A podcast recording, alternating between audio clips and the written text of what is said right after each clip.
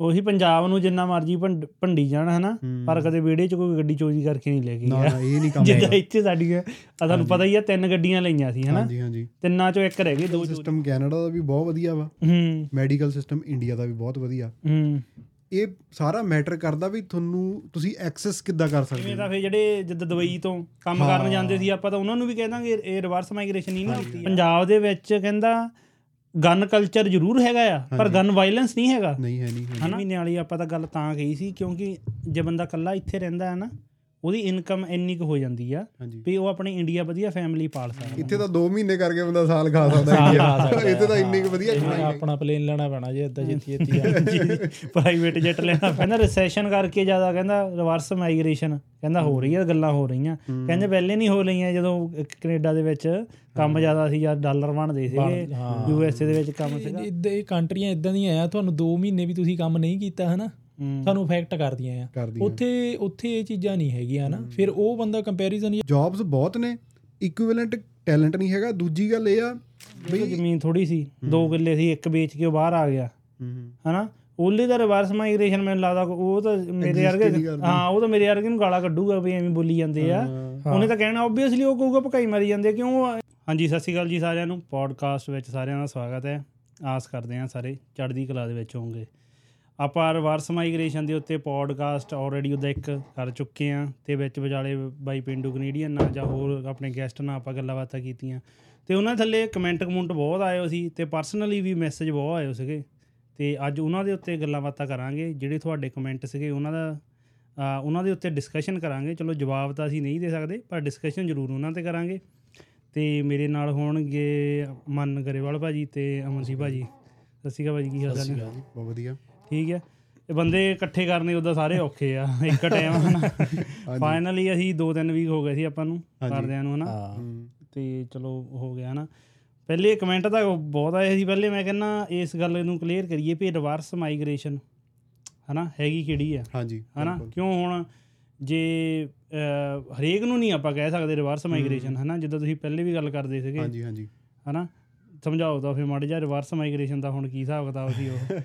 Reverse migration ਇਹ ਆ ਵੀ ਆਪਾਂ ਕਾਫੀ ਹੈ ਨਾ ਐਕਸਾਈਟਿਡ ਹੋ ਜਾਂਦੇ ਆ ਸੁਣ ਕੇ ਨਾ ਆਪਾਂ ਜਿਹੜੇ ਪੰਜਾਬ 'ਚ ਰਹਿੰਦੇ ਆ ਜਾਂ ਪੰਜਾਬ ਨੂੰ ਬਿਲੋਂਗ ਕਰਦੇ ਆ ਇੰਡੀਆ ਨੂੰ ਹੂੰ ਹਨਾ ਆਪਾਂ ਜਿਹੜੇ ਬਿਲੋਂਗ ਕਰਦੇ ਆ ਆਪਾਂ ਬੜੇ ਖੁਸ਼ ਹੁੰਦੇ ਆ ਵੀ ਆਪਣਾ ਦੇਸ਼ ਬਹੁਤ ਵਧੀਆ ਕਰ ਰਿਹਾ ਵੀ ਆਪਣੇ ਸਾਰੇ ਰਿਵਰਸ ਮਾਈਗ੍ਰੇਸ਼ਨ ਹੋ ਰਹੀ ਹੈ ਜਾਂ ਲੋਕ ਵਾਪਸ ਆ ਰਹੇ ਨੇ।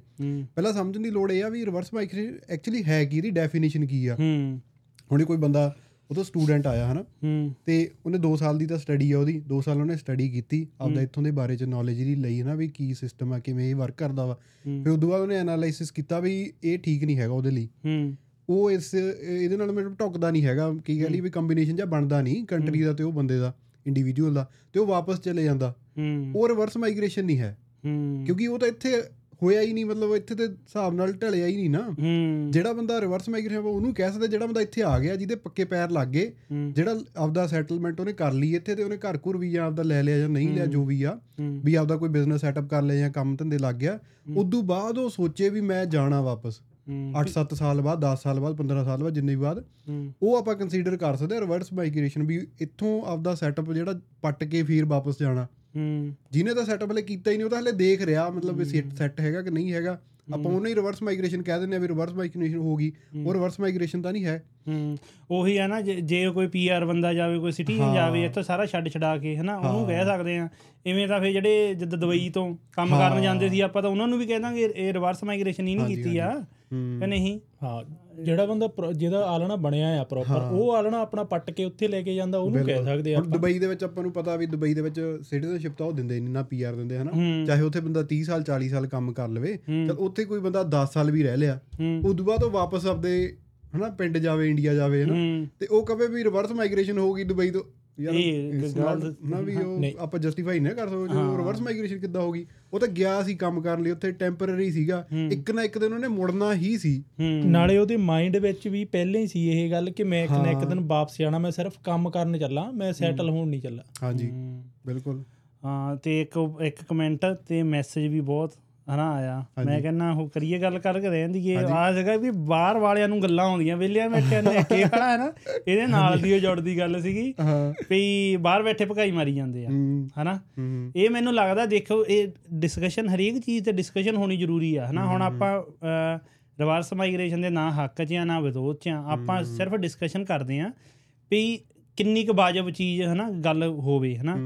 ਜਿੰਨੀ ਕੁ ਗੱਲ ਠੀਕ ਆ। ਜੇ ਇਹੀ ਡਿਸਕਸ਼ਨਾਂ ਪਹਿਲੇ ਹੋਈਆਂ ਹੁੰਦੀਆਂ ਵੀ ਤੁਸੀਂ ਇੰਡੀਆ ਤੋਂ ਬਾਹਰ ਕਿੱਦਾਂ ਜਾਣਾ ਕਿਸੇ ਨੇ ਬਹਿ ਕੇ ਕੀਤੀਆਂ ਹੁੰਦੀਆਂ ਕੋਈ ਪੋਡਕਾਸਟ ਹੁੰਦਾ ਘੱਟੋ ਘੱਟ ਜਦੋਂ ਆਪਾਂ ਇੰਡੀਆ ਤੋਂ ਬਾਹਰ ਆਉਣਾ ਸੀ ਉਦੋਂ ਆਪਾਂ ਵੀਡੀਓ ਦੇਖ ਕੇ ਪੋਡਕਾਸਟ ਸੁਣ ਕੇ ਆਪਾਂ ਸਹੀ ਡਿਸੀਜਨ ਲੈਂਦੇ।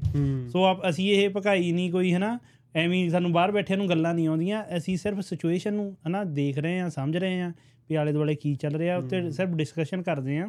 ਤਾਂ ਕਿ ਲੋਕਾਂ ਦੀ ਹੈਲਪ ਹੋ ਸਕੇ ਤੇ ਸਾਡੀ ਵੀ ਆਪਣੀ ਵੀ ਹੈਲਪ ਹੋ ਸਕੇ ਹਨਾ? ਵੀ ਡਿਸੀਜਨ ਸਹੀ ਬਣਾ ਲਈਏ। ਹਨਾ? ਨਹੀਂ ਤੇ ਇੰਨਾ ਦਾ ਸੋਚੋ ਕਿ ਹੋ ਤਾਂ ਰਹੀ ਆ ਡਿਸਕਸ਼ਨ ਹਾਂ। ਇੱਕ ਨਾ ਹੁੰਦਾ ਕਿ ਇੱਕ ਡਿਬੇਟ ਹੁੰਦੀ ਹੈ ਹਨਾ? ਇੱਕ। ਹੁੰਦੀ ਹੈ ਡਿਸਕਸ਼ਨ ਇੱਕ ਹੁੰਦੀ ਹੈ ਡਿਬੇਟ ਇੱਕ ਹੁੰਦੀ ਹੈ ਇੱਕ ਜੇ ਆਪਾਂ ਡਿਬੇਟ ਦੀਆਂ ਵੀ ਅੱਗੇ ਜਸਟ ਉਹਦੀ ਕਲਾਸੀਫਿਕੇਸ਼ਨ ਦੇ ਵਿੱਚ ਜਾਈਏ ਇੱਕ ਹੁੰਦੀ ਹੈ ਬ੍ਰਿਟਿਸ਼ ਪਾਰਲੀਮੈਂਟਰੀ ਡਿਬੇਟ ਹਨਾ? ਉਹਦੇ ਚ ਇੱਕ ਬੰਦਾ ਇੱਕ ਪੁਆਇੰਟ ਦੱਸਦਾ ਦੂਜਾ ਉਹਨੂੰ ਝੂਠਾ ਸਾਬਿਤ ਕਰਕੇ ਆਪਦਾ ਪੁਆਇੰਟ ਕਲੀਅਰ ਕਰਦਾ ਵੀ ਇਹ ਵਾਲਾ ਪੁਆਇੰਟ ਇਦਾਂ ਕੀਤਾ ਜਾ ਸਕਦਾ ਸਹੀ ਆ ਹਨਾ? ਐਕਚੁਅਲ ਚ ਉਹ ਬੰਦੇ ਦਾ ਪਰਸਨਲ ਓਪੀਨੀਅਨ ਨਹੀਂ ਹੁੰਦਾ।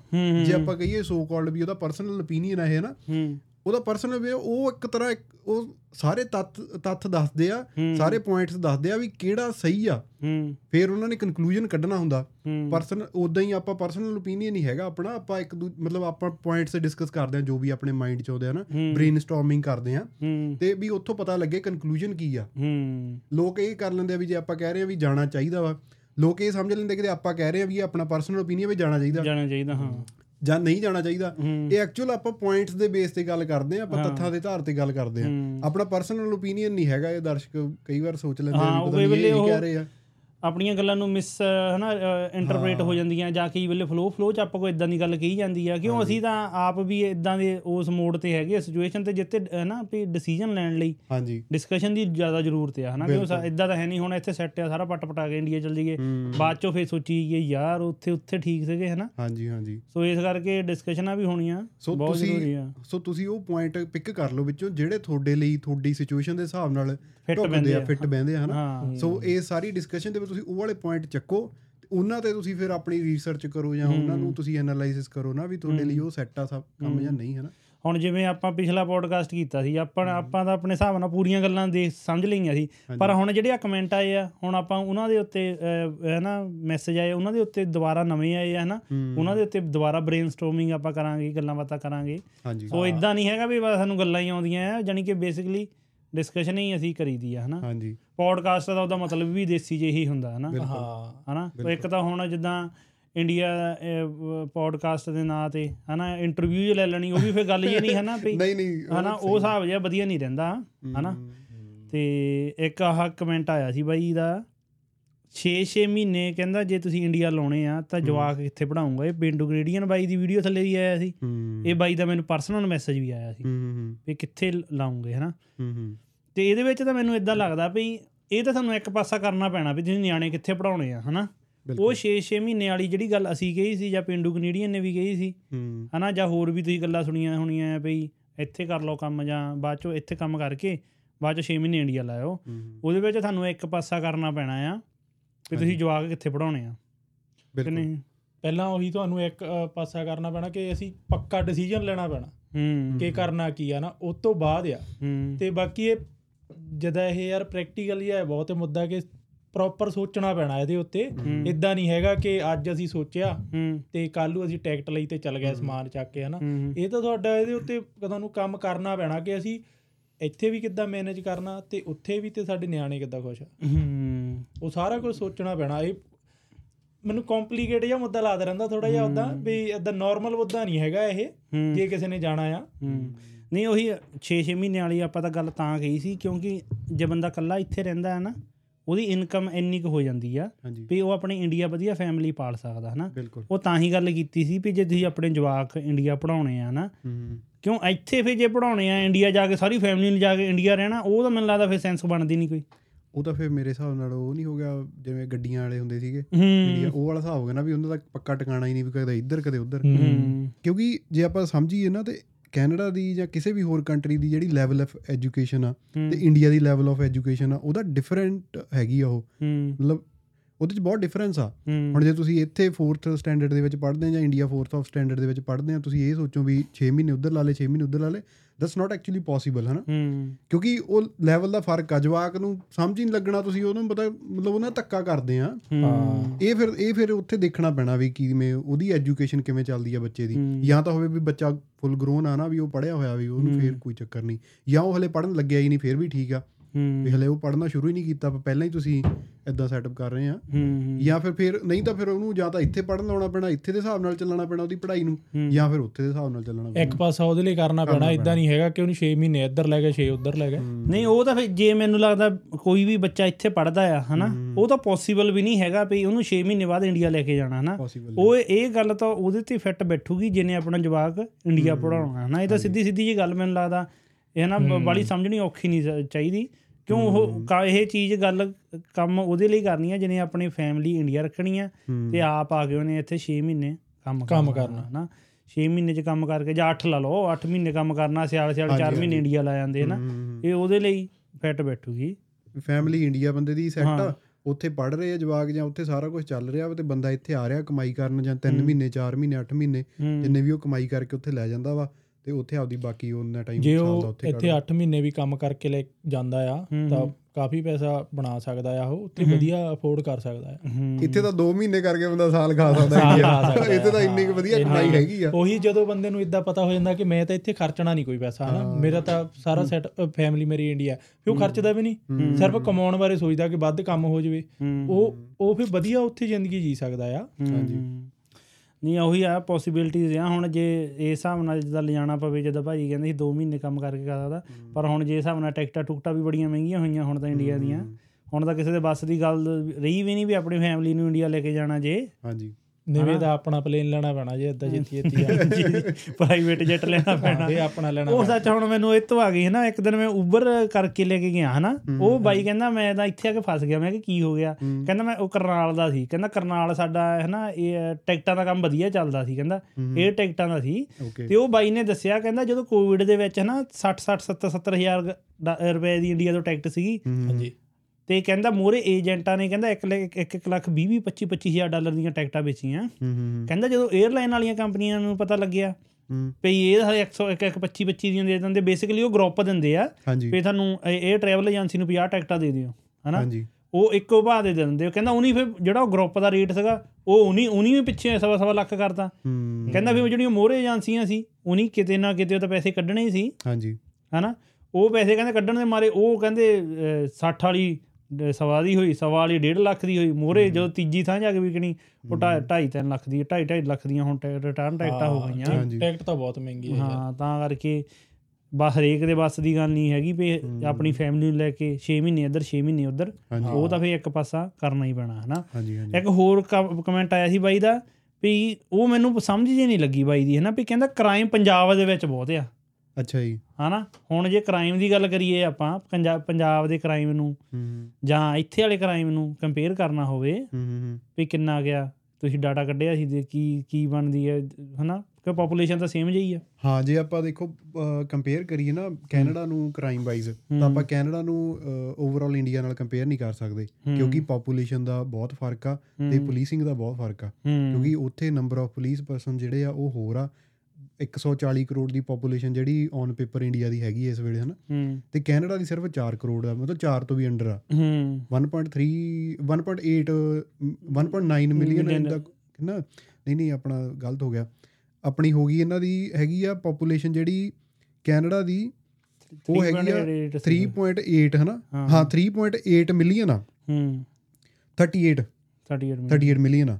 ਤੇ 38 ਮਿਲੀਅਨ ਹੋ ਗਿਆ ਆਪਣਾ ਆਲਮੋਸਟ ਪੌਣੇ 4 ਕਰੋੜ ਪੌਣੇ 4 ਕਰੋੜ ਹੂੰ 3 population ਕਰੋੜ 80 ਲੱਖ ਹੋ ਗਿਆ। ਹਾਂ ਹਨਾ ਪੌਣੇ 4 ਕਰੋੜ ਜਿਹੜੀ ਪੋਪੂਲੇਸ਼ਨ ਆ ਕੈਨੇਡਾ ਦੀ ਆ।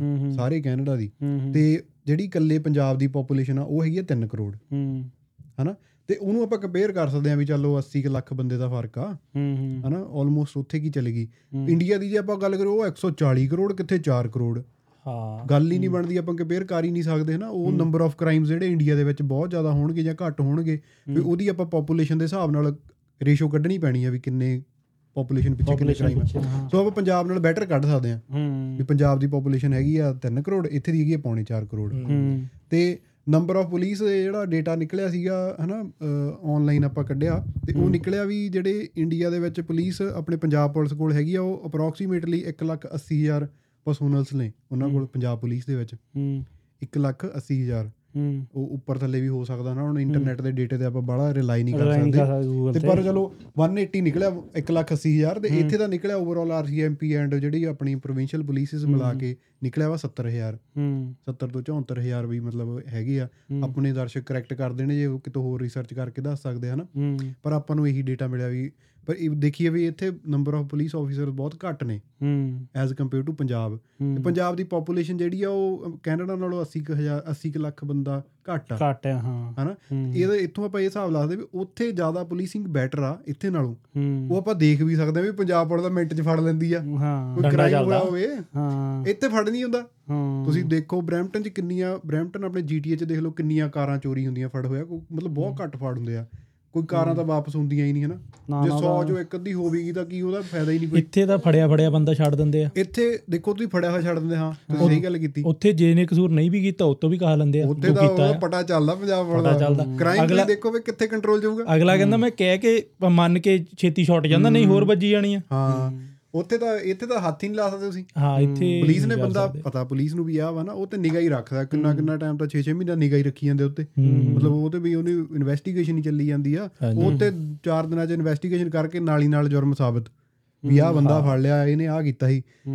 ਪੁਲਿਸਿੰਗ ਉੱਥੇ ਬੈਟਰ ਆ ਇੱਥੇ ਨਹੀਂ ਬੈਟਰ ਹੈਗੀ। ਚਲੋ ਕਰਪਸ਼ਨ ਹੈਗੀ ਆ ਨੋ ਡਾਊਟ ਆਪਾਂ ਮੰਨਦੇ ਆ ਵੀ ਕਰਪਸ਼ਨ ਆ ਜਾਂ ਜੇ ਆ ਉਹ ਹਨਾ ਕੰਮ ਕਰਨ ਦਾ ਤਰੀਕਾ ਵੀ ਕਹਿ ਸਕਦੇ ਅਲੱਗ ਹੋਊਗਾ। ਅਲੱਗ ਆ ਹਾਂ। ਪਬਲਿਕ ਵੀ ਅਲੱਗ ਆ। ਹੂੰ। ਹੁਣ ਲੋਕ ਵੀ ਅਲੱਗ ਆ ਲੋਕਾਂ ਦਾ ਮਾਈਂਡ ਸੈਟ ਵੀ ਅਲੱਗ ਆ। ਤੇ ਪਰ ਮੈਨੂੰ ਲੱਗਦਾ ਵੀ ਆਪਾਂ ਇਹਨੂੰ ਜੇ ਕੰਪੇਅਰ ਕਰੀਏ ਤਾਂ ਮੈਨੂੰ ਲੱਗਦਾ ਵੀ ਠੀਕ ਜਿਹਾ ਓਵਰਆਲ ਓਕੇ ਜਿਹਾ ਕੰਮ ਹੀ ਆ ਵੀ ਉੱਥੇ ਵੀ ਉਨਾ ਕੀ ਕ੍ਰਾਈਮ ਆ ਇੱਥੇ ਵੀ ਉਨਾ ਕੀ ਕ੍ਰਾਈਮ ਆ। ਤੇ ਪਰ ਇਹ ਆ ਵੀ ਉੱਥੇ ਚਲੋ ਇਹ ਆ ਵੀ ਸਿਸਟਮ ਕੰਪਲਿਕੇਟ ਜ਼ਿਆਦਾ ਹੋ ਜਾਂਦਾ ਜੇ ਕੋਈ ਨਿਰਦੋਸ਼ ਨੂੰ ਫਸ ਜਾਵੇ ਫਿਰ ਉਹ ਬਚਣਾ ਔਖਾ ਹੋ ਜਾਂਦਾ ਉੱਥੇ। ਉਹੀ ਪੰਜਾਬ ਨੂੰ ਜਿੰਨਾ ਮਰਜ਼ੀ ਭੰਡ- ਜਾਣ ਹਨਾ। ਪਰ ਕਦੇ ਵਿਹੜੇ 'ਚ ਕੋਈ ਗੱਡੀ ਚੋਰੀ ਕਰਕੇ ਨਹੀਂ ਲੈ ਕੇ ਨਾ ਗਿਆ। ਨਾ ਇਹ ਨਹੀਂ ਕੰਮ ਜਿੱਦਾਂ ਇੱਥੇ ਸਾਡੀਆਂ ਆ ਤੁਹਾਨੂੰ ਪਤਾ ਹੀ ਆ ਤਿੰਨ ਗੱਡੀਆਂ ਲਈਆਂ ਸੀ ਹਨਾ? ਹਾਂਜੀ ਹਾਂਜੀ। ਤਿੰਨਾਂ ਚੋਂ ਇੱਕ ਰਹਿ ਗਈ ਦੋ ਚੋਰੀ ਹੋ ਗਈਆਂ। ਤੇ ਆ ਮੇਰੀ ਵੀ ਤਾਂ ਬਚੀ ਹੋਵਾ ਇੱਕ ਇਦਾਂ ਮੋਰੇ ਲਾ ਕੇ ਦੋ ਇਹਦਾ ਟੇਡੀਆਂ ਟੁੱਡੀਆਂ ਕਰਕੇ ਪੁਰਾਣੀਆਂ ਗੱਡੀਆਂ ਨਾ? ਲਾਉਣੀਆਂ ਹੁਣ ਬੰਦਿਆਂ ਨੂੰ ਟੈਨਸ਼ਨ ਤਾਂ ਇਹ ਰਹਿੰਦੀ ਆ ਵੀ ਹੂੰ। ਕੰਮ ਕਰਕੇ ਬਿਜ਼ਨਸ ਕਰਕੇ ਕਾਮਯਾਬ ਹੋ ਗਏ ਚਲੋ ਵਧੀਆ ਹੁਣ ਜਦੋਂ ਫੇਰ ਗੱਡੀ ਗੁੱਡੀ ਲੈਣ ਦਾ ਟਾਈਮ ਆਉਂਦਾ ਬੰਦਾ ਕਹਿੰਦਾ ਯਾਰ ਲਈਏ ਕਿ ਨਾ ਲਈਏ ਕਿ ਉਹ ਚੋਰੀ ਹੋ ਜਾਣੀ ਹੈ ਹਨਾ? ਹਾਂ। ਪਤਾ ਨਹੀਂ ਕਿਹੜੇ ਵੇਲੇ ਹੋ ਜਾਣੀ ਆ। ਚਲੋ ਚੋਰੀ ਵੀ ਹੋ ਜਾਂਦੀ ਹੋ ਜਾਂਦੀ ਹੈ ਜੇ ਕਹਿ ਦਿੰਦੇ ਆਪਾਂ ਇੰਸ਼ੋਰੈਂਸ ਹੈਗੀ ਆ ਇੰਸ਼ੋਰੈਂਸ ਤਾਂ ਤੁਸੀਂ ਲੈ ਲੈਂਦੇ ਆ ਪਰ ਜਿਹੜਾ ਟਾਈਮ ਤੁਸੀਂ ਪੇ ਕੀਤਾ ਹੁੰਦਾ ਆ ਜਿਹੜਾ ਮੰਨ ਲਾ 1 ਸਾਲ ਤੋਂ ਪੇਮੈਂਟਾਂ ਉਹ ਹੜੋ ਵਾਪਸ ਮੁੜਦੀਆਂ। ਹਾਂਜੀ। ਹਨਾ ਉਹ ਮੰਨ ਲਾ ਤੂੰ ਦੁਬਾਰਾ ਫੇਰ ਲੈ ਲਈ ਇੰਸ਼ੋਰੈਂਸ ਨੇ ਤੈਨੂੰ ਪੈਸੇ ਵੀ ਦੇ ਦਿੱਤੇ ਪਰ ਤੇਰਾ 1 ਸਾਲ ਤਾਂ ਫੇਰ ਵੱਧ ਗਿਆ ਹਨਾ? ਹੂੰ। ਨਾਲੇ ਉੱਥੇ ਵੀ ਜੇ ਦੇਖੀਏ ਇੰਸ਼ੋਰੈਂਸ ਤਾਂ ਚਲੋ ਮਿਲ ਗਈ ਹੈ ਨਾ ਪਰ ਉਹ ਵੀ ਆਪਣੇ ਸਿਰ ਤੇ ਹੀ ਆਉਂਦਾ ਕੰਮ ਕਿਉਂਕਿ ਆਪਣੇ ਸਾਰੇ ਲੋਕਾਂ ਦੇ ਪ੍ਰੀਮੀਅਮ ਵੱਧਦੇ ਨੇ। ਉਹ ਇੰਸ਼ੋਰੈਂਸ ਦਾ ਕੀ ਆ ਕੰਪਨੀ ਨੇ ਆਪਦੇ ਪ੍ਰੋਫਿਟ ਤਾਂ ਘਟਾਉਣੇ ਨਹੀਂ ਹੈਗੇ। ਉਹ ਜਿੰਨਾ ਉਹ ਉਹਨੂੰ ਕਲੇਮਸ ਦੇਣੇ ਪੈ ਰਹੇ ਆ ਉਨਾ ਹੀ ਉਹ ਐਡ ਕਰ ਦਿੰਦੀ ਆ। ਸਿਰ ਉਸ ਏਰੀਆ ਦੇ ਰੈਜ਼ੀਡੈਂਟਸ ਦੇ ਸਿਰ ਚਾੜ ਦਿੰਦੇ ਅਗਲੇ ਸਾਲ ਉਹ ਪ੍ਰੀਮੀਅਮ ਵਧਾ ਦਿੰਦੇ ਆ। ਦੇਖੋ ਮੇਰਾ ਕਦੇ ਐਕਸੀਡੈਂਟ ਨਹੀਂ ਹੋਇਆ ਕੋਈ ਚ ਨਹੀਂ ਹੋਇਆ ਹਨਾ? ਮੇਰੀ ਹਰੇਕ ਸਾਲ ਇੰਸ਼ੋਰੈਂਸ ਵੱਧਦੀ ਆ। ਦੇਖ ਲਓ ਫਿਰ। ਤੇ ਜੇ ਮੈਂ ਉਹਨਾਂ ਨੂੰ ਪੁੱਛਦਾ ਕਿ ਕੱਲ ਇਹ ਕਹਿੰਦੇ ਸਾਰਿਆਂ ਦੀ ਵੱਧਦੀ ਆ ਯਾਰ ਫਿਰ ਮੈਂ ਕਿਹਾ ਮੇਰਾ ਮੇਰਾ ਗੋਡ ਰੈਕਟ ਰੱਖੇ ਦਾ ਕੀ ਫਾਇਦਾ ਫਿਰ ਜਦ ਵਧਣੀ ਆ? ਕਿਉਂਕਿ ਉਹ ਏਰੀਆ ਦੇ ਵਿੱਚ ਕ੍ਰਾਈਮ ਬਹੁਤ ਹੋ ਰਿਹਾ ਏਰੀਆ ਵਿੱਚ ਗੱਡੀਆਂ ਚੋਰੀ ਹੋ ਗੱਡੀਆਂ ਰਹੀਆਂ। ਚੋਰੀਆਂ ਹੋ ਰਹੀਆਂ। ਉਹ ਸਾਰਿਆਂ ਦੇ ਸਿਰ ਵੰਡਿਆ ਜਾਣਾ। ਉਹ ਵੰਡਦੇ ਆ ਉਹ ਯਾਰ। ਹਨਾ? ਉਹ ਬੇਸਿਕਲੀ ਗਰੁੱਪਿੰਗ ਕਰ ਲੈਂਦੇ ਆ ਵੀ ਆ ਪੋਸਟਲ ਕੋਡ ਦੇ ਵਿੱਚ ਕਿੰਨਾ ਕ੍ਰਾਈਮ ਹੋਇਆ ਕਿੰਨੀਆਂ ਚੋਰੀ ਹੋਈਆਂ ਕਿੰਨੇ ਐਕਸੀਡੈਂਟ ਹੋਏ ਆ। ਉਹਦੇ ਪ੍ਰੀਮੀਅਮ ਨੂੰ ਸਾਰੇ ਕੈਲਕੂਲੇਟ ਕਰਕੇ ਨਾ ਉਹ ਸਾਰਿਆਂ ਦੇ ਫਿਰ ਰਗੜਾ ਲਾ ਦਿੰਦੇ ਆ। ਮੇਰੇ ਵੀ ਇਦਾਂ ਹੀ ਆ ਸਾਡੇ ਵੀ ਇੱਧਰ ਇੱਧਰ ਮੈਂ ਇੱਕ ਤੇ ਇੰਸ਼ੋਰੈਂਸ ਵੱਧ ਕੇ ਆਈ ਤੇ ਮੈਂ ਬਾਈ ਨੂੰ ਕਾਲ ਕੀਤੀ ਮੈਂ ਕਿਹਾ ਯਾਰ ਇੰਸ਼ੋਰੈਂਸ ਬਿਨਾਂ ਗੱਲੋਂ ਫੇਰ ਵੱਧ ਕੇ ਆ ਗਈ। ਤੇ ਮੈਂ ਕਿਹਾ ਚੈੱਕ ਹਨਾ ਕਰੀ। ਉਹਨੇ ਦੋ ਦਿਨਾਂ ਬਾਅਦ ਮੈਨੂੰ ਚੈੱਕ ਕਰਕੇ ਭੇਜਿਆ ਨਾ। ਸਾਰਾ ਦਾ ਡਾਟਾ ਸਕਰੀਨਸ਼ਾਟ ਲੈ ਕੇ ਭੇਜਤਾ। ਕਹਿੰਦਾ ਜਿਹੜੀ ਤੈਨੂੰ ਦਿੱਤੀ ਹੈ ਸਾਰਿਆਂ ਨਾਲ ਸਸਤੀ ਆ। ਹੋਰ ਕਿਸੇ ਕੋ ਜਾਊਂਗਾ ਹੋਰ ਮਹਿੰਗੀ ਮਿਲਣੀ ਆ। ਮਹਿੰਗੀ ਮਿਲਦੀ ਆ ਹਾਂ। ਉਹੀ ਆ ਨਾ ਕ੍ਰਾਈਮ ਦਾ ਤਾਂ ਹੁਣ ਜੇ ਆਪਾਂ ਗੱਲ ਕਰੀਏ ਜੇ ਹਿਸਾਬ ਨਾਲ ਹੁਣ ਇੰਡੀਆ ਪੰਜਾਬ ਦੇ ਵਿੱਚ ਮਾੜਾ ਮੋਟਾ ਕੋਈ ਕ੍ਰਾਈਮ ਆਉਂਦਾ ਹੈ ਹਨਾ? ਹੂੰ। ਉਹਨੂੰ ਹਾਈਲਾਈਟ ਬਹੁਤ ਕਰਦੇ ਆ।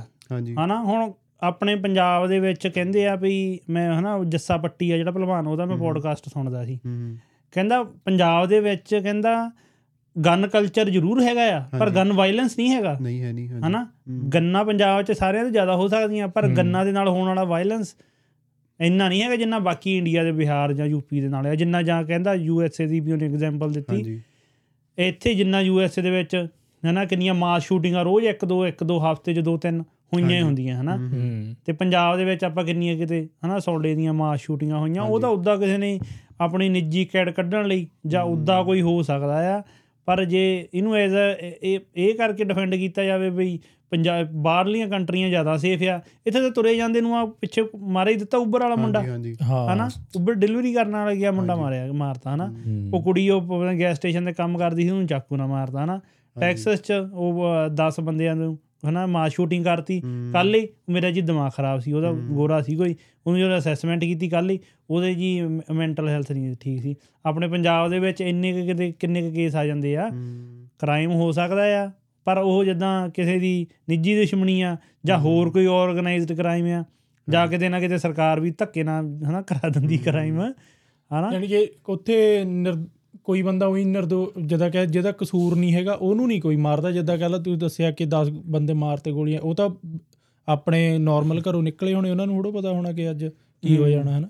ਉੱਥੇ ਜਿਹੜਾ ਜਿਵੇਂ ਗਨ ਕਲਚਰ ਗਨ ਕਲਚਰ ਦੀ ਆਪਾਂ ਗੱਲ ਕਰਦੇ ਹਾਂ ਉਹ ਹੈਗਾ ਵੀ ਜਿਹਦਾ ਰੰਜਿਸ਼ਬਾਜੀ ਵਾਲਾ ਹਨਾ ਜਦੋਂ ਲੜਾਈ ਹੋ ਗਈ। ਕਿਉਂਕਿ ਉੱਥੇ ਆਪਾਂ ਅਸਲਾ ਲੈਣਾ ਹੋਵੇ ਮੰਨ ਲਓ ਆਪਾਂ ਕਿਸੇ ਨੇ ਰਿਵਾਲਵਰ ਲੈਣਾ ਜਾਂ ਕਿਸੇ ਨੇ ਪਿਸਟਲ ਜਾਂ ਗਨ ਲੈਣੀ ਹੈ ਨਾ ਉੱਥੇ ਇੱਕ ਸਿਸਟਮ ਆ। ਉਹਦੇ ਥਰੂ ਤੁਹਾਨੂੰ ਜਾਣਾ ਪੈਣਾ ਹਨਾ? ਕਾਫੀ ਲੰਬਾ ਪ੍ਰੋਸੈਸ ਟਾਈਮ ਲੱਗ ਜਾਂਦਾ ਹਨਾ ਵੀ ਮਤਲਬ ਪਹਿਲਾਂ ਉਹ ਐਪਲੀਕੇਸ਼ਨ ਦਿੰਦੇ ਆ ਫਿਰ ਉਹ ਲਾਇਸੈਂਸ ਮਿਲਦਾ ਵਾ ਫਿਰ ਉਹ ਗਨ ਲੈ ਸਕਦਾ ਵਾ। ਲਾਇਸੈਂਸਿੰਗ ਲਾਇਸੈਂਸਿੰਗ ਅਸਲਾ ਜ਼ਿਆਦਾ ਆਪਣੇ ਪੰਜਾਬ ਦੇ ਵਿੱਚ। ਜਿੱਦਾਂ ਕੱਟੇ ਕੁੱਟੇ ਜਿਹੜੇ ਜਾਂ ਹੋਰ ਅਨਲਾਈਸਿੰਗ ਜਿਹੜੇ ਨਾਨ ਲਾਇਸੈਂਸਿੰਗ ਆਉਂਦੇ ਆ ਉਹ ਥੋੜੇ ਆ। ਮੈਨੂੰ ਲੱਗਦਾ ਮੈਂ ਤਾਂ ਕਿਸੇ ਕੋਲ ਦੇਖਿਆ ਨਹੀਂ ਹੋਣਾ ਪੰਜਾਬ 'ਚ। ਜੇ ਹੋਊਗਾ ਕਿਸੇ ਕੋਲ ਉਹ ਚੋਰ ਚੱਕੇ ਕੋਲ ਕਿਸੇ ਕੋਲ ਹੋਣਾ। ਤੇ ਇੱਥੇ ਕੀ ਆਪਣੇ ਹੁਣ ਯੂਐਸ 'ਚ ਦੇਖੀਏ ਆਪਾਂ ਇੱਥੇ ਅਸੌਲਟ ਰਾਈਫਲ ਲੈ ਸਕਦੇ ਆ। ਹੂੰ। ਹਨਾ? AK47 ਲੈ ਲਓ ਚਾਹੇ ਤੁਸੀਂ ਜਾ ਕੇ। ਹੂੰ। ਉਹ ਕਿੱਡੀ ਖਤਰਨਾਕ ਗੱਲ ਆ ਜੇ ਆਪਾਂ ਗੱਲ ਕਰੀਏ ਜੇ ਆਪਾਂ ਗਨ ਕਲਚਰ ਦੇ ਉੱਤੇ ਗੱਲ ਕਰੀਏ ਇੱਥੇ ਸਭ ਤੋਂ ਜ਼ਿਆਦਾ ਹੁਣ ਕੈਨੇਡਾ ਨੇ ਹੁਣੀ ਬੈਨ ਕੀਤਾ ਵਾ। ਹੂੰ ਅਸੌਲਟ ਰਾਈਫਲਾਂ ਹੂੰ। ਜਿਹੜੀਆਂ ਆਪਣੇ ਨਿਸ਼ਾਨੇਬਾਜ਼ੀ ਵਾਲੀਆਂ ਜਾਂ ਹੋਰ ਜਿਹੜੇ ਜਿਵੇਂ ਹੋ ਗਈਆਂ ਹੂੰ। ਜਿੱਦਾਂ ਲੌਂਗ ਉਹ ਹੁੰਦੀ ਆ ਕਹਿੰਦੇ ਬੈਰਲ ਵਾਲੀਆਂ ਗਨਸ ਹੁੰਦੀਆਂ। ਉਹ ਤਾਂ ਹਲੇ ਵੀ ਅਲਾਉਡ ਨੇ ਕੈਨੇਡਾ ਦੇ ਵਿੱਚ। ਹੂੰ, ਜਿਹੜੀਆਂ ਈਜ਼ੀ ਟੂ ਕੈਰੀ ਨਹੀਂ ਹੈਗੀਆਂ ਵੀ ਉਹਦੇ ਨਾਲ ਆਪਾਂ ਕਿਸੇ ਨੂੰ ਬੰਦਾ ਨਹੀਂ ਛੇਤੀ ਮਾਰ ਸਕਦੇ ਉਹ ਲੰਬੀ ਗਨ ਹੁੰਦੀ ਹੈ ਚੱਕਣੀ ਔਖੀ ਆ। ਹੂੰ, ਤੇ ਜਿਹੜੀਆਂ ਹੋਰ ਅਸੌਲਟ ਆ ਉਹ ਚੱਲ ਬੈਨ ਕੀਤੀਆਂ ਇਹਨਾਂ ਨੇ। ਹੂੰ, ਤੇ ਹੋਰ ਜਿੱਦਾਂ ਹੋ ਗਈਆਂ ਸ਼ਾਰਟ ਗਨਸ ਹੋ ਗਈਆਂ ਉਹ ਕੀਤੀਆਂ ਬੈਨ ਪਰ ਯੂਐਸ ਤਾਂ ਹਲੇ ਵੀ ਉਹ ਉਵੇਂ ਹੀ ਉਹ ਉੱਥੇ ਤਾਂ ਆ 18 ਤੋਂ ਬਾਅਦ ਹਰ ਕੋਈ ਬੰਦਾ ਲੈ ਸਕਦਾ ਹਰ। ਕੋਈ ਲੈ ਡਾਲਰਾਂ ਮਾ ਤੋਂ ਮਿਲਦੀ ਹੈ ਹਨਾ ਉਹ ਹਰ ਕੋਈ ਉਹ ਦੇਖ ਲਓ ਫਿਰ ਜਿੱਦਾਂ ਦਾ ਜਿਹਦਾ ਦਿਮਾਗ ਹੈ ਉਹਨੇ ਉਦਾਂ ਦੀ ਵਰਤਣੀ ਆ। ਦੇਖੋ ਹੁਣ ਉੱਥੇ ਦੇਖੋ ਉਹ ਪਹਿਲਾਂ ਚੈੱਕ ਕੀਤਾ ਜਾਂਦਾ ਉਹ ਬੰਦੇ ਦਾ ਬੈਕਗ੍ਰਾਉਂਡ ਵੈਰੀਫਿਕੇਸ਼ਨ ਹੁੰਦੀ ਆ ਇੰਡੀਆ ਦੇ ਵਿੱਚ। ਤੇ ਉਹ ਇੱਕ ਜਿਹੜਾ ਐਸਪੀ ਰੈਂਕ ਦਾ ਬੰਦਾ ਵਾ ਹਨਾ ਐਸਪੀ ਰੈਂਕ ਦਾ ਬੰਦਾ ਵਾ ਆਫ ਪੁਲਿਸ ਉਹ ਉਹਨੂੰ ਵੈਰੀਫਾਈ ਕਰਦਾ ਓਕੇ ਕਰਦਾ ਉਹਦਾ ਲਾਇਸੈਂਸ ਉੱਤੇ। ਫਿਰ ਉਹਨੂੰ ਮਿਲਦੀ ਆ ਗਨ ਉਹ ਦਾ ਲਾਇਸੈਂਸ ਇੰਡੀਆ ਦੇ ਵਿੱਚ ਇਹ ਪ੍ਰੋਸੀਜਰ ਆ ਜਿੱਦਾਂ ਨਾ ਓਕੇ ਤੇ ਐਸਪੀ ਰੈਂਕ ਦਾ ਬੰਦਾ ਉਹਨੂੰ ਓਕੇ ਕਰੂਗਾ ਫਿਰ ਉਹਨੂੰ ਲਾਇਸੈਂਸ ਮਿਲਣਾ ਵਾ। ਉਹ ਵੀ ਫਿਰ ਉਹਨੂੰ ਪਹਿਲਾਂ ਇਦਾਂ ਮਿਲਦਾ ਵੀ ਪੰਜਾਬ ਲੈਵਲ ਤੇ ਮਿਲਦਾ ਜਾਂ 올 ਇੰਡੀਆ ਲੈਵਲ ਤੇ ਮਿਲਦਾ ਵਾ ਉਹ ਸਰਟਨ ਪਲੇਸਸ ਤੇ ਉਹ ਕੈਰੀ ਨਹੀਂ ਕਰ ਸਕਦਾ ਫਿਰ ਵੀ ਲਾਇਸੈਂਸ ਦੇ ਨਾਲ ਵੀ ਨਹੀਂ ਕੈਰੀ ਕਰ ਸਕਦਾ। ਇੱਥੇ ਤੁਸੀਂ ਪਾ ਲਓ ਗਨ ਡੱਬ ਦੇ ਵਿੱਚ ਜਿੱਥੇ ਮਰਜ਼ੀ ਲੈ ਫਿਰੋ। ਹਨਾ। ਨਾਲੇ ਯਾਰ ਇਹ ਜਿਹੜੇ ਗਨ ਕਲਚਰ ਹੋ ਗਿਆ ਜਾਂ ਵੈਪਨਸ ਵਾਲਾ ਮਸਲਾ ਜਿਹਾ ਲੱਗਦਾ ਹੁੰਦਾ ਨਾ ਇਹ ਮੈਨੂੰ ਲੱਗਦਾ ਹੁੰਦਾ ਜ਼ਿਆਦਾ ਮਸਲਾ ਦਿਮਾਗੀ ਆ। ਦਿਮਾਗੀ ਹਾਂਜੀ। ਜੇ ਸਾਡੇ ਦਿਮਾਗ ਦੇ ਵਿੱਚ ਹੀ ਕਿਸੇ ਨੂੰ ਕਤਲ ਕਰਨ ਦੀ ਸਾਜ਼ਿਸ਼ ਆ ਕਿਸੇ ਨੂੰ ਨੁਕਸਾਨ ਪਹੁੰਚਾਉਣ ਦੀ ਸਾਜ਼ਿਸ਼ ਆ ਉਹ ਤਾਂ ਤੁਸੀਂ ਡੰਡੇ ਨਾਲ ਵੀ ਕਰ ਸਕਦੇ ਆ। ਹਾਂਜੀ ਹਾਂਜੀ ਬਿਲਕੁਲ। ਹਨਾ ਜੇ ਆਪਾਂ ਇਹੀ ਸੋਚੀਏ ਗਨ ਕਲਚਰ ਨੂੰ ਲੈ ਲਈਏ ਜਾਂ ਹੋਰ ਅਸਾਲਟ ਰਾਈਫਲਾਂ ਨੂੰ ਲੈ ਲਈਏ ਹਨਾ ਚਾਕੂਆਂ ਨੂੰ ਛੁਰਿਆਂ ਨੂੰ ਲੈ ਲਈਏ ਅਸਲ 'ਚ ਗੱਲ ਤਾਂ ਦਿਮਾਗ ਦੀ ਆ ਨਾ।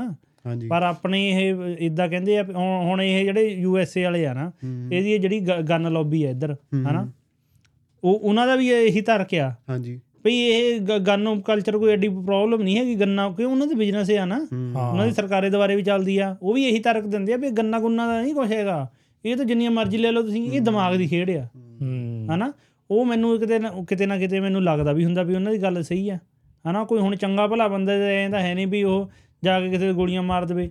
ਜਿੰਨੀਆਂ ਕੁ ਮਾਸ ਸ਼ੂਟਿੰਗਾਂ ਹੁੰਦੀਆਂ ਇੱਥੇ ਜਾਂ ਕੈਨੇਡਾ ਦੇ ਵਿੱਚ ਉਹ ਜ਼ਿਆਦਾ ਦਿਮਾਗ ਦੀਆਂ ਹੀ ਹੁੰਦੀਆਂ। ਹੁਣ ਇੱਕ ਇੰਡੀਆ ਜਿਹੜਾ ਕਾਂਡ ਜਿਹਾ ਹੋਇਆ ਸੀ ਪਤਾ ਨਹੀਂ ਇਹ ਪਿਓ ਨੇ ਕੁੜੀ ਮਾਰਤੀ। ਹਾਂਜੀ। ਪਿੱਛੇ ਘੜੀਸ ਕੇ ਮੋਟਰਸਾਈਕਲ ਦੇ ਏਦਾਂ ਉਹਦੇ ਕੁਝ ਕਿਹੜਾ ਗਨ ਸੀਗੀ? ਉਹਦੇ ਕੋਲ ਵੀ ਗਨ ਸੀ ਹਨਾ? ਪਰ ਮੈਂ ਥੋੜਾ ਜਿਹਾ ਮੇਰਾ ਇਦਾਂ ਵਿਚਾਰ ਬਣਦਾ ਕਿ ਮੰਨ ਲਾ ਜਦੋਂ ਯੂ ਐਸ ਏ ਦੇ ਵਿੱਚ ਆ ਨਾ ਗੰਨਾ ਅ ਥੋੜਾ ਜਿੱਦਾਂ ਮੰਨ ਲਓ ਕਿ ਹੈਗੀ ਹੈ। ਗਨ ਤੈਨੂੰ ਗੁੱਸਾ ਆਇਆ ਕਿ ਨਾ ਲੜਾਈ ਹੋ ਗਈ। ਤੇ ਤੇਰੇ ਕੋ ਗਨ ਹੋਣੀ ਆ। ਬਾਈ ਵੇਲੇ ਇੰਨਾ ਪ੍ਰੈਸ਼ਰ ਹੁੰਦਾ ਗੁੱਸੇ ਤੇ ਉਹ ਚੱਲ ਜਾਣੀ ਆ। ਮਾਰ ਦੇਣਾ ਤੇ। ਪਰ ਤੈਨੂੰ ਉਸ ਬੰਦੇ ਨੂੰ ਬਾਅਦ ਚੋਂ ਇਦਾਂ ਰਿਅਲਾਈਜ਼ ਹੋਊਗਾ ਯਾਰ ਮੈਂ ਨਾ ਚਲਾਉਂਦਾ ਨਾ ਮਾਰਦਾ। ਯਾਨੀ ਕਿ ਗੁੱਸਾ ਆ ਜਿਹੜਾ ਉਹ ਵੀ ਕਿਤੇ ਨਾ ਕਿਤੇ ਇਹਦਾ ਇਫੈਕਟ ਬਣਦਾ। ਹੈਨਾ? ਵੀ ਜੇ ਹੁਣ ਮੰਨ ਲਾ ਇੱਕ ਨਾ ਮੈਂ ਵੀਡੀਓ ਦੇਖੀ ਸੀ ਕਾਫੀ ਟਾਈਮ ਪਹਿਲਾਂ। ਵਿੰਟਰ ਦੇ ਵਿੱਚ ਉਹ ਸਨੋ ਨੂੰ ਸਾਫ਼ ਕਰਦੇ ਸੀਗੇ। ਤੇ ਉਹ ਉਹਨਾਂ ਦੀ ਲੜਾਈ ਹੋ ਗਈ ਹੈ ਨਾ। ਗਵਾਂਢੀ ਸੀਗੇ ਉਹ ਇੱਕ ਦੂਜੇ ਸਾਹਮਣੇ। ਕਿਸੇ ਹੁਣ ਪਤਾ ਨਹੀਂ ਕੱਲ੍ਹ ਹੋਈ ਹੋਊਗੀ। ਉਹ ਬੰਦੇ ਵੀਡੀਓ ਸੀਗੀ ਉਹ ਬੰਦੇ ਨੇ ਉਹਨਾਂ ਨੂੰ ਗਨ ਦੇ ਨਾਲ ਦੋਨੇ ਹਸਬੰਡ ਵਾਈਫ ਨੂੰ ਮਾਰ ਦਿੱਤਾ। ਜੇ ਸੋਚਿਆ ਜਾਵੇ ਜੇ ਉਦਣ ਉਹਦੇ ਕੋਲ ਘਰੇ ਗਨ ਨਾ ਹੁੰਦੀ। ਨਹੀਂ ਮਾਰਦਾ। ਤੇ ਇੱਕ ਹੋਰ। ਉਹ ਘਰੋਂ ਦੇਖ ਉਹਦਾ ਗੁੱਸਾ ਕਿੰਨਾ ਸੀਗਾ। ਉਹਨੇ ਉਹ ਮਾਰਤੀ ਅੰਦਰੋਂ ਫੇਰ ਉਹਦੇ ਵਿੱਚ ਗੋਲੀਆਂ ਖਤਮ ਹੋ ਗਈਆਂ ਨਾ ਅੰਦਰੋਂ ਹੋਰ ਲੈ ਕੇ ਆਇਆ ਉਹਦੇ ਨਾਲ ਫੇਰ ਉਹਨਾਂ ਨੂੰ ਸ਼ੂਟ ਕੀਤਾ ਹਨਾ? ਛੋੜ ਕੀਤਾ ਵੀ ਕਿਤੇ ਨਾ ਕਿਤੇ ਗੁੱਸਾ ਵੀ ਇਹਦਾ ਕਾਰਨ ਬਣਦਾ। ਜੇ ਮੰਨ ਲਓ ਚੀਜ਼ ਉਸ ਵੇਲੇ ਉਹਦੇ ਕੋਲ ਹੁੰਦੀ ਨਾ ਸ਼ਾਇਦ ਬਚ ਜਾਂਦੇ। ਇਹ ਵੀ ਕਾਰਨ ਹੈਗਾ ਯਾਰ। ਇਹਦੇ ਤੇ ਇਹਦੇ ਤੇ ਮੈਂ ਤੁਹਾਡੀ ਪੁਆਇੰਟ ਨਾਲ ਬੜਾ ਐਗਰੀ ਕਰਦਾ ਵਾਂ। ਇੱਕ ਮੈਂ ਹੋਰ ਐਡ ਕਰਦਾ ਵਾਂ। ਇੱਕ ਹੈਗਾ ਵੇ ਅੱਗ ਦੇ ਉੱਤੇ ਤੇਲ ਪਾਉਣ ਵਾਲਾ ਕੰਮ ਇੱਥੇ ਕਰਦਾ ਡਰੱਗ ਹਾਂ। ਹੂੰ। ਹੁਣ ਤੁਹਾਡੇ ਕੋਲ ਪਿਸਟਲ ਆ ਤੁਹਾਡੇ ਕੋਲ ਕੋਲ ਰਿਵਾਲਵਰ ਆ ਕੁਝ ਵੀ ਆ ਨਾ ਗਨ ਆ ਤੁਹਾਡੇ ਕੋਲ। ਉੱਪਰੋਂ ਤੁਹਾਨੂੰ ਡਰੱਗ ਵੀ ਅਵੇਲੇਬਲ ਆ ਈਜ਼ੀਲੀ ਹੂੰ। ਇੰਡੀਆ 'ਚ ਡਰੱਗ ਬਹੁਤ ਆਪਾਂ ਨੂੰ ਪਤਾ ਵੀ ਚੱਲ ਹੈਗੀ ਆ ਪਰ ਉੱਥੇ ਈਜ਼ੀਲੀ ਅਵੇਲੇਬਲ ਮੈਨੂੰ ਲੱਗਦਾ। ਇੰਨੀ ਨਹੀਂ ਹੈਗੀ ਜਿੰਨੀ ਇੱਥੇ ਆ। ਠੇਕਾ ਨਹੀਂ ਖੁੱਲਿਆ ਨਹੀਂ? ਹਾਂ ਇੱਥੇ ਉਹ ਮੈਰੂਆਨਾ ਕਿੰਨਾ ਪੀਂਦੇ ਆ। ਹੁਣ ਤੁਸੀਂ ਗਨ ਵੀ ਅਲਾਉ ਕਰਤੀ ਓਪਨ ਆ ਗਨ ਜਿੱਥੋਂ ਮਰਜ਼ੀ ਬਾਏ ਕਰ ਲਓ ਕੋਲ ਲਈ ਫਿਰ ਉਹ ਗਨ ਤੇ ਤੁਹਾਨੂੰ ਮੈਰੀਵਾਨਾ ਵੀ ਜਿੱਥੋਂ ਮਰਜ਼ੀ ਪੀ ਲਓ। ਹਨਾ ਵੀਡ ਪੀ ਲਓ। ਤੇ ਤੁਸੀਂ ਉਹ ਫਿਰ ਕਰਕੇ ਤੁਸੀਂ ਡਰੱਗ ਤੇ ਕੋਲ ਤੁਹਾਡੇ ਵੈਪਨ ਆ ਉਹਦਾ ਬਹੁਤ ਜ਼ਿਆਦਾ ਡੇਂਜਰਸ ਆ। ਡੇਂਜਰਸ ਹੋ ਜਾਂਦਾ। ਹਨਾ ਉਹ ਵੀ ਤੁਹਾਡੀ ਕਿਸੇ ਮੋੜ ਤੇ ਕਿਸੇ ਨਾਲ ਮਾੜੀ ਮੋਟੀ ਬੈਂਸ ਵਸਈਆ ਹੋ ਗਿਆ। ਦੂਜੇ ਮੋੜ ਤੋਂ ਤੁਸੀਂ ਗਨ ਲੈ ਲੈਣੀ ਨਾਲ ਦੇ ਤੋਂ ਭੰਗ ਲੈ ਲੈਣੀ ਉੱਪਰ ਜੀ ਘੁੰਮ ਕੇ ਆ ਕੇ ਗੋਲੀਆਂ ਨਾਲ ਮਾਰ ਦੇਣਾ ਕਿਉਂਕਿ ਉਹਨੂੰ ਪਤਾ ਹੀ ਨਹੀਂ ਉਸ ਵੇਲੇ ਉਹ ਆਪਦੀ ਉਹ ਜਿਹੜੀ ਉਹਦੀ ਕੈਪੇਬਿਲਿਟੀ ਆ ਸੋਚਣ ਦੀ ਉਹ ਬਹੁਤ ਘਟ ਜਾਂਦੀ ਆ ਹੂੰ ਉਹ ਬਹੁਤ ਮਤਲਬ ਇਹ ਆ ਪ੍ਰੂਨ ਆ ਵੀ ਨਾ ਉਹ ਕਰ ਸਕਦਾ ਕਿਸੇ ਤੇ ਵੀ ਅਟੈਕ ਤੁਸੀਂ ਤੁਸੀਂ ਨਾ ਬਾਹਰ ਕਿਸੇ ਦੇ ਨਾ ਜਾਓ ਆਪਾਂ ਤਿੰਨ ਬੰਦੇ ਬੈਠੇ ਆ। ਬਾਈ ਵੇਲੇ ਸਿਚੁਏਸ਼ਨ ਇਦਾਂ ਦੀ ਹੁੰਦੀ ਆ ਆਪਾਂ ਨੂੰ ਗੁੱਸਾ ਬਹੁਤ ਆਉਂਦਾ ਤੁਹਾਨੂੰ ਵੀ ਕਦੇ ਤੈਨੂੰ ਵੀ ਪ੍ਰਿੰਸ ਆਇਆ ਹੋਊਗਾ। ਉਸ ਵੇਲੇ ਆਪਾਂ ਸੋਚੀਦਾ ਕਿ ਹੁਣ ਮੈਂ ਇਦਾਂ ਕਰ ਦਵਾਂ ਮੈਂ ਇਦਾਂ ਕਰ ਦਵਾਂ ਹਨਾ। ਪਰ ਜਦੋਂ 5-10 ਮਿੰਟ ਬਾਅਦ ਆਪਣਾ ਠੰਡਾ ਹੋ ਜਾਂਦਾ ਫੇਰ ਹੜੋ ਆਪਾਂ ਸੋਚੀਦਾ ਉਹੀ ਜੇ ਜਿਹਦਾ ਹੁਣ ਜ਼ਿਆਦਾ ਦਿਮਾਗ ਖਰਾਬ ਆ ਹਨਾ? ਜ਼ਿਆਦਾ ਹੀ ਦਿਮਾਗ ਖਰਾਬ ਹੋ ਗਿਆ ਤੇ ਜੇਬ 'ਚ ਗਨ ਵੀ ਆ। ਉਹਨੇ ਫਾਇਰ ਕਰਨ ਲੱਗੇ ਨੇ ਉਹਨੇ ਸੋਚਣਾ ਹੜੋ। ਹਾਂ ਨਹੀਂ ਇਹ ਫਿਰ ਇਹਦਾ ਕਨਕਲੂਜਨ ਗੱਲ ਦਾ ਉਹੀ ਜਿਹੜੀ ਮੈਂ ਪਹਿਲੇ ਗੱਲ ਕੀਤੀ ਨਾ ਮੈਂਟਲ ਹੈਲਥ ਦੇ ਨਾਲ ਜਾਂ ਦਿਮਾਗ ਦੇ ਨਾਲ ਦਿਮਾਗ ਤੁਹਾਡਾ ਕਿੱਦਾਂ ਟ੍ਰੇਨ ਆ ਉੱਤੇ ਬਹੁਤ ਡਿਪੈਂਡ ਕਰਦਾ ਆ। ਵੀ ਦਿਮਾਗ ਨੂੰ ਤੁਸੀਂ ਕਿਵੇਂ ਹਨਾ ਆਪਣਾ ਰੱਖਣਾ ਕੰਟਰੋਲ ਕਿਵੇਂ ਰੱਖਣਾ ਗੁੱਸਾ ਤੁਹਾਡਾ ਕਿਵੇਂ ਕੰਟਰੋਲ ਹੋਣਾ ਚਾਹੀਦਾ ਆ ਹਨਾ? ਗੰਨਾ ਤਾਂ ਹੁਣ ਫੌਜੀਆਂ ਦੇ ਕੋਲ ਵੀ ਹੁੰਦੀਆਂ ਆ। ਪਰ ਉਹ ਰਿਸਪੌਂਸੀਬਲ ਹੁੰਦੇ ਆ ਜਦੋਂ ਉੱਪਰ ਆਰਡਰ ਆਉਂਦਾ ਤਾਂ ਤਦੇ ਚਲਾਉਂਦੇ ਆ। ਤਦੇ ਨਾ ਕਿਉਂ ਉਹਨਾਂ ਦਾ ਕੰਮ ਆ ਹਨਾ? ਜਾਂ ਹੋਰ ਜਿਹੜੇ ਲੋਕ ਸ਼ੌਂਕ ਨੂੰ ਰੱਖਦੇ ਆ ਹਨਾ? ਜਿਹੜੇ ਰਿਸਪੌਂਸੀਬਲ ਬੰਦੇ ਆ ਹਨਾ? ਇਦਾਂ ਤਾਂ ਆਪਣੇ ਸਿੰਘਾਂ ਕੋ ਵੀ ਗੰਨਾ ਹੁੰਦੀਆਂ ਆ ਪੰਜਾਬ ਦੇ ਵਿੱਚ ਇਦਾਂ ਥੋੜੇ ਹੋਵੇ ਹਨਾ? ਉਹ ਜਾਨੀ ਕਿ ਜਿਹੜੀ ਮੈਂਟਲ ਹੈਲਥ ਦੀ ਜਾਂ ਮੈਂਟਲ ਸਾਡੀ ਸੋਚ ਦੀ ਸੋ ਸਾਡੀ ਸੋਚ ਕਿੱਧਰ ਨੂੰ ਆ? ਉੱਤੇ ਜ਼ਿਆਦਾ ਡਿਪੈਂਡ ਕਰਦਾ ਆ। ਹਾਂਜੀ। ਪਹਿਲਾਂ ਇਹ ਕੰਟਰੀਆਂ ਦੇ ਵਿੱਚ ਗਨਸ ਅਲਾਉਡ ਹੁੰਦੀਆਂ ਸੀ ਓਪਨਲੀ ਨਾ ਇਦਾਂ ਈਜ਼ੀਲੀ ਅਵੇਲੇਬਲ ਹੁੰਦੀਆਂ ਸੀ ਜਾਂ ਹੁਣ ਵੀ ਹੈਗੀਆਂ ਨੇ। ਹੂੰ। ਉਹ ਉਹਦਾ ਪਹਿਲਾਂ ਇੰਨਾ ਸਾਈਡ ਇਫੈਕਟ ਨਹੀਂ ਸੀ ਹੁੰਦਾ ਕਿਉਂਕਿ ਪਹਿਲਾਂ ਲੋਕ ਬੜੇ ਇੱਥੇ ਪੋਲਾਈਟ ਹੁੰਦੇ ਸੀਗੇ। Canadians hmm. Are known to be polite ਹਨਾ? ਮਤਲਬ ਬਹੁਤ ਪੋਲਾਈਟ ਲੋਕ ਨੇ। ਗੱਲ-ਗੱਲ ਤੇ ਸੌਰੀ ਗੱਲ-ਗੱਲ ਤੇ ਥੈਂਕ ਯੂ ਹਾਂ। ਹਨਾ? ਤੁਸੀਂ ਦੇਖੋ ਕਿੰਨੇ ਵਧੀਆ ਲੋਕ ਹਲੇ ਵੀ ਮਿਲ ਜਾਂਦੇ ਨੇ। ਹੌਲੀ-ਹੌਲੀ ਕੀ ਆ ਹੁਣ ਅੱਜ ਦੇ ਟਾਈਮ ਦੇ ਵਿੱਚ ਕਿਉਂਕਿ ਪਤਾ ਵੀ ਹੁਣ ਮੈਂਟਲ ਸਟ੍ਰੈਸ ਬਹੁਤ ਵੱਧ ਰਿਹਾ ਲੋਕਾਂ ਨੂੰ ਤੇ ਲੋਕ ਡਰੱਗ ਵੱਲ ਵੀ ਬਹੁਤ ਜਾ ਰਹੇ ਨੇ ਨਾਰਥ ਅਮਰੀਕਾ ਦੇ ਵਿੱਚ ਪੂਰੇ ਹਨਾ? ਕੈਨੇਡਾ ਯੂਐਸ ਦੇ ਵਿੱਚ। ਤੇ ਹੁਣ ਅੱਜ ਦੇ ਟਾਈਮ 'ਚ ਗਨਸ ਉਹਨਾਂ ਕੋਲ ਹੋਣਾ ਬਹੁਤ ਡੇਂਜਰਸ ਆ ਮੇਰੇ ਹਿਸਾਬ ਨਾਲ ਕਿਉਂਕਿ ਮੈਂਟਲ ਸਟ੍ਰੈਸ ਦਾ ਲੈਵਲ ਬਹੁਤ ਜ਼ਿਆਦਾ ਡਰੱਗ ਦਾ ਉਹ ਹਨਾ ਮਿਸਯੂਜ਼ ਬਹੁਤ ਜ਼ਿਆਦਾ ਹੋ ਰਿਹਾ ਵਾ। ਹੁਣ ਮੈਨੂੰ ਲੱਗਦਾ ਵੀ ਇਹਨਾਂ ਨੂੰ ਗਨਸ ਤੇ ਕੁਝ ਕੰਟਰੋਲ ਕਰਨਾ ਚਾਹੀਦਾ ਮੇਰੇ ਖਿਆਲ ਨਾਲ। ਜਾਂ ਡਰੱਗ ਤੇ ਕੰਟਰੋਲ ਕਰਨ ਕੁਛ ਇੱਕ ਤਰ੍ਹਾਂ ਜਾਂ ਮੈਂਟਲ ਸਟ੍ਰੈਸ ਵੱਧ ਰਿਹਾ ਹੁਣ ਹੂੰ। ਖਰਾਬ ਕਰ ਰਹੀਆਂ। ਪਹਿਲਾਂ ਓਕੇ ਸੀਗਾ ਜਦ ਲੋਕਾਂ ਨੂੰ ਸਟ੍ਰੈਸ ਵੀ ਨਹੀਂ ਸੀ ਹੁੰਦਾ ਉਹ ਈਜ਼ੀ ਹੁੰਦੇ ਸੀ। ਮਤਲਬ ਓਕੇ ਕੂਲ ਡੂਡ ਟਾਈਪ ਹੁੰਦੇ ਸੀ। ਹੁਣ ਵੀ ਆਪਾਂ ਕਈ ਗੋਰਿਆਂ ਨੂੰ ਮਿਲੇ ਉਹ ਕੂਲ ਡੂਡ ਹੀ ਹੁੰਦੇ ਨੇ। ਹਾਂ ਹੁੰਦੇ ਆ। ਹਨਾ? ਉਹੀ ਹਰੇਕ ਕ੍ਰਾਈਮ ਦੇ ਤਿੰਨ ਐਸਪੈਕਟ ਹੁੰਦੇ ਆ ਨਾ ਜਾਂ ਮੈਂਟਲ ਹਨਾ ਸਟ੍ਰੈਸ ਹਾਂਜੀ। ਹਨਾ ਜਾਂ ਅਵੇਲੇਬਿਲਿਟੀ ਆਫ ਵੈਪਨ ਕਹਿ ਲਓ ਹਨਾ। ਤੇ ਤੀਜਾ ਕਹਿ ਲਓ ਤੀਜਾ ਕੀ ਸੀ ਡਰੱਗ ਡਰੱਗ ਅਬਿਊਜ਼ ਹਨਾ। ਡਰੱਗ ਸਰਕਾਰਾਂ ਨੇ ਕੋਈ ਨਹੀਂ ਘਟਾਉਣੀ ਹਨਾ। ਉਹਨਾਂ ਦੇ ਹੱਥ ਵੱਸ ਦੀ ਗੱਲ ਨਹੀਂ ਹੈਗੀ ਰੈਵਨਿਊ ਉਹਦਾ ਰੈਵਨਿਊ ਆਉਂਦਾ ਹਨਾ? ਮੈਂਟਲ ਹੈਲਥ ਤੇ ਉਹ ਕੰਮ ਨਹੀਂ ਕਰਨਾ ਚਾਹੁੰਦੇ ਕਿਉਂਕਿ ਉਹ ਕੰਮ ਔਖਾ ਆ ਤੇ ਉਹਨਾਂ ਨੂੰ ਇੰਨੇ ਫੰਡ ਰਿਲੀਜ਼ ਕਰਨਾ ਨਹੀਂ ਚਾਹੁੰਦੇ। ਉਹਦਾ ਕਿਤੇ ਉੱਦਾਂ ਪੈਸੇ ਪੂਹੇ ਖਰਾਬ ਕਰਵਾਉਣੇ ਆ ਸਰਕਾਰਾਂ ਤੋਂ ਉਹ ਕਰਵਾ ਲਓ। ਮੈਂਟਲ ਹੈਲਥ ਤੇ ਉਹ ਕੰਮ ਨਹੀਂ ਕਰਨਾ ਚਾਹੁੰਦੇ। ਬਾਕੀ ਗੱਲ ਬਚੀ ਆ ਵੀ ਗਨਸ ਦੀ। ਹੁਣ ਫੇ ਜੇ ਰਹਿ ਮੁੱਕੀ ਨੂੰ ਫੇ ਉਹੀ ਰਹਿ ਗਈਆਂ ਉਹਨਾਂ ਨੂੰ ਕੰਟਰੋਲ ਕਰ ਸਕਦੇ ਆ ਹਨਾ? ਪਰ ਜਿਹਨੇ ਹੁਣ ਕ੍ਰਾਈਮ ਕਰਨਾ ਇੱਕ ਇੱਕ ਪੱਖੇ ਵੀ ਆ ਵੀ ਜਿਹਨੇ ਕ੍ਰਾਈਮ ਕਰਨਾ ਹੈ ਉਹਨੇ ਤਾਂ ਕਰੇ ਹੀ ਦੇਣਾ। ਪੰਜਾਬ ਹੋਵੇ ਇੰਡੀਆ ਹੋਵੇ ਜਾਂ ਇੱਥੇ ਹੋਵੇ। ਹਾਂਜੀ। ਹੂੰ ਹਨਾ? ਇੱਕ ਬਾਈ ਦਾ ਹੋਰ ਕਮੈਂਟ ਆਇਆ ਸੀ ਕਹਿੰਦਾ ਪੰਜਾਬ ਵਾਲਿਆਂ ਨੂੰ ਜ਼ਿਆਦਾ ਮਸਤੀ ਲੜਦੀ ਰਿਵਰਸ ਮਾਈਗ੍ਰੇਸ਼ਨ ਦੀ। ਹੂੰ। ਵੀ ਹੋਰ ਕਿਸੇ ਸਟੇਟਾਂ ਵਾਲੇ ਨਹੀਂ ਆਉਂਦੇ ਹਨਾ? ਹੁਣ ਆਪਣੇ ਤਾਂ ਸਰਕਲ 'ਚ ਹੈ ਨਹੀਂ ਕੋਈ। ਹੂੰ। ਹਨਾ ਵੀ ਹੋਰ ਸਟੇਟਾਂ ਤੋਂ ਆਪਾਂ ਨੂੰ ਕੋਈ ਜਾਣਦਾ ਨਹੀਂ ਹਨਾ? ਮੈਨੂੰ ਲੱਗਦਾ ਜੇ ਕਿਸੇ ਹੋਰ ਆਪਣੇ ਬੇਲੀਆਂ ਨੂੰ ਹਨਾ ਦੇਖਣ ਵਾਲਿਆਂ ਨੂੰ ਕੋਈ ਜਾਣਦਾ ਹੋਵੇ ਉਹ ਵੀ ਦੱਸ ਦੇਣ ਮਾੜਾ ਜਿਹਾ ਵੀ ਕੀ ਹਿਸਾਬ ਕਿਤਾਬ ਉਹ ਸਟੇਟ ਵਾਲਾ। ਨਹੀਂ ਇਦਾਂ ਨਹੀਂ ਹੈਗਾ ਮੈਂ ਹੁਣ ਸਾਊਥ ਇੰਡੀਆ 'ਚ ਵੀ ਰਿਹਾ ਹੋਇਆ ਨਾ ਮੈਂ ਤੇਲੰਗਾਨਾ ਹైదరాబాద్ ਵਿੱਚ ਵੀ ਜੌਬ ਕੀਤੀ ਆ ਤੇ ਮੈਂ ਨੋਇਡਾ 'ਚ ਵੀ ਜੌਬ ਕਰਕੇ ਆਇਆ ਇੰਡੀਆ। ਤੇ ਮਤਲਬ ਮੈਂ ਤਾਂ ਉਹਨੂੰ ਕੋਈ ਮੰਨ ਨਹੀਂ ਸਕਦਾ ਇਸ ਗੱਲ ਨੂੰ ਹਨਾ ਵੀ ਕੱਲੇ ਪੰਜਾਬ ਵਾਲਿਆਂ ਨੂੰ ਹੁੰਦੀ ਹੈ ਹੁੰਦੀ ਆ। ਮੈਨੂੰ ਤਾਂ ਲੱਗਦਾ ਪੰਜਾਬ ਵਾਲਿਆਂ ਨੂੰ ਵੀ ਨਹੀਂ ਹੁੰਦੀ। ਕੋਈ ਮੈਂ ਦੇਖਿਆ ਨਹੀਂਗਾ ਜਿੱਦਾਂ ਆਪਾਂ ਬਲੌਗਸ ਵੀ ਦੇਖਦੇ ਆ ਕੋਈ 10 20 ਸਾਲ ਪੁਰਾਣਾ ਇੱਥੋਂ ਗਿਆ ਹੋਵੇ ਪੰਜਾਬ 'ਚ ਜਾ ਕੇ ਉਹਨੇ ਕਿਹਾ ਹੋਵੇ ਤੇ ਮੈਂ ਹੁਣ ਰਹਿ ਰਿਹਾ। ਚਲੋ ਠੀਕ ਆ 10 20 ਸਾਲ ਇੱਥੇ ਰਹਿ ਕੇ ਉਦੋਂ ਬਾਅਦ ਬੰਦਾ ਚਲੇ ਵੀ ਗਿਆ। ਇਹ ਦੇਖੋ ਵੀ ਉਹਨੂੰ ਇੰਡੀਆ ਰਹਿੰਦੇ ਨੂੰ ਕਿੰਨਾ ਟਾਈਮ ਹੋ ਗਿਆ ਉਦੋਂ ਬਾਅਦ। ਹੂੰ। ਇਹਨਾਂ ਦੇਖੋ ਵੀ ਉਹ ਆ ਗਿਆ। ਜਦ ਇੱਕ ਵਾਰ ਬੰਦਾ ਹੁੰਦਾ ਮਾਈਂਡ ਸੈੱਟ ਕਾ ਇੱਥੇ ਬਾਹਲਾ ਦੁਖੀ ਹੋ ਗਿਆ ਜਾਂ ਇੱਥੇ ਬੈਂਕਰਪਸੀ ਹੋ ਗਈ ਜਾਂ ਕੁਝ ਵੀ ਕੋਈ ਵੀ ਰੀਜ਼ਨ ਹੋ ਗਏ ਨਾ ਇੱਥੋਂ ਅੱਕ ਗਿਆ ਉਹ ਵਾਪਸ ਚਲੇ ਗਿਆ। ਹਲੇ ਉਹਨੂੰ ਜਾ ਕੇ ਰਹੇ ਨੂੰ 3 ਮਹੀਨੇ ਹੋਇਆ ਤੇ ਉਹਦੇ ਬਲੌਗ ਆ ਗਏ ਵੀ ਇਹ ਤਾਂ ਜੀ ਆ ਗਿਆ ਛੱਡ ਕੇ। ਹੁਣ 5 ਸਾਲ ਰਹਿਣ ਤਾਂ ਦੋ ਉੱਥੇ। ਇਹ ਵੀ ਹੋ ਸਕਦਾ ਉਦੋਂ ਬਾਅਦ ਉਹ 2 ਸਾਲ ਬਾਅਦ ਚੱਕ ਕੇ ਆ ਜਾਵੇ। ਮੋਰੀਆ ਵਤਰਾ। ਆਪਾਂ ਉਹਦਾ ਇੱਕ ਗੱਲ ਇਹ ਵੀ ਆ, ਆਪਾਂ ਕਦੇ ਜਾਣ ਵਾਲੀ ਵੀਡੀਓ ਦੇਖੀਆਂ ਉਸ ਤੋਂ ਬਾਅਦ ਉਹ ਕਿੱਦਾਂ ਰਹਿ ਰਿਹਾ ਵਿਚਰ ਰਿਹਾ ਆ ਉਹਦੀ ਵੀਡੀਓ ਤੇ ਨਹੀਂ ਆਪਾਂ ਦੇਖੀ ਫੇਰ ਕੋਈ ਜਾ ਕੇ ਪੁੱਛਦਾ ਵੀ ਨਹੀਂ ਹੈਗਾ। ਜਿਹੜੇ ਬੰਦੇ ਨੂੰ ਜਾ ਕੇ 4-5 ਸਾਲ ਹੋ ਗਏ ਨੇ ਉਹਨੂੰ ਮੈਂ ਮੰਨ ਸਕਦਾ ਵੀ ਰਿਵਰਸ ਮਾਈਗ੍ਰੇਸ਼ਨ ਹੋਈ ਆ। ਮੈਂ ਇੱਥੇ ਦੇਖਿਆ ਇੱਕ ਦਿਨ ਇੱਕ ਮੇਰੇ ਨਾਲ ਮੁੰਡਾ ਸੀਗਾ ਹਨਾ ਕੰਮ ਤੇ ਉਹ ਸੀਗਾ ਗੁਜਰਾਤ ਦਾ। ਉਹਨੂੰ ਹੋ ਗਏ ਸੀਗੇ 3 ਸਾਲ ਇੱਥੇ ਆਏ ਨੂੰ ਤੇ ਉਹ ਪੀਆਰ ਸੀਗਾ ਤੇ ਉਹਦੇ ਜਵਾਕ ਵੀ ਇੱਥੇ ਹੋਏ ਦੋ ਤੇ ਸਿਟੀਜ਼ਨ ਹੋ ਗਏ ਜਵਾਕ ਤਾਂ ਕਿਉਂਕਿ ਇੱਥੇ ਹੀ ਹੋਏ। ਹਾਂਜੀ। ਉਹ ਆਪ ਉਹ ਸਿਟੀਜ਼ਨਸ਼ਿਪ ਲਈ ਐਲੀਜੀਬਲ ਸੀਗਾ ਕਿਉਂਕਿ 3 ਸਾਲ ਪੀਆਰ ਐਜ਼ ਰਹਿ ਲਿਆ ਤੇ ਉਹ ਸਿਟੀਜ਼ਨਸ਼ਿਪ ਅਪਲਾਈ ਕਰ ਸਕਦਾ। ਮੇਰੀ ਉਹਨਾਂ ਨਾਲ ਗੱਲ ਹੋਈ ਉਹ ਕਹਿੰਦਾ ਵੀ ਮੈਂ ਇੱਥੇ ਖੁਸ਼ ਨਹੀਂ ਹੈਗਾ ਵੀ ਇੰਡੀਆ 'ਚ ਮੇਰੀ ਫੈਕਟਰੀ ਆ ਕਾਗਜ਼ ਦੀ ਨਾ ਕੋਈ ਪੇਪਰ ਦੀ ਫੈਕਟਰੀ ਆ ਛੋਟੀ ਮੋਟੀ। ਉੱਥੇ ਸਾਡਾ ਕੰਮ ਵਧੀਆ ਵਾ। ਉਹ ਕਹਿੰਦਾ ਕਿ ਮੈਂ ਇੱਥੇ ਸਿਟੀਜ਼ਨਸ਼ਿਪ ਲੈ ਲੈਣੀ ਆ। ਹੁਣ ਮੈਂ 3 ਸਾਲ ਐਲੀਜੀਬਲ ਹੋ ਗਿਆ। ਸਿਟੀਜ਼ਨਸ਼ਿਪ ਲੈ ਕੇ ਤੇ ਆਪਾਂ ਚੱਲ ਜਾਣਾ ਇੰਡੀਆ ਹਾਂਜੀ। ਔਰ ਉਹਨੂੰ ਆਪਾਂ ਰਿਵਰਸ ਮਾਈਗ੍ਰੇਸ਼ਨ ਕੰਸੀਡਰ ਕਰ ਸਕਦੇ ਆ ਨਹੀਂ ਕਿਉਂਕਿ ਉਹਦੇ ਬੰਦੇ ਦੇ ਮਾਈਂਡ 'ਚ ਹਲੇ ਵੀ ਹੈਗਾ ਕਿ ਉਹਨੇ ਸਿਟੀਜ਼ਨਸ਼ਿਪ ਲੈ ਕੇ ਜਾਣਾ ਤਾਂ ਕਿ ਉਹ ਕਦੇ ਵੀ ਵਾਪਸ ਆ ਸਕੇ। ਹਾਂ ਆ ਕੈਨੇਡਾ ਦੇ ਸਕੇ। ਵਿੱਚ।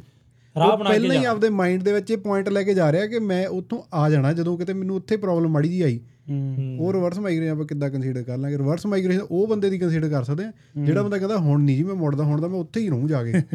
ਆਹ। ਹਨਾ? ਸਿਟੀਜ਼ਨਸ਼ਿਪ ਲੈ ਲਈ। ਅੱਛਾ ਤੁਸੀਂ ਹੁਣ ਦੋ ਚਿੱਤੀ ਜੋ ਉੱਥੇ ਦੇ ਉੱਥੇ ਵਧੀਆ ਲੱਗਾ ਉੱਥੇ ਰਹਿ ਲੂ ਇੱਥੇ ਵਧੀਆ ਲੱਗਾ ਇੱਥੇ ਰਹਿ ਲੂ ਹੂੰ। ਉਹ ਤਾਂ ਆਪਾਂ ਰਿਵਰਸ ਮਾਈਗ੍ਰੇਸ਼ਨ ਕਹਿ ਹੀ ਨਹੀਂ ਸਕਦੇ ਨਾ। ਉਹ ਬੇਸਿਕਲੀ ਆਪਣਾ ਬੈਕਅਪ ਪਲਾਨ ਉਹ ਤਾਂ ਆਪਣਾ ਬੈਕਅਪ ਪਲਾਨ ਆ ਉਹ ਤਾਂ ਹਨ ਰੱਖ ਕੇ ਚੱਲ ਰਿਹਾ ਪਲੇ ਕਰਕੇ ਚੱਲ ਰਿਹਾ ਵੀ ਉੱਥੇ ਸੈੱਟ ਤਾਂ ਇੱਥੇ ਇੱਥੇ ਸੈੱਟ ਤਾਂ ਉੱਥੇ ਐਵੇਂ। ਹੂੰ। ਇੱਕ ਬਾਈ ਦਾ ਹੋਰ ਕਮੈਂਟ ਆਇਆ ਸੀ। ਜਗਦੀਪ ਹਨਾ। ਵੀ ਕਹਿੰਦਾ ਰਿਸੈਸ਼ਨ ਕਰਕੇ ਜ਼ਿਆਦਾ ਕਹਿੰਦਾ ਰਿਵਰਸ ਮਾਈਗ੍ਰੇਸ਼ਨ ਕਹਿੰਦਾ ਹੋ ਰਹੀ ਆ ਗੱਲਾਂ ਹੋ ਰਹੀਆਂ। ਕਹਿੰਦੇ ਪਹਿਲੇ ਨਹੀਂ ਹੋ ਰਹੀਆਂ ਜਦੋਂ ਕੈਨੇਡਾ ਦੇ ਵਿੱਚ ਕੰਮ ਜ਼ਿਆਦਾ ਸੀ ਜਾਂ ਡਾਲਰ ਬਣਦੇ ਸੀਗੇ ਯੂ ਐਸ ਏ ਦੇ ਵਿੱਚ ਕੰਮ ਸੀਗਾ। ਕਹਿੰਦਾ ਉਹ ਵਿਹਲਿਆਂ ਬੰਦਿਆਂ ਨੂੰ ਜ਼ਿਆਦਾ ਗੱਲਾਂ ਆਉਂਦੀਆਂ ਹੈ ਜਾਂ ਜਿਹੜੇ ਸਟਰਗਲ ਕਰ ਰਹੇ ਐਕਚੁਅਲੀ ਇਸ ਇਕਨੋਮੀ ਦੇ ਵਿੱਚ ਆਪਣੇ ਆਪ ਨੂੰ। ਚਲਾਉਣ ਦੇ ਵਿੱਚ ਆਪਣੇ ਘਰ ਦਾ ਖਰਚਾ ਚਲਾਉਣ ਦੇ ਵਿੱਚ ਉਹੀ ਜ਼ਿਆਦਾ ਗੱਲਾਂ ਕਰਦੇ ਆ ਰਿਵਰਸ ਮਾਈਗ੍ਰੇਸ਼ਨ ਦੀਆਂ। ਹਾਂ ਇੱਕ ਮੈਂ ਨਾ ਮੈਂ ਵੀ ਵੀਡੀਓ ਦੇਖੀ ਸੀ ਬਾਈ ਨੇ ਵੀ ਮੈਨੂੰ ਹੁਣ ਨਾਂ ਨਹੀਂ ਉਹਦਾ ਪਤਾ ਉਹ ਉਹ ਵੀ ਬਾਈ ਦੱਸਦਾ ਹੀ ਕਹਿੰਦਾ ਵੀ ਐਵੇਂ ਜਾਣ ਜੂਣ ਵਾਲੀਆਂ ਗੱਲਾਂ ਨਾ ਕਰੋ। ਕਹਿੰਦਾ ਵੀ ਉਤਰਾ ਚੜਾ ਚੱਲਦੇ ਰਹਿੰਦੇ ਹੁੰਦੇ ਆ। ਹਨਾ ਵੀ ਆਪਣਾ ਡਟ ਕੇ ਕੰਮ ਕਰੋ। ਹਨਾ ਵੀ ਆਪਣਾ ਜਾਣੀ ਕਿ ਬੈਕਅਪ ਜ਼ਰੂਰ ਰੱਖੋ ਜਦੋਂ ਤੁਸੀਂ ਕੰਮ ਕਰਦੇ ਆ ਇਦਾਂ ਨਾ ਰੱਖੋ ਕਿ ਜਦੋਂ ਤੁਸੀਂ ਵੱਧ ਕਮਾ ਲਏ ਤਾਂ ਸਾਰੇ ਖਰਚ ਲਓ। ਵੀ ਉੱਪਰ ਥੱਲੇ ਚੱਲਦੇ ਆ ਕਹਿੰਦਾ ਅਸੀਂ ਵੀ ਰਹਿੰਦੇ ਆ ਕੰਮ ਕਰਦੇ ਆ ਚੱਲੀ ਜਾਂਦਾ ਕਹਿੰਦਾ। ਵੀ ਆਪਣੀ ਜਾਣੀ ਕਿ ਵਧੀਆ ਰੱਖੋ ਆਪਣੇ ਆਪ ਨੂੰ। ਇਹ ਬਿਲਕੁਲ ਸਹੀ ਗੱਲ ਆ ਕਿ ਹਾਰਡ ਟਾਈਮਸ ਤਾਂ ਆਉਂਦੇ ਰਹਿੰਦੇ ਆ ਹਨਾ ਇੰਡੀਆ ਦੇ ਵਿੱਚ ਆਪਾਂ ਨੂੰ ਰੈਸੈਸ਼ਨ ਦਾ ਤਾਂ ਜ਼ਿਆਦਾ ਅਸਰ ਨਹੀਂ ਹੁੰਦਾ ਕਿਉਂਕਿ ਉੱਥੇ ਡੈਟ ਇਕਨੋਮੀ ਨਹੀਂ ਹੈਗੀ। ਹਾਂਜੀ। ਇੱਥੇ ਡੈਟ ਇਕਨੋਮੀ ਆ ਹਰ ਬੰਦੇ ਉੱਤੇ ਡੈਟ ਆ ਹਨਾ। ਤੇ ਇੱਥੇ ਰੈਸੈਸ਼ਨ ਦਾ ਕਾਫੀ ਫ਼ਰਕ ਪੈਂਦਾ ਲੋਕਾਂ ਦੇ ਉੱਤੇ। ਤਾਂ ਕਰਕੇ ਲੋਕ ਛੇਤੀ ਉਹ ਹੋ ਜਾਂਦੇ ਆ ਮਾਈਂਡ ਚੇਂਜ ਹੋ ਜਾਂਦਾ ਵੀ। ਇੱਥੇ ਨਹੀਂ ਪੈਨਿਕ ਹੋ ਜਾਂਦੇ ਆ। ਵੀ ਮੈਂ ਹੁਣ ਵਾਪਸ ਚੱਲ ਜਾਵਾਂ ਜਾਂ ਇਦਾਂ ਉਹ ਇਦਾਂ ਦੇ ਅਲਟਰਨੇਟਿਵ ਸੋਚਣ ਲੱਗ ਜਾਂਦੇ ਯਾਰ ਇੱਥੇ ਇੱਦਾਂ ਇਹ ਕੰਟਰੀਆਂ ਇਦਾਂ ਦੀਆਂ ਆ ਤੁਹਾਨੂੰ 2 ਮਹੀਨੇ ਵੀ ਤੁਸੀਂ ਕੰਮ ਨਹੀਂ ਕੀਤਾ ਹਨਾ? ਤੁਹਾਨੂੰ ਇਫੈਕਟ ਕਰਦੀਆਂ ਆ। ਉੱਥੇ ਉੱਥੇ ਇਹ ਚੀਜ਼ਾਂ ਨਹੀਂ ਹੈਗੀਆਂ ਨਾ ਫਿਰ ਉਹ ਬੰਦਾ ਕੰਪੈਰੀਜ਼ਨ ਜਿਹਾ ਕਰਦਾ ਰਹਿੰਦਾ ਯਾਰ ਉੱਥੇ ਸਾਨੂੰ ਕੰਮ ਘੱਟ ਕਰਨਾ ਪੈਂਦਾ ਇਦਾਂ ਪਰ ਇਹ ਸੋਚੋ ਉੱਥੇ ਲੋੜਾਂ ਵੀ ਘੱਟ ਆ। ਹੂੰ। ਹਨਾ? ਮੇਨ ਕੰਮ ਤਾਂ ਹੁਣ ਇੱਥੇ ਦੇਖੋ ਲੋੜਾਂ ਜ਼ਿਆਦੇ ਆ। ਪਰ ਉਹ ਲੋੜਾਂ ਹੈਗੀਆਂ ਵੀ ਪੂਰੀਆਂ ਵੀ ਕਰਨੀਆਂ ਬਣੀਆਂ ਕਿਉਂਕਿ ਉਹਨਾਂ ਲੋੜਾਂ ਬਿਨਾਂ ਸਰਦਾ ਨਹੀਂ ਹੈਗਾ। ਹੁਣ ਜੇ ਘਰ ਆ ਹਾਂਜੀ। ਕਿੰਨਾ ਕੁ ਚਿਰ ਤੁਸੀਂ ਰੈਂਟ ਤੇ ਰਹਿ ਲਓਗੇ? ਠੀਕ ਆ? ਫਿਰ ਤੁਸੀਂ ਕਾਰ ਵੀ ਲੈਣੀ ਪੈਣੀ ਕਿੰਨਾ ਕੁ ਚਿਰ ਤੁਸੀਂ ਬੱਸਾਂ 'ਚ ਚੱਲ ਜੂਗੇ? ਬੱਸਾਂ ਤੇ ਵੀ ਖਰਚਾ ਆਉਣਾ ਤੁਹਾਡਾ ਟਾਈਮ ਵੀ ਵੇਸਟ ਹੋਣਾ। ਉਹ ਦੋਨੇ ਚੀਜ਼ਾਂ ਲੈਣੀਆਂ ਪੈਣੀਆਂ ਨਾ। ਹੂੰ। ਫਿਰ ਉਹ ਜੇ ਕੰਮ ਕਰਦੇ ਆ ਤਦੇ ਹੀ ਅਫੋਰਡ ਹੋਣੀਆਂ। ਜੇ ਜਦੋਂ ਕੰਮ ਘਟ ਗਿਆ ਫਿਰ ਉਹ ਚੀਜ਼ਾਂ ਨੂੰ ਇਫੈਕਟ ਪੈਣਾ ਹਨ? ਤੇ ਇਹ ਇਹੋ ਜਿਹੀਆਂ ਕੰਟਰੀਆਂ ਆ ਇੱਥੇ ਇਹ ਚੀਜ਼ਾਂ ਲੈਣੀਆਂ ਹੀ ਪੈਂਦੀਆਂ ਆ। ਇੱਕ ਮੈਂ ਜਦੋਂ ਨਵਾਂ ਨਵਾਂ ਆਇਆ ਸੀਗਾ ਮੈਨੂੰ ਬਾਈ ਮੈਂ ਫੈਕਟਰੀ 'ਚ ਕੰਮ ਕਰਦਾ ਸੀ ਮੈਨੂੰ ਬਾਈ ਕਹਿੰਦਾ ਕਾਰ ਆ ਤੈਨੂੰ ਲੈਣੀ ਪੈਣੀ ਆ। ਕਹਿੰਦਾ ਇਹ ਤੇਰੀਆਂ ਲੱਤਾਂ ਆ। ਹੂੰ। ਕਹਿੰਦਾ ਇਹ ਨਹੀਂ ਤੈਨੂੰ ਸਾਰੇ ਪਾਸੇ ਲਈ ਜਾਣਾ। ਜੇ ਇਹ ਤੇਰੇ ਕੋਲ ਨਹੀਂ ਹੈਗੀ ਫਿਰ ਬਾਕੀਆਂ ਦੇ ਨਾਲ ਨਹੀਂ ਚੱਲ ਹੋਣਾ। ਤੇਰਾ ਟਾਈਮ ਬਹੁਤ ਵੇਸਟ ਹੋਣਾ। ਇਹ ਤਾਂ ਗੱਲ ਹੈ। ਇਹ ਚੀਜ਼ਾਂ ਉਹੀ ਹੈ ਨਾ ਗੇਮ ਹੈਗੀ ਸਾਰੀ ਪੇਸ਼ੈਂਸ ਦੀ ਹੈ ਨਾ ਕਿੰਨੇ ਕ ਆਪਾਂ ਪੇਸ਼ੈਂਸ ਆਪਣੇ ਰੱਖਦੇ ਆ ਹੁਣ ਹੁਣ ਜਿੱਦਾਂ ਇੱਥੇ ਇਕਨੋਮੀ ਡਾਊਨ ਦਾ ਟਾਈਮ ਆਇਆ ਨਾ ਵੀ ਥੋੜਾ ਕੱਢ ਲਓ। ਤੁਹਾਨੂੰ ਕੀ ਲੱਗਦਾ ਆਪਣੇ ਡੈਡੀਆਂ ਨੇ ਹਨਾ ਕਿਤੇ ਫਸਲਾਂ ਨਹੀਂ ਮਰੀਆਂ ਦੇਖੀਆਂ? ਦੇਖੋ ਕਿਤੇ ਉਹਨਾਂ ਨੂੰ ਹਨਾ ਉਹਨਾਂ ਦੀ ਇੱਕ ਇੱਕ ਸਾਲ ਹੜਾਂ ਦੇ ਨਾਲ ਫਸਲਾਂ ਚਲ ਗਈਆਂ ਹੁਣ ਪੰਜਾਬ ਦੇ ਵਿੱਚ। ਜਾਂ ਸੋਕੇ ਨਾਲ ਕਿਸੇ ਸਾਲ ਫਸਲ ਨਹੀਂ ਉਹ ਵੀ ਸਰਵਾਈਵ ਕੀਤੇ ਸੀ ਕਿਸੇ ਤਰ੍ਹਾਂ। ਹਨਾ ਉਹ ਵੀ ਕੰਮ ਚਲਾਇਆ ਆ ਪਰ ਹੁਣ ਅੱਜ ਦੀ ਜਿਹੜੀ ਅ, ਆਪਣੀ ਅਟੈਂਸ਼ਨ ਸ਼ਾਰਟ ਹੋਈ ਉਹ ਸਾਰੀਆਂ ਅਟੈਂਸ਼ਨ ਸਪੈਮ ਸਾਰਿਆਂ ਦਾ ਸ਼ਾਰਟ ਹੋਇਆ ਉਹਦੇ ਚੱਕਰ ਦੇ ਵਿੱਚ ਸੋਸ਼ਲ ਹੈ ਕਿ ਸੋਸ਼ਲ ਮੀਡੀਆ ਥੋੜਾ ਪੰਪ ਦੇ ਦਿੰਦਾ। ਉਹ ਬੰਦੇ ਦੇ ਵਿੱਚ ਪੇਸ਼ੈਂਸ ਖਤਮ ਹੋਈ ਜਾਂਦੀ ਆ। ਹਨਾ? ਬੰਦਾ ਸੋਚਦਾ ਨਹੀਂ ਵੀ ਕੀ ਪਤਾ ਇਹ ਟੈਂਪਰੇਰੀ ਆ ਜਿਹੜੀ ਇਕਨੋਮੀ ਆ ਕੀ ਪਤਾ ਟੈਂਪਰੇਰੀ ਡਾਊਨ ਆ ਹਨਾ? ਇਹ ਜਿੱਦਾਂ ਰਿਵਰਸ ਮਾਈਗ੍ਰੇਸ਼ਨ ਵਾਲਾ ਜਾਂ ਇੰਡੀਆ ਮੁੜ ਕੇ ਜਾਣਾ ਮੈਨੂੰ ਲੱਗਦਾ ਹੁੰਦਾ ਇਹ ਵਾਲਾ ਡਿਸੀਜਨ ਇਹ ਤੇ ਡਿਪੈਂਡ ਨਹੀਂ ਹੋਣਾ ਚਾਹੀਦਾ। ਬਿਲਕੁਲ। ਵੀ ਬਾਹਰ ਕੰਮ ਹੈ ਨਹੀਂ ਮੈਂ ਵੀ ਇੰਡੀਆ ਚਲ ਜਾਣਾ ਹੁਣ ਵੀ ਇੱਥੇ ਤਾਂ ਕੁਝ ਨਹੀਂ ਹੈਗਾ ਮਰ ਗਏ ਲੁੱਟ ਗਏ ਹਨਾ? ਇਹ ਇਕਨੋਮਿਕ ਸਲੋ ਡਾਊਨ ਕਿਤੇ ਵੀ ਆ ਸਕਦਾ। ਪੰਜਾਬ ਮੰਨ ਲਓ ਤੁਸੀਂ ਪੰਜਾਬ 'ਚ ਸੀਗੇ ਮੰਨ ਲਓ ਕੋਈ ਪਿਛਲੇ ਸਾਲ ਮੁੜ ਕੇ ਚਲ ਗਿਆ। ਉਹਨੇ 15 ਕਿੱਲਿਆਂ ਦੇ ਵਿੱਚ ਫਸਲ ਲਾਈ ਹੋ ਸੀ ਹਨਾ? ਉਹਦਾ ਉੱਥੇ 15 ਕਿੱਲੇ ਦੇ ਵਿੱਚ ਹੁਣ ਹੜ੍ਹ ਆਏ ਆ ਫਸਲ ਖਰਾਬ ਹੋ ਗਈ। ਹਨਾ? ਇਵੇਂ ਤਾਂ ਫਿਰ ਉਹ ਇੰਡੀਆ ਕਹੂਗਾ ਵੀ ਯਾਰ ਇੱਥੇ ਮੈਂ ਆਵੀਂ ਆ ਕੇ ਖਰਾਬ ਹੋਇਆ ਖੱਜਲ ਹੋਇਆ ਮੈਂ ਬਾਹਰ ਹੀ ਰਹਿੰਦਾ ਇਹਦੇ ਨਾਲ ਤਾਂ। ਹਨਾ? ਉਹ ਜਾਨੀ ਕਿ ਪੇਸ਼ੈਂਸ ਹੋਣੀ ਬਹੁਤ ਜ਼ਰੂਰੀ ਆ। ਇਹੀ ਹੈ ਜਿੱਦਾਂ ਆਪਣਾ ਨਾ ਦੇਖਣ ਦਾ ਸਾਰਿਆਂ ਦਾ ਨਜ਼ਰੀਆ ਆ। ਹੂੰ। ਹੁਣ ਮੰਨ ਲਾ ਆਪਾਂ ਕਰੋਨਾ ਤੋਂ ਪਹਿਲਾਂ ਦੀ ਗੱਲ ਕਰਦੇ ਆ ਹਨਾ? ਉਦੋਂ ਕੰਮ ਠੀਕ ਸੀਗਾ ਚੱਲਦਾ ਫਿਰ ਕਰੋਨਾ ਆ ਗਿਆ ਦੇਖ ਹਨਾ। ਥੱਲੇ ਗਿਆ ਪਰ ਪੈਸੇ ਕਈਆਂ ਦੇ ਵਧੀਆ ਬਣੇ ਹਨਾ? ਫਿਰ ਉਸ ਤੋਂ ਬਾਅਦ ਦੇਖ ਕੰਮ ਟਰੱਕਾਂ ਦਾ ਕਿੰਨਾ ਉੱਤੇ ਗਿਆ। ਆਪਾਂ ਨੂੰ ਉਹ ਚੀਜ਼ ਪਤਾ ਸੀ ਕਿ ਇੰਨਾ ਟਰੱਕਾਂ ਦਾ ਕੰਮ ਉੱਤੇ ਜਾ ਸਕਦਾ। ਫਿਰ ਆਪਾਂ ਨੂੰ ਇਹ ਵੀ ਨਹੀਂ ਪਤਾ ਸੀ ਕਿ ਇਹ ਕੰਮ ਇੰਨੇ ਥੱਲੇ ਜਾ ਸਕਦਾ। ਹੁਣ ਜੇ ਥੱਲੇ ਚੱਲ ਰਿਹਾ ਆ ਇਹਨੇ ਇੱਕ ਨਾ ਇੱਕ ਦਿਨ ਇਹਨੇ ਉੱਤੇ। ਜਾਣਾ ਹੀ ਜਾਣਾ ਹੈ ਹਾਂਜੀ। ਹਨਾ? ਬਾਕੀ ਯਾਰ ਬਾਕੀ ਸਾਰਾ ਕੁਝ ਤੁਹਾਡੀ ਸੋਚ ਤੇ ਡਿਪੈਂਡ ਆ। ਕਿ ਤੁਹਾਡੀ ਸੋਚ ਆ ਜਿਹੜੀ ਉਹ ਕਿੱਦਾਂ ਦੀ ਆ? ਕੀ ਸੋਚਦੀ? ਕਿਹੜੀ ਚੀਜ਼ ਨੂੰ ਤੁਸੀਂ ਕੀ ਕਿੱਦਾਂ ਲੈ ਕੇ ਸੋਚਦੇ ਆ ਹਨਾ? ਹੂੰ। ਵੀ ਮੇਨ ਗੱਲ ਤਾਂ ਖਰਚਿਆਂ ਤੇ ਆ ਜਾਂਦੀ ਆ ਕਿ ਆਪਾਂ ਨੂੰ ਮਿਨੀਮਮ ਜਿਹੜੇ ਲੋੜ ਆ ਜਿੰਨੀ ਉਨੇ ਕ ਖਰਚੇ ਕਰਨੇ ਚਾਹੀਦੇ ਆ ਹੂੰ। ਵੀ ਵਾਧੂ ਨਹੀਂ ਪਾਉਣੇ ਚਾਹੀਦੇ। ਆਪਾਂ ਫਿਰ ਉਹੀ ਜਿੱਦਾਂ ਹੁਣ ਤੂੰ ਕਿਹਾ ਸੀ ਕਿ ਪੰਪ ਦੇ ਦਿੰਦੇ ਆ ਰੀਲਾਂ ਬਣਾ ਦਿੰਦੇ ਆ ਹਨਾ ਇਦਾਂ ਉਹ ਯਾਰ ਰੀਲ ਤਾਂ ਇਦਾਂ ਹੁੰਦਾ ਜਿੱਦਾਂ ਨਾਰਮਲ ਆਪਾਂ ਹੁਣ ਗੱਲ ਕਰਦੇ ਆ ਆਪਾਂ ਵਧੀਆ ਵਧੀਆ ਸ਼ਾਂਤੀ ਨਾਲ ਗੱਲ ਕਰ ਰਹੇ ਆ। ਇਹੀ ਤੂੰ ਜਦੋਂ ਹੁਣ ਮੰਨ ਲਾ ਤੂੰ ਕੱਟ ਕੇ ਪਾਉਣੀ ਕੋਈ ਵੀਡੀਓ ਹੂੰ। ਤਾਂ ਥੱਲੇ ਹੈਡਿੰਗ ਵੀ ਦੇ ਦੇਣਾ। ਹੂੰ। ਠੀਕ ਆ ਚੱਕ ਤੇ। 뮤직 ਵੀ ਲਾ ਦੇਣਾ ਚੱਕ ਮਾਜਾ ਯਾਨੀ ਕਿ ਪਿੱਛੇ ਪੂਰਾ ਜਦੋਂ ਉਹਨੇ ਦੇਖਣੀ ਆ ਪੂਰਾ ਪ੍ਰੈਸ਼ਰ ਹੋਣਾ ਉਹਦੇ ਦਿਮਾਗ ਤੇ ਕਿ ਹੋ ਕੀ ਰਿਹਾ ਆ। ਹਾਂ। ਪਰ ਆਪਾਂ ਤਾਂ ਨਾਰਮਲ ਬੈਠ ਕੇ ਗੱਲ ਕਰ ਰਹੇ ਆ। ਹੂੰ। ਉਹੀ ਆ ਨਾ ਵੀ ਸੋਸ਼ਲ ਮੀਡੀਆ ਜਿਹੜਾ ਤੁਹਾਨੂੰ ਬਹੁਤ ਇਫੈਕਟ ਵਧੀਆ ਚੀਜ਼ ਇਦਾਂ ਨਹੀਂ ਆਪਾਂ ਮਾੜਾ ਨਹੀਂ ਕਹਿੰਦੇ। ਵਧੀਆ ਵੀ ਤੁਹਾਨੂੰ ਬਹੁਤ ਕੁਝ ਸਿਖਾਉਂਦਾ ਆ। ਪਰ ਤੁਹਾਨੂੰ ਗਲਤ ਪਾਸੇ ਨੂੰ ਵੀ ਥੋੜਾ ਜਿਹਾ ਇਦਾਂ ਕਿ ਤੁਹਾਡੇ ਦਿਮਾਗ 'ਚ ਗਲਤ ਗੱਲਾਂ ਵੀ ਵੜਦਾ ਇਹ।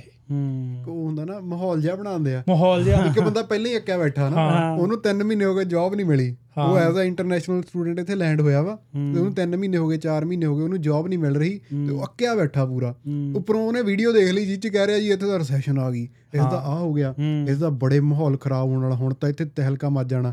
ਤੇ ਉੱਪਰੋਂ ਉਹਦੇ ਵਧੀਆ 뮤직 ਜਿਹਾ ਲਾ ਕੇ ਪੂਰੀਆਂ ਇਹ ਜਿਹੀਆਂ ਗੱਲਾਂ ਕਰਤੀਆਂ ਵੀ ਉੱਥੇ ਬਹੁਤ ਕੁਝ ਆ। ਉਹ ਬੰਦਾ ਜਦੇ ਤਿਆਰੀ ਖਿੱਚ ਲੈਂਦਾ ਮੈਂ ਕਿਸੇ ਜਾਣਾ ਤੇ ਕੀ ਯਾਰ ਇਹ ਮੈਂ ਜਦੋਂ ਆਪਾਂ ਦੇਖ ਲਈਦੀ ਆ ਆਪਾਂ ਨੂੰ ਇਹ ਚੀਜ਼ ਦਾ ਇਫੈਕਟ ਹੁੰਦਾ ਕਦੇ ਕਦੇ ਤਾਂ ਯਾਰ ਜਿੱਦਾਂ ਮੇਰੇ ਮੋਰੇ ਵੀਡੀਓ ਆ ਜਾਂਦੀ ਆ ਮੰਨ ਲਾ ਹੁਣ ਮੈਨੂੰ ਪਤਾ ਮੇਰੇ ਸਿਰ ਕੀ ਚੱਲਦਾ ਹਨਾ ਕਿੱਦਾਂ ਆਪਣਾ ਕੰਮ ਵੀ ਸਲੋ ਆ ਹਨਾ।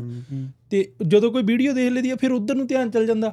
ਫਿਰ ਰਾਤ ਨੂੰ ਕਿਤੇ ਇੰਸਟਾਗ੍ਰam ਦੇਖਦੇ ਦੇ ਤੇ ਉਹ ਵੀਡੀਓ ਮੋਰੇ ਆ ਗਈ ਯਾਰ ਕਿੱਦਾਂ ਹੋਊਗਾ ਯਾਰ। ਨਾਲ ਅਗਲੇ ਨੇ ਪਤਾ ਕੀ ਦੇਖ ਅਗਲਾ ਬੈਠ ਕੇ ਨਾਰਮਲ ਗੱਲ ਕਰਦਾ ਹੁੰਦਾ। 뮤직 ਨਾਲ ਹੈਡਿੰਗ ਲਾਈਨ ਦੋ ਚਾਰ ਇਦਾਂ ਪੇਪਰ ਜਾਂ ਮੋਰੇ ਆ ਜਾਂਦੇ ਆ ਵੀ ਆ ਹੋ ਗਿਆ ਲੈ ਵੀ ਮੈਂ ਕਿਹਾ ਹੁਣ ਗਏ ਉਹ ਜਾਣੀ ਕਿ ਜੇ ਮੇਰੇ ਦਿਮਾਗ 'ਚ ਥੋੜਾ ਬਹੁਤਾ ਆਉਂਦਾ ਵੀ ਉਹ ਸਾਰਿਆਂ ਦੇ ਦਿਮਾਗ 'ਚ ਆਉਂਦਾ ਹੋਊਗਾ।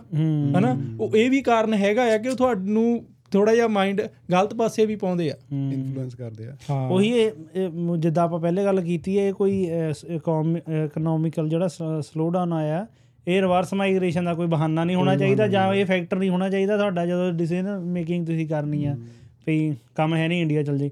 ਇੰਡੀਆ 'ਚ ਹੁਣ ਇੱਕ ਬਾਈ ਦਾ ਹੋਰ ਮੈਸੇਜ ਆਇਆ ਸੀ ਨਾ ਉਹ ਪੰਜਾਬ ਕਹਿੰਦਾ ਪੰਜਾਬ ਮਿਹਨਤ ਦਾ ਮੁੱਲ ਨਹੀਂ ਪੈਂਦਾ। ਉਹ ਬਾਈ ਦੇ ਟਿਕਟੌਕ ਦੇ ਮੈਸੇਜ ਸੀ ਮੈਂ ਉਹਦੀ ਟਿਕਟੌਕ ਜਾ ਕੇ ਖੋਲੀ। ਬਾਈ ਦੇ ਹਜੇ ਜਾਨੀ ਕਿ ਉਹ ਮੈਨੂੰ ਲੱਗਦਾ ਨਵਾਂ ਨਵਾਂ ਕੈਨੇਡਾ ਆਇਆ ਸੀ ਤੇ ਬਾਈ ਦੇ ਦਾੜੀ ਮੁੱਛ ਨਹੀਂ ਸੀ ਆਈ। ਮੈਂ ਬੈਠਾ ਸੋਚੀ ਜਾਵਾਂ ਮੈਂ ਕਿਹਾ ਬਾਈ ਨੇ ਕਮੈਂਟ ਕੀਤਾ ਪੰਜਾਬ ਮਿਹਨਤ ਦਾ ਮੁੱਲ ਨਹੀਂ ਪੈਂਦਾ। ਮੈਂ ਕਿਹਾ ਇਹਨੇ ਕਿਹੜੀ ਮਿਹਨਤ ਕੀਤੀ ਹੋਊਗੀ? ਮੈਂ ਕਿਹਾ ਆਇਆ ਹੋਣਾ ਪਲੱਸ 2 ਕਰਕੇ। ਹਨਾ ਆਇਲਟ ਕਰਕੇ ਮੈਂ ਕਿਹਾ ਚੜਿਆ ਆ। ਹੁਣ ਆਇਲਟ ਪਲੱਸ 2 ਵਾਲੇ ਨੇ ਕਿਹੜੀ ਮਿਹਨਤ ਕਰ ਲਈ ਵੀ ਉਹਨੂੰ ਲੱਗਾ ਮੇਰੇ ਇੱਥੇ ਕੁਝ ਹੈ ਨਹੀਂ ਵੀ ਮੈਂ ਬਾਹਰ ਚਲ ਜਾ। ਹੂੰ। ਹਾਂ। ਹਨਾ ਇਹ ਗੱਲ ਸੋਚਣ ਵਾਲੀ ਆ ਨਾ। ਹੁਣ ਜਾਂ ਤਾਂ ਉਹਨੇ 3-4 ਸਾਲ ਇੰਡੀਆ ਖਰਾਬ ਕੀਤੇ ਹੋਣ ਧੱਕੇ ਬੀਏ ਕੀਤੀ ਹੋਵੇ ਵੀ ਧੱਕੇ ਖਾਦੇ ਹੋਵੇ ਨੌਕਰੀਆਂ ਲਈ ਇੱਧਰ ਉੱਧਰ ਭੱਜਿਆ ਹੋਵੇ। ਚਲੋ ਆਪਾਂ ਮੰਨਦੇ ਆ ਨਹੀਂ ਨੌਕਰੀਆਂ ਹੈਗੀਆਂ ਪੰਜਾਬ ਦੇ ਵਿੱਚ। ਪਰ ਕਈ ਵੇਲੇ ਕਿਸੇ ਦੇ ਜੈਕ ਲੱਗ ਜਾਂਦਾ। ਹਨਾ? ਜ਼ਰੂਰ ਇਹ ਬਾਹਰ ਆ ਕੇ ਵੀ ਜੈਕ ਦੀ ਹੋਈ ਗੇਮ ਆ। ਹੂੰ ਬਿਲਕੁਲ। ਬਾਹਰ ਆ ਕੇ ਵੀ ਸਾਡਾ ਜੈਕ ਲੱਗਿਆ ਤਾਂ ਲੱਗਿਆ ਨਹੀਂ ਲੱਗਿਆ ਤਾਂ ਫਿਰ ਤੁਸੀਂ ਹਨਾ ਸਾਲ ਖਰਾਬ ਕਰ ਲੈਂਦੇ ਆਪਣੇ। ਇੱਕ ਇੱਕ ਇਹ ਗੱਲ ਤੇ ਮੈਂ ਐਡ ਕਰਨਾ ਚਾਹੁੰਦਾ ਹਨਾ ਵੀ ਜਿੱਦਾਂ ਆਪਾਂ ਕਹਿੰਦੇ ਆ ਵੀ ਸਾਰੇ ਕਹਿੰਦੇ ਪੰਜਾਬ 'ਚ ਨੌਕਰੀਆਂ ਹੈ ਨਹੀਂ ਜਾਂ ਇੰਡੀਆ 'ਚ ਨੌਕਰੀਆਂ ਹੈ ਨਹੀਂ। ਹੂੰ। ਮੈਨੂੰ ਲੱਗਦਾ ਇੰਡੀਆ 'ਚ ਬਹੁਤ ਨੌਕਰੀਆਂ ਨੇ। ਹੂੰ।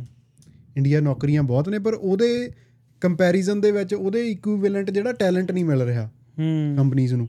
ਕੰਪਨੀਆਂ ਹਾਇਰ ਬਹੁਤ ਕਰਦੀਆਂ ਕਿਦਾਂ ਮੈਂ ਸੀਗਾ ਮੈਂ ਐਮਬੀਏ ਕੀਤੀ ਹੈ ਨਾ ਐਮਬੀਏ ਕਰਕੇ ਉਦੋਂ ਬਾਅਦ ਰਾਈਟ ਅਵੇ ਮੈਨੂੰ ਕੈਂਪਸ ਪਲੇਸਮੈਂਟ ਹੋ ਗਈ। ਸਿੱਧੀ ਨੋਇਡਾ। ਉੱਥੋਂ ਮੈਂ ਹైదరాబాద్ ਚਲੇ ਗਿਆ। ਫਿਰ ਮੇਰਾ ਉੱਥੇ ਮਨ ਨਹੀਂ ਲੱਗਿਆ। ਮੈਂ ਕਿਹਾ ਚਲੋ ਵਾਪਸ ਜਾਣਾ। ਸਿੱਧਾ ਪੰਜਾਬ ਆਇਆ। ਸਿੱਧੀ ਜੌਬ ਪਹਿਲਾਂ ਹੱਥ 'ਚ ਦੀ ਫਿਰ ਪੰਜਾਬ ਆ ਗਏ। ਹੂੰ। ਪੰਜਾਬ ਵਾਲੀ ਜੌਬ ਹੈ ਨਾ ਹੂੰ। ਤੇ ਜੌਬਸ ਬਹੁਤ ਨੇ। ਇਕੁਇਵਲੈਂਟ ਟੈਲੈਂਟ ਨਹੀਂ ਹੈਗਾ। ਦੂਜੀ ਗੱਲ ਇਹ ਆ ਬਈ ਜੇ ਆਪਾਂ ਉੱਥੇ ਦੀ ਇਨਕਮ ਨੂੰ ਇੱਥੇ ਦੀ ਇਨਕਮ ਨਾਲ ਕੰਪੇਅਰ ਕਰੀਏ ਉਹ ਜਸਟੀਫਾਈਬਲ ਹੈ ਨਹੀਂ। ਹੂੰ। ਕਿਉਂਕਿ ਇੱਥੇ ਦੀ ਇਨਕਮ ਇੱਥੇ ਦੇ ਖਰਚਿਆਂ ਦੇ ਹਿਸਾਬ ਨਾਲ ਜੇ ਹੁਣ ਕੋਈ ਬੰਦਾ ਕਹੇ ਮੈਂ ਇੰਡੀਆ ਜਾ ਕੇ 2 ਲੱਖ ਜਾਂ 3 ਲੱਖ ਮਹੀਨੇ ਦੀ ਇਨਕਮ ਲੈਣ ਲੱਗ ਜਾਵਾਂ। ਆਪਾਂ ਆਪ ਸੋਚੀਏ ਵੀ ਉਹ ਪੋਸੀਬਲ ਆ। ਕਿਉਂਕਿ ਉੱਥੇ ਖਰਚੇ ਹੈਗੇ ਉਸ ਹਿਸਾਬ ਨਾਲ। ਇੱਥੇ 2-3 ਲੱਖ ਮਹੀਨੇ ਦਾ ਇੰਡੀਆ ਦੇ ਹਿਸਾਬ ਨਾਲ ਕਮਾਉਣਾ ਹਨਾ? ਇੱਥੇ 2-3 ਲੱਖ ਉਹਦੇ ਖਰਚੇ ਹੀ ਬਹੁਤ ਨੇ। ਉਹਨੂੰ ਕਮਾਉਣਾ ਹੀ ਪੈਣਾ। ਹੂੰ 3-4 ਲੱਖ ਦਾ ਮੇਰੇ ਵਰਗੇ ਦੇ ਖਰਚੇ ਜੇ ਤੇ ਕੋਈ ਹੈਗੇ ਆ। 4000 ਡਾਲਰ ਮਹੀਨੇ ਦਾ ਕਮਾ ਰਿਹਾ ਤਾਂ ਇੰਡੀਆ ਦਾ ਉਹ 2 ਲੱਖ 40 ਹਜ਼ਾਰ ਬਣਦਾ ਵਾ। ਹਾਂ। ਹੁਣ ਇੰਡੀਆ 240000 ਉਹਦਾ ਮਹੀਨੇ ਦਾ ਖਰਚਾ ਹੋ ਜਾਂਦਾ। ਉਹ ਦੇਖੋ ਨਾ ਫਿਰ ਉਹ ਉੱਥੇ ਦੇ ਖਰਚੇ ਦੇ ਹਿਸਾਬ ਨਾਲ ਉਹਦੀ ਇਨਕਮ ਰਹਿਣੀ ਆ। ਤੁਸੀਂ ਉਹ ਪ੍ਰੋਪੋਰਸ਼ਨੇਟ ਕੱਢ ਕੇ ਦੇਖੋ ਵੀ ਹਨਾ ਉੱਥੇ ਠੀਕ ਆ ਉਸ ਹਿਸਾਬ ਦੀ ਜੌਬ ਹੈਗੀ ਆ। ਹੂੰ। ਫਿਰ ਫਿਰ ਆਪਾਂ ਉਹਨੂੰ ਉਹਨੂੰ ਉੱਥੇ ਦੇ ਖਰਚਿਆਂ ਨਾਲ ਕੰਪੇਅਰ ਕਰ ਸਕਦੇ ਨਾ ਕਿ ਇੱਥੇ ਦੇ ਨਾਲ। ਹੂੰ। ਬਾਕੀ ਯਾਰ ਤੁਹਾਡੇ ਹਾਲਾਤਾਂ ਤੇ ਵੀ ਹੁੰਦਾ ਸਾਰਾ ਕੁਝ ਕਿ ਤੁਸੀਂ ਇੱਥੇ ਆਉਣਾ ਜਾਂ ਉੱਥੇ ਰਹਿਣਾ ਆ ਹਨਾ? ਹਾਂਜੀ। ਤੇ ਇੱਥੋਂ ਵਾਪਸ ਜਾਣਾ ਜਿਹਨੇ ਵੀ। ਹੂੰ। ਉਹੀ ਵੇ ਮਿਹਨਤ ਤਾਂ ਹੁਣ ਇੱਥੇ ਆ ਕੇ ਵੀ ਆ। ਹੁਣ ਜੇ ਤੁਸੀਂ ਵੇਅਰ ਹਾਊਸ 'ਚ ਜਾ ਕੇ ਸ਼ਿਫਟ ਲਾਉਨੇ ਆ ਕੰਮ ਕਰਦੇ ਆ। ਇਹਦਾ ਮਤਲਬ ਇਹ ਥੋੜੇ ਆ ਵੀ ਤੁਸੀਂ ਮਿਹਨਤ ਕਰਕੇ ਕਰੀ ਜਾਂਦੇ ਆ। ਉਹ ਤਾਂ ਸਾਡਾ ਰੋਟੀ ਪਾਣੀ ਤੋਰਨ ਲਈ ਉਹ ਹੋ ਸਕਦੀ ਆ। ਹਾਂਜੀ। ਉਹਦੇ ਸਾਡੇ ਸਾਨੂੰ ਫਿਊਚਰ ਤਾਂ ਨਹੀਂ ਦੇਣਾ ਵੇਅਰ ਹਾਊਸ 'ਚ ਕੀਤੀ ਜਾਂ ਫੈਕਟਰੀ 'ਚ ਕੰਮ ਕੀਤੇ ਨੇ। ਨਹੀਂ ਨਹੀਂ ਨਹੀਂ। ਹਨਾ। ਸੇਮ ਗੱਲ ਇੰਡੀਆ ਆ। ਹੂੰ। ਹਨਾ? ਮਿਹਨਤ ਤੁਹਾਨੂੰ ਇਦਾਂ ਦਾ ਸਕਿੱਲ ਡਿਵੈਲਪ ਕਰਨੀ ਪਊਗੀ ਤੁਹਾਨੂੰ ਕੰਮ ਇਦਾਂ ਦਾ ਦੇਖਣਾ ਪਊਗਾ ਜਿੰਨਾ ਤੁਸੀਂ ਸਾਰੀ ਜ਼ਿੰਦਗੀ ਲੰਬਾ ਸੋਚ ਕੇ ਆਪਣਾ ਕੰਮ ਕਰ ਸਕਦੇ। ਹਰੇਕ ਬੰਦੇ ਦਾ ਪਲੱਸ 2 ਤੋਂ ਬਾਅਦ ਮੈਨੂੰ ਤਾਂ ਲੱਗਦਾ ਹੁੰਦਾ ਬੰਦੇ ਨੂੰ ਬਹਿ ਕੇ ਇੱਕ ਜ਼ਿੰਦਗੀ ਦਾ ਮਕਸਦ ਹੋਣਾ ਚਾਹੀਦਾ ਆ ਤੇ ਬੰਦੇ ਨੂੰ ਸੋਚਣਾ ਚਾਹੀਦਾ ਵੀ ਮੈਂ ਆਪਣੇ ਲੌਂਗ ਟਰਮ ਮੇਰੇ ਪਲਾਨਸ ਕੀ ਆ ਹਨਾ? ਬਿਲਕੁਲ ਸਹੀ ਗੱਲ। ਕਿਉਂ ਪਲੱਸ 2 ਕਰਕੇ ਅਸੀਂ ਬਾਹਰ ਆ ਗਏ? ਬਾਹਰ ਆ ਕੇ ਕੋਈ ਪਲਾਨ ਨਹੀਂ ਹੈਗਾ। ਕੰਮ ਤਾਂ ਫਿਰ ਰੋਲਣਾ ਤਾਂ ਤੁਸੀਂ ਇੱਥੇ ਆ ਕੇ ਵੀ ਆ। ਹੁਣ ਇੱਥੇ ਆਇਆ ਬਈਆਂ ਨੂੰ ਕਈਆਂ ਨੂੰ ਹੋ ਗਿਆ 6-6 ਸਾਲ। ਪੀਆਰ ਵੀ ਹੋ ਗਿਆ ਨਾ ਉਹਨਾਂ ਕੋਲ ਸਟੇਬਲ ਜੌਬ ਆ ਨਾ ਕੋਈ ਸਟੇਬਲ ਉਹਨਾਂ ਕੋਲ ਬਿਜ਼ਨਸ ਆ। ਗੱਡੀਆਂ ਮਹਿੰਗੀਆਂ ਲੈ ਰੱਖੀਆਂ। ਇਹ ਗਲਤੀ ਤਾਂ ਚਲੋ ਮੈਂ ਵੀ ਕੀਤੀ ਸੀ ਨਾ ਗੱਡੀਆਂ ਮਹਿੰਗੀਆਂ ਲੈਣ ਵਾਲੀ ਹੈ। ਨਾ ਜਾਨੀ ਕਿ ਕੋਈ ਫਿਊਚਰ ਪਲੈਨਿੰਗ ਨਹੀਂ ਹੈਗੀ। ਫਿਰ ਤੁਸੀਂ 6 ਸਾਲ ਜਿਹੜੇ ਇੱਥੇ ਆ ਕੇ ਗਾਲੇ ਆ ਤੁਹਾਡੇ ਪੱਲੇ ਕੱਖ ਨਹੀਂ ਹੈਗਾ। ਜੇ ਤੁਸੀਂ 6 ਸਾਲ ਉਹੀ ਇੰਡੀਆ ਗਾਲ ਲੈਂਦੇ ਕੋਈ ਗੱਲ ਉੱਥੇ ਰਹਿਣੀ ਸੀ ਹਨਾ? ਜਾਨੀ ਕਿ ਇਹ ਨਾ ਕਹੋ ਵੀ ਮਿਹਨਤ ਦਾ ਮੁੱਲ ਹੈ ਨਹੀਂ ਮਿਹਨਤ ਜੇ ਤੁਸੀਂ ਸਾਡੇ ਕੋਲ 6 ਸਾਲਾਂ 'ਚ ਇੱਥੇ ਆ ਕੇ ਕੁਝ ਬਣਿਆ ਨਹੀਂ ਇਹਦਾ ਮਤਲਬ ਤੁਸੀਂ ਮਿਹਨਤ ਨਹੀਂ ਕੀਤੀ। ਜਦੋਂ ਹੁਣ ਕਹਿੰਦੇ ਆ ਵੀ ਕੰਮ ਕਰਕੇ ਜਾਣਾ ਆ ਹਨਾ ਇੱਥੋਂ ਵਾਪਸ ਉਹ ਨਹੀਂ ਐਡਾ ਦੂਜਾ ਵਰਥਿਆ ਕਰਦਾ ਹਨਾ। ਵੀ ਕੋਈ ਹੋਰ ਰੀਜ਼ਨ ਹੋ ਸਕਦਾ ਕੋਈ ਹੋਰ ਪ੍ਰੋਬਲਮ ਆ ਉਹ ਵੱਖਰੀ ਗੱਲ ਆ ਹਨਾ। ਵੀ ਬਾਕੀ ਮਿਹਨਤ ਤਾਂ ਕਰਨੀ ਪੈਣੀ ਆ ਜੇ ਇੱਥੇ ਰਹਿਣਾ ਆ ਮਿਹਨਤ ਦਾ ਹੀ ਮੁੱਲ ਪੈਂਦਾ ਆ ਤੇ ਪੈਂਦਾ ਵੀ ਇੱਕੋ ਵਾਰ ਨਹੀਂ ਹੈਗਾ। ਜੇ ਆਪਾਂ ਕਹੀਏ ਕਿ 2 ਜਾਂ 4 ਸਾਲਾਂ 'ਚ ਤੁਹਾਡੀ ਮਿਹਨਤ ਦਾ ਮੁੱਲ ਪੈ ਜਾਊਗਾ ਨਹੀਂ। ਘੱਟੋ ਘੱਟ ਤੁਹਾਨੂੰ 10 ਸਾਲ ਲੱਗਦੇ ਆ। 10 ਸਾਲਾਂ ਬਾਅਦ ਤੁਸੀਂ ਇੱਕ ਜਿੱਥੇ ਖੜੇ ਹੁੰਦੇ ਆ ਆਪਣੇ ਆਪ ਨੂੰ ਪਿੱਛੇ ਸੋਚ ਕੇ ਦੇਖਿਓ ਜਦੋਂ ਮੈਂ ਪਹਿਲਾਂ ਆਇਆ ਸੀਗਾ। ਉਦੋਂ ਉਦੋਂ ਨਾਲੋਂ ਤੁਸੀਂ ਫੇਰ ਵੀ ਵਧੀਆ ਹੁੰਦੇ ਆ ਨਾ ਪਰ ਚਲੋ ਕੰਮ ਕਰਨਾ ਪੈਂਦਾ ਆ। ਇੱਥੇ ਇਦਾਂ ਵੀ ਆ ਕੰਮ ਦਾ ਚਾਹੇ ਚਲੋ ਯਾਰ ਬੈਂਕਾਂ 'ਚੋਂ ਚੱਲ ਜਾਣੇ ਆ ਪਰ ਜੇ ਤੁਸੀਂ ਕੰਮ ਤੇ ਜਾਂਦੇ ਆ ਤੁਹਾਨੂੰ ਪੈਸੇ ਮਿਲਦੇ ਆ ਹਨਾ। ਹੁਣ ਮੰਨ ਲਾ ਜਿਹੜੇ ਇੱਕ ਤਾਂ ਹਾਲਾਤਾਂ ਦੇ ਹਿਸਾਬ ਨਾਲ ਬੰਦਾ ਜਾਂਦਾ ਆ ਹਨਾ। ਤੇ ਦੂਜਾ ਜਿਹੜਾ ਬੰਦਾ ਵਾਪਸ ਜਾਣ ਬਾਰੇ ਸੋਚਦਾ ਆ ਹਨਾ ਉਹ ਉਹੀ ਬੰਦਾ ਸੋਚਦਾ ਆ ਜਿਹਦੇ ਕੋਲ ਉੱਥੇ ਵਧੀਆ ਹੈਗਾ ਆ। ਠੀਕ ਹੈ ਉਹ ਬੰਦਾ ਹੋੜੋ ਸੋਚੂਗਾ ਜਿਹਦੇ ਕੋਲ ਉੱਥੇ ਨਹੀਂ ਹੈਗਾ। ਹੂੰ ਹੂੰ ਹੂੰ। ਠੀਕ ਆ ਉਹੀ ਸੋਚੂਗਾ ਕਿ ਹਾਂ ਜੇ ਮੈਂ ਇੱਥੋਂ ਜਾਣਾ ਆ ਮੇਰਾ ਪਿੱਛੇ ਜਾ ਕੇ ਵਧੀਆ ਸਰ ਜਾਣਾ ਆ। ਹੂੰ। ਕੋਈ ਪ੍ਰੋਬਲਮ ਨਹੀਂ ਹੈਗੀ। ਹੁਣ ਇਹ ਇੱਕ ਐਗਜ਼ਾਮਪਲ ਦਿੰਦਾ ਮੈਂ ਤੈਨੂੰ। ਹੁਣ ਇੱਕ ਮਜ਼ਦੂਰ ਆ। ਹੂੰ। ਉੱਥੇ ਕੰਮ ਕਰਦਾ ਹਨਾ? ਹਾਂਜੀ। ਇੱਕ ਮਜ਼ਦੂਰ ਨੂੰ 400 ਰੁਪਈਆ ਦਿਹਾੜੀ ਮਿਲਦੀ ਆ। ਹੂੰ। ਠੀਕ ਆ ਜੇ ਉਹ 30 ਦਿਨ ਕੰਮ ਕਰਦਾ ਤਾਂ 12000 ਉਹਦਾ ਰੁਪਈਆ ਬਣਦਾ ਆ। ਹੂੰ। ਉਹ 30 ਦਿਨ ਕੰਮ ਕਰੂਗਾ ਨਹੀਂ ਉਹ ਹਾਰਡ ਹੁੰਦਾ। ਹੂੰ। ਠੀਕ ਆ ਤੇ ਉਹਦੇ ਵਿੱਚੋਂ ਮੰਨ ਲਓ ਉਹਨੇ 10000 ਛੁੱਟੀਆਂ ਛੱਟੀਆਂ ਕਰਕੇ ਚਲੋ ਉਹਨੇ 10000 ਕਮਾਇਆ। ਹੁਣ ਉਹ 10000 ਦੇ ਵਿੱਚੋਂ ਕੀ ਖਰਚਾ ਕਰ ਲੂਗਾ ਦੁੱਧ ਕਿੰਨਾ ਮਹਿੰਗਾ ਫੈਮਿਲੀ ਨਿਆਣੇ ਪੜਦੇ ਆ ਉਹਦਾ ਆਪਣਾ ਆਉਣ ਜਾਣ ਦਾ ਵੀ ਖਰਚਾ। ਜੇ ਉਹੀ ਮਜ਼ਦੂਰ ਉੱਥੋਂ ਚੱਕ ਕੇ ਤੁਸੀਂ ਉਹਨੂੰ ਇੱਥੇ ਛੱਡ ਦਿੱਤਾ ਠੀਕ ਆ? ਉਹ ਦੇਖ ਲਓ ਕਿੰਨੀ ਹਾਰਡ ਵਰਕ ਕਰਦਾ ਹੋਊਗਾ। ਉਹਨੇ ਇੱਥੇ ਕੰਮ ਕਰਨਾ ਹਨਾ? ਉਹ ਕੀ ਤੁਹਾਨੂੰ ਉਹ ਲੱਗਦਾ ਕਿ ਉਹ ਇੱਕ ਦਿਨ ਵਾਪਸ ਆਉਣ ਬਾਰੇ ਸੋਚੂਗਾ? ਉਹਨੇ ਨਾਲੇ ਤਾਂ ਇੱਥੇ ਪੈਸਾ ਪੂਰਾ ਕੰਮ ਕਰਕੇ ਵੱਢਣਾ। ਉਹਨੇ ਉਹਨੇ ਖਰਚਾ ਵੀ ਨਹੀਂ ਕਰਨਾ ਉਹਨੇ ਉਹਨੂੰ ਪਤਾ ਮੈਂ ਕਿੱਥੋਂ ਆਇਆ। ਵੀ ਮੈਨੂੰ ਹੁਣ ਮਿਹਨਤ ਪੈਸੇ ਮਿਲਦੇ ਆ ਮੈਂ ਖਰਚਾ ਘੱਟ ਕਰਨਾ ਹੋਰ ਸਾਰਾ ਕੁਝ ਉਹਨੇ ਵਾਪਸ ਵਾਪਸ ਜਾਣ ਬਾਰੇ ਹੋਰ ਸੋਚਣਾ। ਉਹ ਜੇ ਉਹ ਸੋਚੂਗਾ ਵੀ ਉਹਨੂੰ 20 25 ਸਾਲ ਲੱਗਣੇ ਆ ਇਸ ਚੀਜ਼ ਨੂੰ ਸੋਚਣ ਲਈ ਕਿਉਂਕਿ ਉਹਨੇ ਪਿੱਛੇ ਵੀ ਸਾਰਾ ਕੁਝ ਬਣਾਉਣਾ। ਹੂੰ। ਜਾਨੂੰ ਉਹਨੇ ਇੱਥੇ ਵੀ ਆਪਣਾ ਕੋਈ ਨਾ ਕੁਝ 25 ਸਾਲਾਂ 'ਚ ਸੈਟਲ ਕਰ ਲੈਣਾ ਹਨਾ? ਵੀ ਉਹੀ ਬੰਦਾ ਸੋਚਦਾ ਜਿਹਦੇ ਕੋਲ ਚਾਰ ਪੈਸੇ ਹੈਗੇ ਆ। ਹੂੰ। ਠੀਕ ਆ? ਮੈਂ- ਇਹ ਵੀ ਇਹੀ ਕਹਿੰਦਾ ਕਿ ਜੇ ਕਿਸੇ ਨੇ ਜਾਣਾ ਆ ਜਾਵੇ ਵੀ ਉਹੀ। ਜਿਹਦੇ ਕੋ ਉੱਥੇ ਜੈਕ ਵਧੀਆ ਲੱਗਾ ਆ ਵਧੀਆ ਸਰਦਾ ਆ। ਜੇ ਉੱਥੇ ਜਾ ਕੇ ਤੁਹਾਡਾ ਔਖਾ ਹੋ ਜਾਂਦਾ ਆ ਫੇਰ ਯਾਰ ਜਾਣ ਦਾ ਨਹੀਂ ਫਾਇਦਾ ਹੈਗਾ। ਪਲਾਨ ਨਹੀਂ ਇਦਾਂ ਆ। ਹਾਂ ਹੁਣ ਦੇਖੋ ਜਿਹੜਾ ਜਿਹਦੇ ਕੋਲ ਤਾਂ ਇੱਕ ਕਿੱਲਾ ਸੀ ਹਨਾ? ਜਿਹਦੇ ਕੋਲ ਜ਼ਮੀਨ ਥੋੜੀ ਸੀ ਦੋ ਕਿੱਲੇ ਸੀ ਇੱਕ ਵੇਚ ਕੇ ਬਾਹਰ ਆ ਗਿਆ। ਹਨਾ? ਉਹਲੇ ਦਾ ਰਿਵਰਸ ਮਾਈਗ੍ਰੇਸ਼ਨ ਮੈਨੂੰ ਲੱਗਦਾ ਉਹ ਤਾਂ ਮੇਰੇ ਵਰਗੇ। ਹਾਂ ਉਹ ਤਾਂ ਮੇਰੇ ਵਰਗੇ ਨੂੰ ਗਾਲਾਂ ਕੱਢੂਗਾ ਵੀ ਐਵੇਂ ਬੋਲੀ ਜਾਂਦੇ ਆ। ਉਹਨੇ ਤਾਂ ਕਹਿਣਾ ਆਬਵੀਅਸਲੀ ਉਹ ਕਹੂਗਾ ਭਕਾਈ ਮਾਰੀ ਜਾਂਦੇ ਕਿਉਂ ਇੰਡੀਆ ਪਹਿਲੇ ਆਲਰੇਡੀ ਜ਼ਮੀਨ ਵੇਚ ਕੇ ਆਇਆ? ਹਾਂਜੀ। ਉਹਨੂੰ ਇਦਾਂ ਦੀ ਸਾਡੇ ਵਰਗਾ ਵੀਡੀਓ ਪਾ ਦਿੰਦਾ ਹਨਾ ਟਿਕਟੌਕ ਤੇ ਇੰਸਟਾਗ੍ਰam ਤੇ ਉਹ ਤਾਂ ਆਬਵੀਅਸਲੀ ਗਾਲਾਂ ਕੱਢੂਗਾ ਨਾ। ਉਹ ਉਹਨੂੰ ਰਿਵਰਸ ਮਾਈਗ੍ਰੇਸ਼ਨ ਦਾ ਚੇਤਾ ਆਉਣਾ 4-5 ਸਾਲ ਬਾਅਦ ਜਦੋਂ ਮਿਹਨਤ ਕਰਕੇ ਪੱਕਾ ਹੋ ਜਾਣਾ। ਪੈਸੇ ਲਾ ਕੇ ਇੰਡੀਆ ਕੋਠੀ ਪਾ ਲੈਣੀ। ਬਿਲਕੁਲ। ਇੱਕ ਦੋ ਜਦੋਂ ਉਹਦੇ ਗਿੜੇ ਵੱਜਣੇ ਜਾਂ ਵਿਆਹ ਵੀ ਕਰਾਉਣ ਗਿਆ ਫਿਰ ਉਹਨੂੰ ਪਤਾ ਲੱਗਣਾ ਯਾਰ ਨਹੀਂ ਗੱਲ ਤਾਂ ਸਹੀ ਸੀ ਰਿਵਰਸ ਮੈਂ ਫਿਰ ਉਹ ਸੋਚੂਗਾ ਬੰਦਾ ਵੀ ਮੈਂ ਇੰਡੀਆ ਕੋਈ ਕੰਮ ਤੋਰ ਲਵਾਂ। ਹਨਾ ਜੇ ਕੋਈ ਸਮਝਦਾਰ ਹੋਊਗਾ ਹਨਾ ਵੀ ਮੈਂ ਕੋਈ ਇੰਡੀਆ ਕੰਮ ਤੋਰ ਲਵਾਂ ਕੋਈ ਬਿਜ਼ਨਸ ਤੋਰ ਲਵਾਂ ਜਿੰਨਾ ਮੇਰੀ ਇੰਡੀਆ ਵੀ ਸਟੇਬਲ ਇਨਕਮ ਹੋ ਜਾਵੇ ਫਿਰ ਉਹ ਰਿਵਰਸ ਮਾਈਗ੍ਰੇਸ਼ਨ ਬਾਰੇ ਸੋਚੂਗਾ ਹਨਾ। ਨਾਲੇ ਜਦੋਂ ਉਹਦੇ 5 ਸਾਲ ਇੱਥੇ ਲੱਗ ਜਾਣੇ ਹਨਾ ਫਿਰ ਉਹਦਾ ਦਿਮਾਗ ਉੱਦਾਂ ਚੱਲਣਾ। ਹੂੰ। ਉਹਦਾ ਫਿਰ ਕੈਲਕੂਲੇਸ਼ਨ ਹੋਣੀ ਆ ਉਹਦੇ ਦਿਮਾਗ 'ਚ। ਹਾਂ। ਵੀ ਕਿਵੇਂ ਇੱਥੇ ਕੰਮ ਕਰਦਾ ਤਾਂ ਇੰਨੇ ਪੈਸੇ ਕਮਾਉਂਦਾ ਉੱਥੇ ਵੀ ਮੈਂ ਕਿਹੜਾ ਬਿਜ਼ਨਸ ਸੈੱਟ ਕਰਦਾ ਆਪ ਹੀ ਉਹਦਾ ਦਿਮਾਗ ਚੱਲਣਾ। ਹੂੰ। ਠੀਕ ਹੈ। ਨਾਲੇ ਜਿੱਦਾਂ ਭਾਜੀ ਹੁਣੀ ਦੱਸ ਰਹੇ ਹਨਾ ਬਈ ਮਜ਼ਦੂਰ ਦੀ ਐਗਜ਼ਾਮਪਲ ਦਿੱਤੀ ਭਾਜੀ ਹੁਣਾਂ ਨੇ ਨਾ।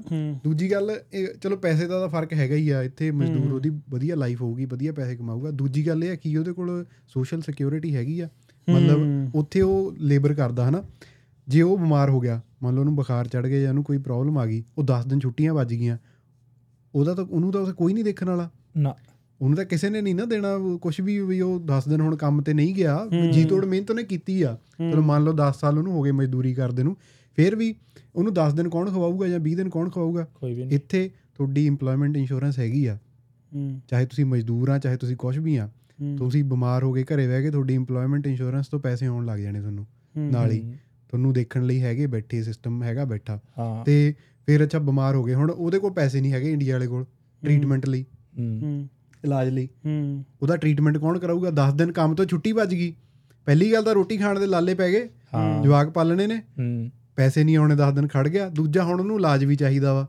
ਇਲਾਜ ਕਰਨ ਲਈ ਹੈਲਥ ਸਿਸਟਮ ਵੀ ਨਹੀਂ ਖੜਾ ਉਹਦੇ ਨਾਲ ਕਿਉਂਕਿ ਉਹ ਖੜਾ ਪੈਸੇ ਵਾਲੇ ਕੋਲ। ਪੈਸਾ ਦਵੋਗੇ ਤਾਂ ਇਲਾਜ ਹੋਊਗਾ। ਇੱਥੇ ਉਹ ਫ੍ਰੀ ਆ।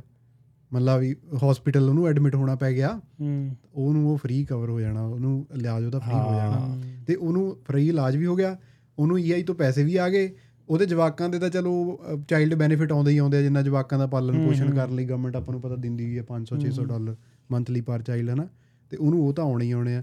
ਮਤਲਬ ਉਹ ਪੂਰਾ ਜੇ ਉਹ ਇੱਥੇ ਦਿਹਾੜੀ ਕਰ ਰਿਹਾ ਤਾਂ ਉਹ ਪੂਰਾ ਫ੍ਰੀ ਮਾਈਂਡ ਹੋ ਕੇ ਦਿਹਾੜੀ ਕਰ ਰਿਹਾ ਵੀ ਓਕੇ ਆ ਕੋਈ ਚੱਕਰ ਨਹੀਂ ਕੱਲ ਨੂੰ ਬਿਮਾਰ ਹੋ ਗਿਆ ਕੁਝ ਵੀ ਹੋ ਗਿਆ ਕੋਈ ਵਿਪਤਾ ਪੈ ਗਈ ਸਿਸਟਮ ਮੇਰੇ ਨਾਲ ਖੜਾ ਵਾ। ਹਾਂ। ਉੱਥੇ ਜੇ ਉਹ ਦਿਹਾੜੀ ਵੀ ਕਰ ਰਿਹਾ ਉਹਦੇ ਸਿਰ ਤੇ 100 ਟੈਨਸ਼ਨ ਆ ਹਨਾ। ਹੂੰ। ਵੀ ਜੇ ਕੱਲ ਨੂੰ ਦਿਹਾੜੀ ਤੋਂ ਛੁੱਟੀ ਵੱਜ ਗਈ ਜਿਹਦੀ ਲੱਤ ਦੁਖਦੀ ਆ ਜਦੋਂ ਢੂਈ ਦੁਖਦੀ ਆ ਉਹਨੇ ਛੁੱਟੀ ਨਹੀਂ ਕਰਨੀ ਕਿਉਂਕਿ ਉਹਨੂੰ ਪਤਾ ਵੀ ਜਦੀ ਸਰਕਲ ਰੁਕ ਜਾਣਾ ਹੂੰ। ਉਹੀ ਕੈਨੇਡਾ ਅਮਰੀਕਾ ਆਪ ਕੈਨੇਡਾ ਤੇ ਆਪਾਂ ਪੰਜਾਬ ਦੀ ਗੱਲ ਕਰਦੇ ਲੋੜਾਂ ਦੇ ਹਿਸਾਬ ਨਾਲ ਬਿਲਕੁਲ। ਹਾਲਾਤਾਂ ਦੇ ਹਿਸਾਬ ਨਾਲ ਹਾਂਜੀ। ਇਦਾਂ ਕਹਿ ਸਕਦੇ ਆ। ਹਾਂ ਹਰ ਕੋਈ ਹਰ ਇੱਕ ਦੀ ਸੋਚ ਹੈ ਜਿਹੜੀ ਹਾਲਾਤ ਦੇ ਹਿਸਾਬ ਨਾਲ ਆ। ਹੂੰ। ਹਨਾ ਆਪਾਂ ਪਹਿਲਾਂ ਵੀ ਇਹ ਗੱਲ ਕੀਤੀ ਹੈ ਕਿ ਅੱਜ ਆਪਾਂ ਬੈਠੇ ਆ ਇਸ ਗੱਲ ਬਾਰੇ ਗੱਲ ਕਰ ਰਹੇ ਹਾਂ ਜਦੋਂ ਨਵੇਂ ਆਏ ਸੀ ਨਹੀਂ ਉਦੋਂ ਹੈ ਹੀ ਨਹੀਂ ਸੀ। ਉਦੋਂ ਹਾਲਾਤ ਹੋਰ ਸੀ ਹੁਣ ਹੋ ਰਿਹਾ। ਹੁਣ ਉਦੋਂ ਲੋੜਾਂ ਹੋਰ ਸੀ ਹੁਣ ਲੋੜਾਂ ਹੋ ਰਿਹਾ। ਉਹਦੇ ਹਿਸਾਬ ਨਾਲ ਹਰ ਕੋਈ ਬੰਦਾ ਚੇਂਜ ਹੁੰਦਾ ਹੈ। ਆਹੋ ਜੇ ਹੁਣ ਮੈਨੂੰ ਹੀ ਕੋਈ ਪੁੱਛਦਾ ਰਿਵਰਸ ਮਾਈਗ੍ਰੇਸ਼ਨ ਬਾਰੇ ਹਨਾ 3 ਸਾਲ ਪਹਿਲਾਂ ਤਾਂ ਕਹਿਣਾ ਸੀ ਤੂੰ ਜਾਣ ਦਿਆ ਕਰ ਭਰਾਵਾ ਕਿਹੜੀ ਗੱਲ ਹੈ ਨਾ ਕਰਨਾ ਹੈ? ਅੱਜ ਹੁਣ ਅੱਜ ਜੇ ਕੋਈ ਉੱਚੇ ਬੰਦਾ ਸੋਚਦਾ ਤਾਂ ਹੈ ਵੀ ਹਾਂ ਵੀ ਦੱਸ ਕੀ ਕੀ ਕੀਤਾ ਜਾ ਸਕਦਾ ਹਨਾ। ਹਾਂ। ਯਾਨੀ ਕਿ ਦਿਮਾਗ ਦੇ ਵਿੱਚ ਉਹ ਡਿਸਕਸ਼ਨ ਕਰਨ ਲਈ ਹਨਾ ਦਿਮਾਗ ਨੇ ਸ਼ੁਰੂ ਤਾਂ ਕੀਤਾ। ਸ਼ੁਰੂ ਕੀਤਾ। ਸ਼ੁਰੂ ਕਿੱਦਾਂ ਛੱਡ ਕੇ ਹਾਂ ਚੱਲ ਜਾਣਾ। ਸ਼ੁਰੂ ਕਿੱਦਾਂ ਕੀਤਾ? ਵੀ ਤੇਰੀ ਸੋਚ ਹੈ ਜਿਹੜੀ ਹੁਣ ਚੇਂਜ ਹੋਈ ਹੈ। ਚੇਂਜ ਹੋ ਰਹੀ ਆ ਹੁਣ 3 ਸਾਲ ਮੈਂ ਪਹਿਲਾਂ ਮੈਂ ਤਾਂ ਕੋਈ ਪੁੱਛਦਾ ਨਾਲੇ ਤਾਂ ਮੈਂ ਉਹਨੂੰ ਗਾਲ ਕੱਢਣੀ ਸੀ ਨਾਲੇ ਮੈਂ ਕਮੈਂਟ ਕਰਨਾ ਸੀ। ਹਾਂ। ਪਰ ਜਦੋਂ ਆਪਾਂ ਪਹਿਲੇ ਕੀਤੀ 3 ਸਾਲ ਵੱਲ ਪਹਿਲਾਂ ਕੋਈ ਗੱਲ ਵੀ ਨਹੀਂ ਕਰ ਰਿਹਾ ਸੀ। ਹਾਂ। ਇਹਦੇ ਤੇ ਆਪਾਂ ਇਹ ਕਹਿੰਦੇ ਜਦੋਂ ਆਪਾਂ ਨੂੰ ਕਮੈਂਟ ਆਉਂਦੇ ਆ ਨਾ ਵੀਡੀਓਜ਼ ਤੇ ਵੀ ਕੋਈ ਕਹਿੰਦਾ ਕਮੈਂਟ ਦੇ ਵਿੱਚ ਵੀ ਰਿਵਰਸ ਮਾਈਗ੍ਰੇਸ਼ਨ ਹੋਣੀ ਚਾਹੀਦੀ ਆ ਕੋਈ ਉਹਦੇ ਫੇਵਰ 'ਚ ਆ। ਕੋਈ ਕਹਿੰਦਾ ਨਹੀਂ ਹੋਣੀ ਚਾਹੀਦੀ ਉਹ ਉਹਦੇ ਫੇਵਰ 'ਚ ਨਹੀਂ ਹੈਗਾ। ਤੇ ਇਹ ਹੈਗਾ ਕਿ ਹਰ ਬੰਦੇ ਦਾ ਇੰਡੀਵਿਜੂਅਲ ਉਹ ਸੋਚ ਦਾ ਲੈਵਲ ਆ ਨਾ ਵੀ ਉਹ ਅਲੱਗ ਤਰ੍ਹਾਂ ਸੋਚਦਾ ਵਾ। ਹੁਣ ਆਪਾਂ ਮਜ਼ਦੂਰ ਦੀ ਗੱਲ ਕੀਤੀ। ਉਹ ਰਿਵਰਸ ਮਾਈਗ੍ਰੇਸ਼ਨ ਕਦੇ ਨਹੀਂ ਕਰੂਗਾ ਕਿਉਂਕਿ ਉਹਦੀ ਇੱਥੇ ਲਾਈਫ ਬਹੁਤ ਸੈੱਟ ਆ। ਇੱਥੇ ਉਹ ਵਧੀਆ ਆਪਦਾ ਕੰਮ ਪਾਲਣ ਪੋਸ਼ਣ ਕਰ। ਸਕਦਾ। ਹੁਣ ਜੇ ਬੰਦੇ ਕੋਲ ਕਿਸੇ ਕੋਲ ਉੱਥੇ ਫੈਕਟਰੀ ਲੱਗੀ ਹੋਈ ਆ ਉਹਦੇ ਕੋਲ 100 ਮਜ਼ਦੂਰ ਆ 10 ਮਜ਼ਦੂਰ ਆ ਉਹਦਾ ਸੋਚ ਦਾ ਲੈਵਲ ਹੋਰ ਆ। ਉਹ ਰਿਵਰਸ ਮਾਈਗ੍ਰੇਸ਼ਨ ਦੇ ਵੱਲ ਫੇਵਰ 'ਚ ਗੱਲ ਕਰੂਗਾ। ਕਿਉਂਕਿ ਉੱਥੇ ਉਹਨੂੰ ਵਧੀਆ ਫੈਸਿਲਿਟੀਆਂ ਮਿਲ ਰਹੀਆਂ ਹਨਾ ਉਹ ਵਧੀਆ ਉਹਦਾ ਸੈਟਅਪ ਹੈਗਾ ਵਾ। ਇੱਥੇ ਆ ਕੇ ਉਹਨੂੰ ਦੁਬਾਰਾ ਸੈਟਅਪ ਖੜਾ ਕਰਨਾ ਪੈਣਾ ਕਿਉਂਕਿ ਉੱਥੇ ਉਹਦੇ ਪੁਰਖਾਂ ਨੇ ਜਾਂ ਉਹਦੇ ਗਾਹਾਂ ਉਹਦੇ ਪੇਰੈਂਟਸ ਨੇ ਗ੍ਰੈਂਡ ਪੇਰੈਂਟਸ ਨੇ ਕਿਸੇ ਨੇ ਮਿਹਨਤ ਕੀਤੀ ਤੇ ਉਹ ਸਿਸਟਮ ਐਸਟੈਬਲਿਸ਼ ਕੀਤਾ ਇੱਥੇ ਉਹਨੂੰ ਖੁਦ ਨੂੰ ਕਰਨਾ ਪੈਣਾ। ਉਹ ਕਹਿੰਦਾ ਯਾਰ ਬੈਟਰ ਆ ਮੈਂ ਉੱਥੇ ਜਾ ਕੇ ਉਹਨੂੰ ਸਾਂਭਾਂ। ਜਿਹੜਾ ਖੜਾ ਕੀਤਾ ਹੋਇਆ ਪ੍ਰੋਜੈਕਟ ਇੱਕ। ਉਹੀ ਤੁਹਾਡੇ ਹਾਲਾਤਾਂ ਦੇ ਹਿਸਾਬ ਨਾਲ ਤੁਹਾਡੇ ਲੋੜਾਂ ਦੇ। ਹਿਸਾਬ ਨਾਲ ਹੈ। ਜਿਹੜਾ ਬੰਦਾ ਕਮੈਂਟ ਕਰ ਰਿਹਾ ਵੀ ਰਿਵਰਸ ਮਾਈਗ੍ਰੇਸ਼ਨ ਸਹੀ ਆ ਉਹਨੂੰ ਵੀ ਆਪਾਂ ਸਹੀ ਕਹਿੰਦੇ ਆ ਜਿਹੜਾ ਕਹਿੰਦਾ ਨਹੀਂ ਸਹੀ ਉਹਨੂੰ ਵੀ ਆਪਾਂ ਸਹੀ ਕਹਿੰਦੇ ਆ। ਕਿਉਂਕਿ ਜਿਹੜਾ ਕਹਿ ਰਿਹਾ ਹੈ ਕਿ ਜਾਣਾ ਚਾਹੀਦਾ ਉਹਦੇ ਉਹਦੇ ਉਹਨੇ ਆਪਣੇ ਹਾਲਾਤਾਂ ਦੇ ਹਿਸਾਬ ਨਾਲ ਸੋਚਣਾ। ਜਿਹੜਾ ਕਹਿੰਦਾ ਨਹੀਂ ਜਾਣਾ ਚਾਹੀਦਾ ਉਹਨੇ ਆਪਣੇ ਹਾਲਾਤਾਂ ਦੇ ਹਿਸਾਬ ਨਾਲ ਸੋਚਣਾ ਹਨਾ। ਪਰ ਮੈਂ ਇਹ ਕਹਿੰਦਾ ਕਿ ਵਧੀਆ ਚੱਲਣਾ ਚਾਹੀਦਾ ਹਰ ਇੱਕ ਦਾ। ਜਿਹੜਾ ਇੱਥੇ ਆ ਉਹਦਾ ਵੀ ਵਧੀਆ ਚੱਲਣਾ ਚਾਹੀਦਾ। ਜਿਹੜਾ ਪੰਜਾਬ ਨੂੰ ਜਾਣ ਬਾਰੇ ਸੋਚਿਆ ਉਹਦਾ ਵੀ ਵਧੀਆ ਚੱਲਣਾ ਚਾਹੀਦਾ। ਤੇ ਮੈਂ ਕਿਸੇ ਨੂੰ ਜਿੱਦਾਂ ਨਾ ਇੰਡੀਆ ਪੰਜਾਬ ਨੂੰ ਮਾੜਾ ਕਹੂੰਗਾ ਤੇ ਨਾ ਕੈਨੇਡਾ ਨੂੰ। ਕਿਉਂਕਿ ਜਿੰਨਾ ਚਿਰ ਆਪਾਂ ਇੰਡੀਆ ਪੰਜਾਬ 'ਚ ਬੈਠੇ ਸੀ ਸਾਨੂੰ ਉਹ ਰੋਟੀ ਦਿੰਦਾ ਸੀ। ਹਨਾ? ਹੁਣ ਜੇ ਕੈਨੇਡਾ ਬੈਠੇ ਆ ਤਾਂ ਕੈਨੇਡਾ ਰੋਟੀ ਦਿੰਦਾ ਆ ਸਾਡੇ ਪਰਿਵਾਰ ਨੂੰ ਹਨਾ ਦਿੰਦਾ ਆ। ਵੀ ਯਾਨੀ ਕਿ ਕਿਸੇ ਨੂੰ ਮਾੜਾ ਨਹੀਂ ਕਹਿਣਾ ਚਾਹੀਦਾ। ਆਪਣੇ ਆਪ ਨੂੰ ਇੰਨਾ ਕੁ ਵਧੀਆ ਬਣਾਓ ਕਿ ਸਾਨੂੰ ਜਾਨੀ ਕਿ ਅ, ਇਹ ਕੁਛ ਕਰ ਅ, ਕਰਨ ਦੀ ਲੋੜ ਨਾ ਪਵੇ ਕਿ ਵਧੀਆ ਅ, ਸਾਡਾ ਚੱਲੀ ਜਾਵੇ। ਇਹ ਗੱਲ ਤਾਂ ਗੁਰਦਾਸ ਮਾਨ ਸਾਹਿਬ ਨੇ ਕਿੰਨੇ ਸਾਲ ਪਹਿਲਾਂ ਹੀ ਕਹਿਤੀ। ਵੀ ਜਿਹੜੇ ਮੁਲਕ ਦਾ ਖਾਈਏ ਉਸ ਦਾ ਪੂਰਾ ਨਹੀਂ ਪੂਰਾ ਨਹੀਂ ਮੰਗੀਦਾ। ਜੇ ਲੱਕ ਪਰਦੇਸੀ ਹੋਈ ਆ, ਆਪਣਾ ਦੇਸ਼ ਨਹੀਂ ਭੰਡੀ ਦਾ ਭੰਡੀ ਦਾ, ਹਾਂ। ਬਈ ਜਿੱਥੋਂ ਆਪਾਂ ਆਏ ਆ ਉਹ ਵੀ ਹਮੇਸ਼ਾ ਭੰਡਣਾ ਨਹੀਂ ਹਨਾ। ਚਾਹੀਦਾ। ਉਹ ਵੀ ਵਧੀਆ ਬਹੁਤ। ਜਿੱਥੋਂ ਖਾਣੇ ਉਹ ਵੀ ਬਹੁਤ ਵਧੀਆ ਹਾਂ ਨਾਲੇ ਉਦਾਂ ਵੀ ਹੈ ਨਾ ਦੁਨੀਆ ਦੇ ਅੱਧੇ ਮਸਲੇ ਹੱਲ ਹੋ ਜਾਣਗੇ ਜੇ ਆਪਾਂ ਇੰਨੀ ਕੀ ਗੱਲ ਸਮਝ ਲਈਏ ਵੀ ਦੂਸਰੇ ਬੰਦੇ ਦੀ ਸੋਚ ਗਲਤ ਨਹੀਂ ਹੈਗੀ ਸਿਰਫ ਲੱਗ ਗਿਆ ਨਜ਼ਰੀਆ ਲੱਗ ਹਾਂ ਉਹਦਾ ਬੰਦੇ ਦਾ ਸੋਚਣ ਦਾ ਨਜ਼ਰੀਆ ਲੱਗ ਗਿਆ ਹਰੇਕ ਬੰਦੇ ਦਾ ਆਪਣਾ ਆਪਣਾ ਸੋਚਣ ਦਾ ਇਕੋ ਚੈਂਬਰ ਜਿਹਾ ਬੰਦੇ ਨੇ ਬਣਾਇਆ ਉਹ ਲਿਮਿਟੇਸ਼ਨ ਦੇ ਵਿੱਚ ਰਹਿ ਕੇ ਸੋਚਦਾ ਆ ਹਾਂਜੀ ਹਨਾ ਹੁਣ ਹੁਣ ਤੁਸੀਂ ਆ ਤੁਸੀਂ ਕਹੋਗੇ ਮੈਂ ਆ ਮੈਨੂੰ ਪੈਨ ਨਾਲ ਲਿਖਣਾ ਵਧੀਆ ਲੱਗਦਾ ਨਾ। ਮੈਂ ਤੁਹਾਨੂੰ ਕਹਾਂ ਨਹੀਂ ਪੈਨਸਲ ਘੜ ਕੇ ਮੈਨੂੰ ਵਧੀਆ ਲੱਗਣਾ। ਹਨਾ ਤੁਸੀਂ ਮੇਰੇ ਨਾਲ ਬੈਂਸੀ ਜਾਉ ਨਹੀਂ ਤੂੰ ਪੈਨਸਲ ਘੜਦਾ ਇਹਨਾਂ এনवायरमेंट ਖਰਾਬ ਹੁੰਦਾ ਦਰਖਤ ਕੱਟ ਕੇ ਇਸ ਵਿੱਚ ਸਿੱਕਾ ਪੈਂਦਾ ਹਨਾ ਕਿੰਨਾ ਖਰਾਬ। ਯਾਨੀ ਕਿ ਜੇ ਬੈਂਸ ਨਾ ਹੋਵੇ ਜਾਂ ਕੋਈ ਲੜਨਾ ਹੋਵੇ ਆਪਾਂ ਕਿਸੇ ਵੀ ਗੱਲ ਤੇ ਲੜ ਸਕਦੇ ਹਾਂ। ਹਨਾ। ਇਹਦਾ ਮਤਲਬ ਇਹ ਨਹੀਂ ਹੁੰਦਾ ਵੀ ਤੁਸੀਂ ਦੂਜੇ ਨੂੰ ਗਲਤ ਕਹੋ ਹਨਾ। ਇਹਦਾ ਮਤਲਬ ਇਹ ਹੁੰਦਾ ਹੈ ਵੀ ਹਰੇ ਉਹਦੀ ਬੰਦੇ ਦੀ ਸ਼ਾਇਦ ਕਿਤੇ ਨਾ ਕਿਤੇ ਸੋਚ ਨਹੀਂ ਰਲਦੀ। ਤੁਸੀਂ ਬਹਿ ਕੇ ਗੱਲਬਾਤ ਆਪਣਾ ਹੱਲ ਹਨਾ ਨਿਬੇੜ ਲਓ ਗੱਲ ਕਰ। ਇੱਕ ਹੁਣ ਆਪਾਂ ਕੈਨੇਡਾ ਦੇ ਵਿੱਚ ਹਨਾ ਆਪਾਂ ਬਹੁਤ ਨਿਊਜ਼ ਸੁਣੀ ਦੀ ਹੈ ਨਾ ਵੀ ਕੈਨੇਡਾ ਇਹ ਹੋ ਗਿਆ ਕੈਨੇਡਾ ਰਿਸੈਸ਼ਨ ਹਾਊਸਿੰਗ ਮਹਿੰਗੀ ਹੋ ਗਈ ਇਦਾਂ ਹੋ ਗਿਆ ਉਦਾਂ ਹੋ ਗਿਆ। ਬੜਾ ਦੇਖ ਕੇ ਨਾ ਬੜਾ ਮਤਲਬ ਮਨ ਜਿਹਾ ਖਰਾਬ ਹੁੰਦਾ। ਯਾਰ ਰਿਸੈਸ਼ਨ ਤਾਂ ਸਾਰੇ ਦੇਸ਼ ਹੀ ਨੇ। ਮਤਲਬ ਤੁਸੀਂ ਜਿਹੜਾ ਯੂਰਪ ਆ ਉਹ ਤਾਂ ਸਭ ਤੋਂ ਪਹਿਲਾਂ 'ਚ ਐਂਟਰ ਹੋਇਆ ਇਕਨੋਮਿਕ ਸਲੋਡਾਊਨ ਦੇ ਵਿੱਚ। ਰਿਸੈਸ਼ਨ ਤਾਂ ਚਲੋ ਆਪਾਂ ਨਹੀਂ ਕਹਿ ਸਕਦੇ ਹਲੇ ਨਹੀਂ ਡਿਕਲੇਅਰ ਹੋਈ। ਇਕਨੋਮਿਕ ਸਲੋਡਾਊਨ ਉਹ ਤਾਂ ਸਭ ਤੋਂ ਪਹਿਲਾਂ ਬੁਰਾ ਹਾਲ ਹੋਇਆ। ਹੁਣ ਯੂਕੇ ਦੇਖ ਲਓ ਉਹਦੇ ਸਭ ਤੋਂ ਪਹਿਲਾਂ ਬੁਰਾ ਹਾਲ ਹੋਇਆ ਨਾ ਉਹ ਕਿੰਨਾ ਉਹਦੇ ਇਕਨੋਮਿਕ ਸਲੋਡਾਊਨ ਦੇ ਵਿੱਚੋਂ ਜਾ ਰਿਹਾ। ਫਿਰ ਆਸਟ੍ਰੇਲੀਆ ਨਿਊਜ਼ੀਲੈਂਡ ਉਹਨਾਂ ਦਾ ਵੀ ਇਹੀ ਹਾਲ ਨੇ ਇਸ ਵੇਲੇ। ਸਾਰੇ ਇਕਨੋਮਿਕ ਸਲੋਡਾਊਨ ਚੋਂ ਜਾ ਰਹੇ ਨੇ ਹਨਾ। ਯੂਐਸ ਦਾ ਦੇਖ ਲਓ ਕੈਨੇਡਾ ਦੇ। ਪਰ ਨਾਮ ਸਿਰਫ ਕੈਨੇਡਾ ਦਾ ਉਹ ਕਿਉਂ? ਕਿਉਂਕਿ ਆਪਣੇ ਜ਼ਿਆਦਾ ਲੋਕ ਇੱਥੇ ਆ ਗਏ ਨੇ ਤੇ ਕੋਵਿਡ ਤੋਂ ਬਾਅਦ ਲੋਕਾਂ ਦੀ ਜ਼ਿਆਦਾ ਤਾਦਾਦ ਇੱਥੇ ਜ਼ਿਆਦਾ ਐਂਟਰ ਹੋਏ ਨੇ ਤੇ ਉਹ ਫਿਰ ਸਾਰੇ ਕਿਉਂਕਿ ਉਹ ਹੋ ਜਾਂਦਾ ਇੱਕ ਤੇ ਇੱਕ ਮਤਲਬ ਬੰਦਾ ਸੈਟੀਸਫਾਈਡ ਨਹੀਂ ਹੁੰਦਾ ਵੀ ਆਏ ਆ ਤੇ ਇੱਥੇ ਮਤਲਬ ਉਹ ਸਲੋ ਡਾਊਨ ਨਹੀਂ ਵਧੀਆ ਲੱਗਦਾ ਕਿਸੇ ਨੂੰ ਵੀ। ਔਖਾ ਹੁੰਦਾ ਉਹਦੇ ਵਿੱਚ ਕੋਪ ਅਪ ਕਰਨਾ ਹਨਾ? ਤੇ ਉਹ ਫਿਰ ਸਾਰੇ ਸੋਸ਼ਲ ਮੀਡੀਆ ਤੇ ਵਾਇਰਲ ਹੋਇਆ ਪਿਆ ਵਾ। ਉਹਨਾਂ ਦੇਸ਼ਾਂ 'ਚ ਕਿਉਂਕਿ ਆਪਣੇ ਲੋਕ ਜ਼ਿਆਦਾ ਨਹੀਂ ਗਏ ਤੇ ਉਹ ਹਲੇ ਉਹ ਰੌਲਾ ਤਾਂ ਨਹੀਂ ਪਿਆ ਹਲੇ। ਨਾਲੇ ਹੁਣ ਇੱਥੇ ਰੌਲਾ ਪਈ ਜਾਂਦਾ ਘਰ ਮਹਿੰਗੇ ਹੋਏ ਹਾਏ ਯਾਰ ਆਮ ਬੰਦੇ ਦੀ ਰੀਚ ਤੋਂ ਬਾਹਰ ਆ ਨਾ। ਇੰਗਲੈਂਡ ਵਾਲੇ ਕੋਈ 10 ਸਾਲ ਪਹਿਲਾਂ ਗਿਆ ਹੋਊਗਾ ਉਹਨੂੰ ਪੁੱਛ ਕੇ ਦੇਖਿਓ। ਅਗਰ ਲਿਆ ਘਰ ਹਨਾ? ਉੱਥੇ ਘਰ ਲੈ ਅਫੋਰਡੇਬਿਲਟੀ ਬਹੁਤ ਔਖੀ ਆ ਘਰ ਲੈਣਾ। ਘਰ ਲੈਣਾ ਬਹੁਤ ਔਖਾ ਹੈ ਉੱਥੇ। ਉਹਨਾਂ ਕੋ ਜਾਨੀ ਕਿ ਜਿਨ੍ਹਾਂ ਕੋ ਘਰ ਹੈਗੇ ਆ ਉਹਨਾਂ ਕੋ 5 5 7 7 ਆ। ਜਿਨ੍ਹਾਂ ਕੋ ਨਹੀਂ ਹੈਗੇ ਉਹਨਾਂ ਕੋ ਨਹੀਂ ਹੈਗੇ। ਸਾਰੀ ਸਾਰੀ ਜ਼ਿੰਦਗੀ ਰੈਂਟ ਤੇ ਕੱਢ ਦਿੰਦੇ ਆ। ਤੇ ਇੱਕ ਮੈਂ ਆਰਟੀਕਲ ਪੜ੍ਹ ਰਿਹਾ ਸੀ ਉਹ ਕਹਿੰਦੀ ਸੀ ਕਿ Canada is heading towards housing market like UK ਹਾਂਜੀ। ਵੀ ਕੈਨੇਡਾ ਵੀ ਉਧਰ ਹੀ ਜਾ ਰਿਹਾ ਹੈਡ ਹੋ ਰਿਹਾ ਬਈ ਮਾੜੇ ਬੰਦੇ ਦੇ ਅਫੋਰਡੇਬਿਲਟੀ ਹੈ ਨਹੀਂ ਹੱਥ 'ਚ ਘਰ ਘੁਰ ਅਫੋਰਡ ਕਰਨਾ ਹੋਰ ਸਾਰੀ ਜ਼ਿੰਦਗੀ ਰੈਂਟ ਤੇ ਰਹੂਗਾ। ਤੇ ਜਿਹੜਾ ਤਕੜਾ ਆ ਉਹੀ ਹੁਣ ਆਪਾਂ। ਇੰਡੀਆ ਦੀ ਗੱਲ ਕਰਦੇ ਹਾਂ ਆਪਾਂ ਰਿਵਰਸ ਮਾਈਗ੍ਰੇਸ਼ਨ ਤੇ ਗੱਲ ਕਰਦੇ ਹਾਂ ਇੰਡੀਆ ਤੇ ਕੈਨੇਡਾ ਨੂੰ ਕੰਪੇਅਰ ਕਰਦੇ ਹਾਂ ਨਾ। ਚਲੋ ਇੱਥੇ ਪਹਿਲਾਂ ਹੁੰਦਾ ਸੀਗਾ ਬੰਦਾ 3-4 ਸਾਲ 5 ਸਾਲ ਕੰਮ ਕਰਕੇ ਘਰ ਲੈ ਲੈਂਦਾ ਸੀਗਾ ਈਜ਼ੀਲੀ ਹਨਾ? ਹੁਣ ਹੋ ਗਿਆ ਉਹ 5 ਸਾਲ ਤੋਂ 10 ਸਾਲ ਹੋ ਗਿਆ ਹੋਣਾ ਜਾਂ 15 ਹੋ ਗਿਆ ਹੋਣਾ ਐਟਲੀਸਟ ਵੀ ਇੰਨੇ ਸਾਲ ਕੰਮ ਕਰਕੇ ਉਹ ਅੱਜ ਦੀ ਸਿਚੁਏਸ਼ਨ ਦੇ ਹਿਸਾਬ ਨਾਲ ਘਰ ਲਊਗਾ। ਤੇ ਹੁਣ ਦਿੱਲੀ ਦੇ ਵਿੱਚ ਹਨਾ ਉੱਥੇ ਆਈਟੀ ਜੌਬਸ ਜਾਂ ਜੋ ਵੀ ਹਨਾ ਆਪਾਂ ਬੈਂਗਲੌਰ ਦੇ ਵਿੱਚ ਗੱਲ ਕਰੀਏ ਆਈਟੀ ਜੌਬਸ ਕਰਦੇ ਨੇ। ਉਹਨਾਂ ਨੂੰ 20 20 30 30 ਸਾਲ ਹੋ ਜਾਂਦੇ ਉਹ ਹਾਈ ਹਾਈ ਸਕਿਲਡ ਜੌਬਸ ਕਰਦੇ ਨੇ। ਉਹ ਤਾਂ ਵੀ ਨਹੀਂ ਕਰ ਲੈ ਸਕਦੇ ਆਦਾ ਹੂੰ। ਉਹਨਾਂ ਦੇ ਪੁਆਇੰਟ ਆਫ View ਨਾਲ ਗੱਲ ਆਪਾਂ ਉੱਥੇ ਦੀ ਉੱਥੇ ਨਾਲ ਕੰਪੇਅਰ ਕਰੀਏ ਨਾ ਆਪਣੇ ਕੋਲ ਤਾਂ ਘਰ ਫ੍ਰੀ ਨੇ। ਆਪਾਂ ਤਾਂ ਲਏ ਹੋਏ ਆ ਘਰ ਹਨਾ। ਆਪਾਂ ਤਾਂ ਕਈ ਰੌਲਾ ਪਾਈ ਜਾਂਦੇ ਆ ਵੀ ਬਹੁਤ ਵਧੀਆ ਬਹੁਤ ਵਧੀਆ ਚੱਕਰੀ ਕੋਈ ਨਹੀਂ। ਹੁਣ ਤੁਹਾਨੂੰ ਅੱਜ ਕੋਈ ਇੰਡੀਆ 'ਚ ਬੈਠਿਆਂ ਨੂੰ ਕਵੇ ਵੀ ਤੁਹਾਡਾ ਘਰ ਨਹੀਂ ਹੈਗਾ ਤੁਸੀਂ ਜ਼ੀਰੋ ਤੋਂ ਸ਼ੁਰੂ ਕਰਨਾ। ਤੁਸੀਂ ਆਪੇ ਦੱਸੋ ਕਮੈਂਟ ਕਰਕੇ ਵੀ ਤੁਹਾਨੂੰ ਕਿੰਨਾ ਟਾਈਮ ਲੱਗੂਗਾ ਘਰ ਬਣਾਉਣ 'ਚ ਉਸ ਏਰੀਆ 'ਚ ਜਿੱਥੇ ਤੁਸੀਂ ਰਹਿੰਦੇ ਆ। ਭਾਵੇਂ ਕਿਸੇ ਪਿੰਡ ਪੰਜਾਬ ਦੇ ਪਿੰਡ 'ਚ ਹੀ ਆ। ਜੇ ਤੁਸੀਂ ਕਿਸੇ ਲੁਧਿਆਣੇ ਦੇ ਏਰੀਆ 'ਚ ਰਹਿੰਦੇ ਆ ਜਾਂ ਚੰਡੀਗੜ੍ਹ ਦੇ ਏਰੀਆ 'ਚ ਰਹਿੰਦੇ ਆ ਦਿੱਲੀ ਤੋਂ ਦੇਖ ਰਹੇ ਆ ਤੁਸੀਂ ਦੱਸੋ ਵੀ ਉੱਥੇ ਜੇ ਤੁਹਾਨੂੰ ਅੱਜ ਨਵੇਂ ਸਿਰੋਂ ਘਰ ਜ਼ੀਰੋ ਤੋਂ ਸ਼ੁਰੂ ਕਰਨਾ ਪਵੇ ਤਾਂ ਤੁਹਾਨੂੰ ਕਿੰਨੇ ਸਾਲ ਲੱਗਣਗੇ? ਫਿਰ ਆਪਾਂ ਕੰਪੇਅਰ ਕਰ ਸਕਦੇ ਆ ਵੀ ਕੀ ਕੈਨੇਡਾ ਦੀ ਹਾਊਸਿੰਗ ਤੇ ਉੱਥੇ ਦੀ ਹਾਊਸਿੰਗ ਦੇ ਵਿੱਚ ਕੀ ਡਿਫਰੈਂਸ ਆ। ਇੱਥੇ ਤੁਸੀਂ ਕਿੰਨੇ ਸਾਲ 'ਚ ਘਰ ਬਣਾ ਸਕਦੇ ਹੋ ਉੱਥੇ ਕਿੰਨੇ ਸਾਲ 'ਚ ਆਪਾਂ ਆਪਾਂ ਸਿਰਫ ਬੜਾ ਤਕੜਾ ਪੁਆਇੰਟ ਰੱਖਿਆ ਤੁਸੀਂ। ਮੰਨ ਲਓ ਤੁਸੀਂ ਇੰਡੀਆ ਜਾਣਾ ਆ। ਇੰਡੀਆ ਸਾਡੇ ਘਰਦਿਆਂ ਨੇ ਬਦ- ਬਦਖਲ ਕਰਦਾ ਹੈ ਨਾ। ਤੁਸੀਂ ਇੱਥੇ ਰਿਵਰਸ ਮਾਈਗ੍ਰੇਸ਼ਨ ਕਰਕੇ ਇੰਡੀਆ ਜਾ ਕੇ ਆਪਣਾ ਕੰਮ ਸੈੱਟ ਕਰਨਾ ਪਹਿਲੇ। ਜ਼ਮੀਨ ਲੈਣੀ ਘਰ ਬਣਾਉਣਾ ਘਰ ਲੈਣਾ। ਦੱਸਿਓ ਵੀ ਕਮੈਂਟ ਕਰਕੇ ਵੀ ਕਿੰਨਾ ਟਾਈਮ ਲੱਗੂਗਾ।